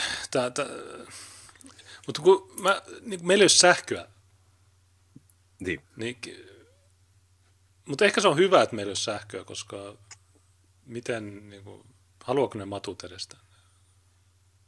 Haluaako ne, okay, vuosarjassa voi olla kivaa stepata partyyn, mutta jos siellä partyssa on vain kynttilöitä, niin se, tietysti kynttilän valossa voi olla romanttisempaa räiskata. Ja... Suomi voisi olla tämmöinen uudistaja. Että, okei, tämä oli joukkoräiskas, mutta kynttilän valossa. Joten tämä on lieventävä asia. Sitä päästään kolmas joukkoräiskaus, joten vähennetään. Jokainen tapaus joudutaan katsomaan yksilö, yksilökohtaisesti. Sitten herää sellainen kysymys, että jos jokainen arvioidaan yksilökohtaisesti muutenkin, niin on, ei tämä ole muuta kuin se, että tämä, luodaan tämä viisumi, jotta sellaiset ihmiset, jotka ei saisi muuten oleskelulupaa, niin saisivat tekosyyn tulla Suomeen. Jos tämä niin kun katsotaan yksilökohtaisesti, niin jos se ainoa vaihtoehto on se, että sä saat sen, niin miten, miten, mihin tarvitaan mitä yksilökohtaista käsittelyä? Tanner puhuu paskaa. Joku... Te, no niin kuin aina, tässä ei ole mitään uutta tai ihmeellistä. niin. TLDR, tämä automaatti, tuo että tästä ei tulisi mitään automaatti, tästä tulee automaatti. Ja tämä itse asiassa on jo automaatti. Tämä ei muuta mitään, tämä on paskaa. Tämä maa on muutenkin viemärissä ja tässä ei ole rajoja, tämä ei ole valtio, tämä on, tämä on pellesirkus. Näetkö sä muuten, että Liettua sai valmiiksi sen raja-aidan valko rajalle? En, en ole. Joo, ne, tässä nyt on, mä olen nähnyt Ranskan natsimediassa, että Liettua sai nyt sen aidan 500 kilsaa. Ne sai sen vuodessa. Joo. Mä, Suomessa ei varmasti saataisi. Mä luulen, että Suomi ei pysty edes rakentamaan yhtä vitua aitaa Venäjälle. Me ollaan semmoisessa tilanteessa. Mikä on surullista. Liettua, Baltia, niin nämä on nopeita. Ne toteuttaa, ne ei jahkaile, ne ei välitä ulinoista. Suomella, Suomessa on tämmöinen antifa-virus ihmisten aivoissa, joka pitäisi jotain kautta saada pois. Että ihmiset aina valittaa, mutta silloin kun on vaalit, niin ihan varmasti 80 prosenttia äänestää, että tämä rajat auki paskaa. Niin. En tiedä miksi. Mä, tämä on hämmentävää. Mä, Tu- Tuli vaan diktatuuri noista, on parempi kuin demokratia, Niin. koska demokratia on diktatuuri, johon sä et voi vaikuttaa. Diktatuuri on parempi. tuli vaan mieleen noista, mainitsit raja-aidasta, tuli mieleen ylipäätään niin kuin muut Itä-Euroopan maat ja myös Puola, jolla tämä raja-aita oli. Puolallahan ei mene hirveän hyvin. En mä tiedä, tarkoitan sitä, että se on vähän EUn hampaissa. Onko sä katsonut? Mä oon nähnyt sen, että Puola, tai joku juutalainen tai joku tämmöinen sanoi, että Puolassa ongelma on se, että siellä on riittävästi juutalaisia, niin ne voi niin kuin soloilla. Onko tarkoitatko sä tätä? En, ö, onko semmoinen kaveri tuttu kuin Guy Verhofstadt, semmoinen henkilö? Guy Verhofstadt, joo, pelkialainen Kyllä. hampaaton. Pel- pelki- tai pelki- Emma Kari hampaat. Juu, pelkialaismies, joka, joka viime eurovaaleissa teki sen videon, että, että äänestä meitä tai muuten nationalistit voittaa. Niin, no, no okei, no mä, Okei. okay. mä en äänestä sua. Joo. No, Guy oli mennyt tekemään kovan ulostulon, ei, kuitenkaan Guy, vaan Guy.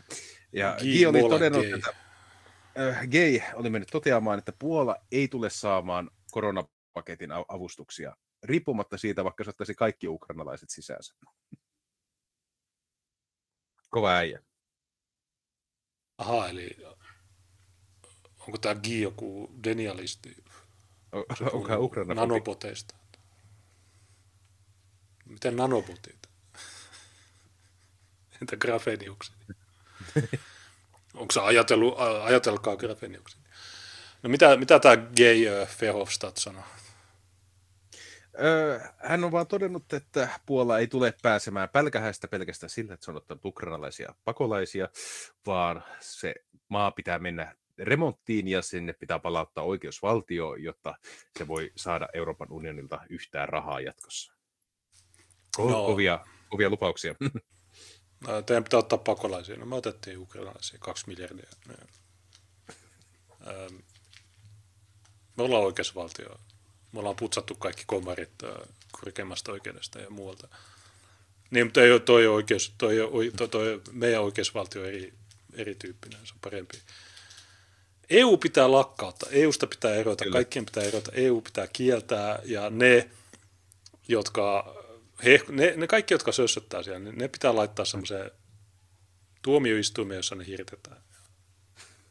Mitä, Ainoastaan, ainoastaan, ruset, ainoastaan rusettijäbiä pitäisi olla siellä. niin, Korvin, äh, Mikke ja okei, no on siellä ehkä sata kuntaa äärioikeistolaista, jotka siitä 700 porukasta voidaan säilyttää. Mutta kaikki ne virkamiehet, kaikki ne, kaikki, ne kaikki äh, mikä sen Ursula von der Leyen, äh, kaikki nämä läskit, niin hirtto, niin kuin tuossa alkupiisissä oli, että köyden päivä on tullut tai tulee. Niin. Näin. Mutta kello alkaa olla kymmenen, olisiko se siinä? Joo, no tässä oli tullut ö, yksi 10 euron superchatti Laurilta, ja hän sanoi, Okei. että Tarzan pitäisi päivittää. Runsaspigmenttinen henkilö sopisi hyvin apinoiden kuninkaaksi. Arvoisat apinat, kuka teistä onkaan se kuningas? Meidän AI ei oikein osaa tunnistaa. Niin. Jo AI eli tekoäly, niin jo tekoälyllä on ollut vaikeuksia tunnistaa. Mä, mä oon tekoäly denialisti, mä en usko tekoälyyn, mutta jo Googlen tekoäly ja monet muut on, niin kuin, mm, niillä on vaikeuksia tunnistaa näitä, tai erottaa, että onko apina vai, vai tämmöinen tumma pigmenttinen, mutta Tarzan pitäisi päivittää. Niin, miksi Tarzan on valkoinen vyö? Niin, Mutta sitten, joo, muutamia timantteja oli myös tullut. Hartsa oli laittanut timantin, jossa hän sanoi, että Oula oli siinä ja ää, kaikki setapaska pois kouluista, sairasta touhua, lasten aivopesua, onnittelut ja niin edelleen. Mä en tiedä, kun Tiina oli eilen synttärit, niin mä vein Tiinan oikeuteen me sanoin, että okei, tuolla on Jussi Jalonen, tuli, tai Tiina oli syytettynä, niin se on pakko, tai no, tavallaan pakko tulla, mutta mä aina järjestän hyviä tapahtumia vaimolle. Erittäin tyytyväinen. Mutta Tiina esiintyi hemmetin hyvin. Sulla on ne audiot, kuuntele ne, niin Tiinan esiintyminen oli, no pakko myöntää, se oli parempaa kuin muun. Mutta, Mm. mutta silti mä mutta joo, mä käyn ne audiot perjantain lähetyksessä varmaan läpi. Kattokaa perjantaina joko vihapuhe tai kiva puhe, riippuu, että haluaako. Mä luulen, että Tiina haluaa tulla perjantaina. Se saattaa kommentoida ää, Jussi Jalosta. Mä en tiedä, onko niissä audioissa teko, ää, teko, tekijänoikeuksia, mutta ei pitäisi olla, koska ne on julkisia. Kuka tahansa voi tilata. Jos te haluatte tilata ne, te voitte tilata, mutta ne saattaa laskuttaa. Niin jos ne laskuttaa, niin mä voin antaa ne tiskiä. Tai mä voin myydä niitä. Te voit, mä, mä voin myydä Jussi Jalosen juttuja. mä, jotta mä rahoitan sen tekijän oikeuksia.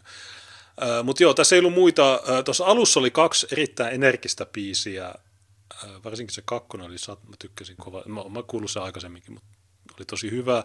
Nämä kaksi, jotka tulee tähän loppuun, niin nämä on englanninkielisiä. Nämä taitaa olla samasta, samalta bändiltä, mutta nämä ei mun mielestä ole niin laadukkaita, mutta mä laitan ne silti. Hyvä. Äh, niin tota, ähm, niin, niin ei tässä muuta. Sina- Tämä oli, tämä oli tosi hauska Niin, oli, oli. Sniperilla jatketaan ja siellä on White Rock and Roll Underground Band ja Hail the White Race. Eli tiedätte, mi- mitä on tulossa. Mm.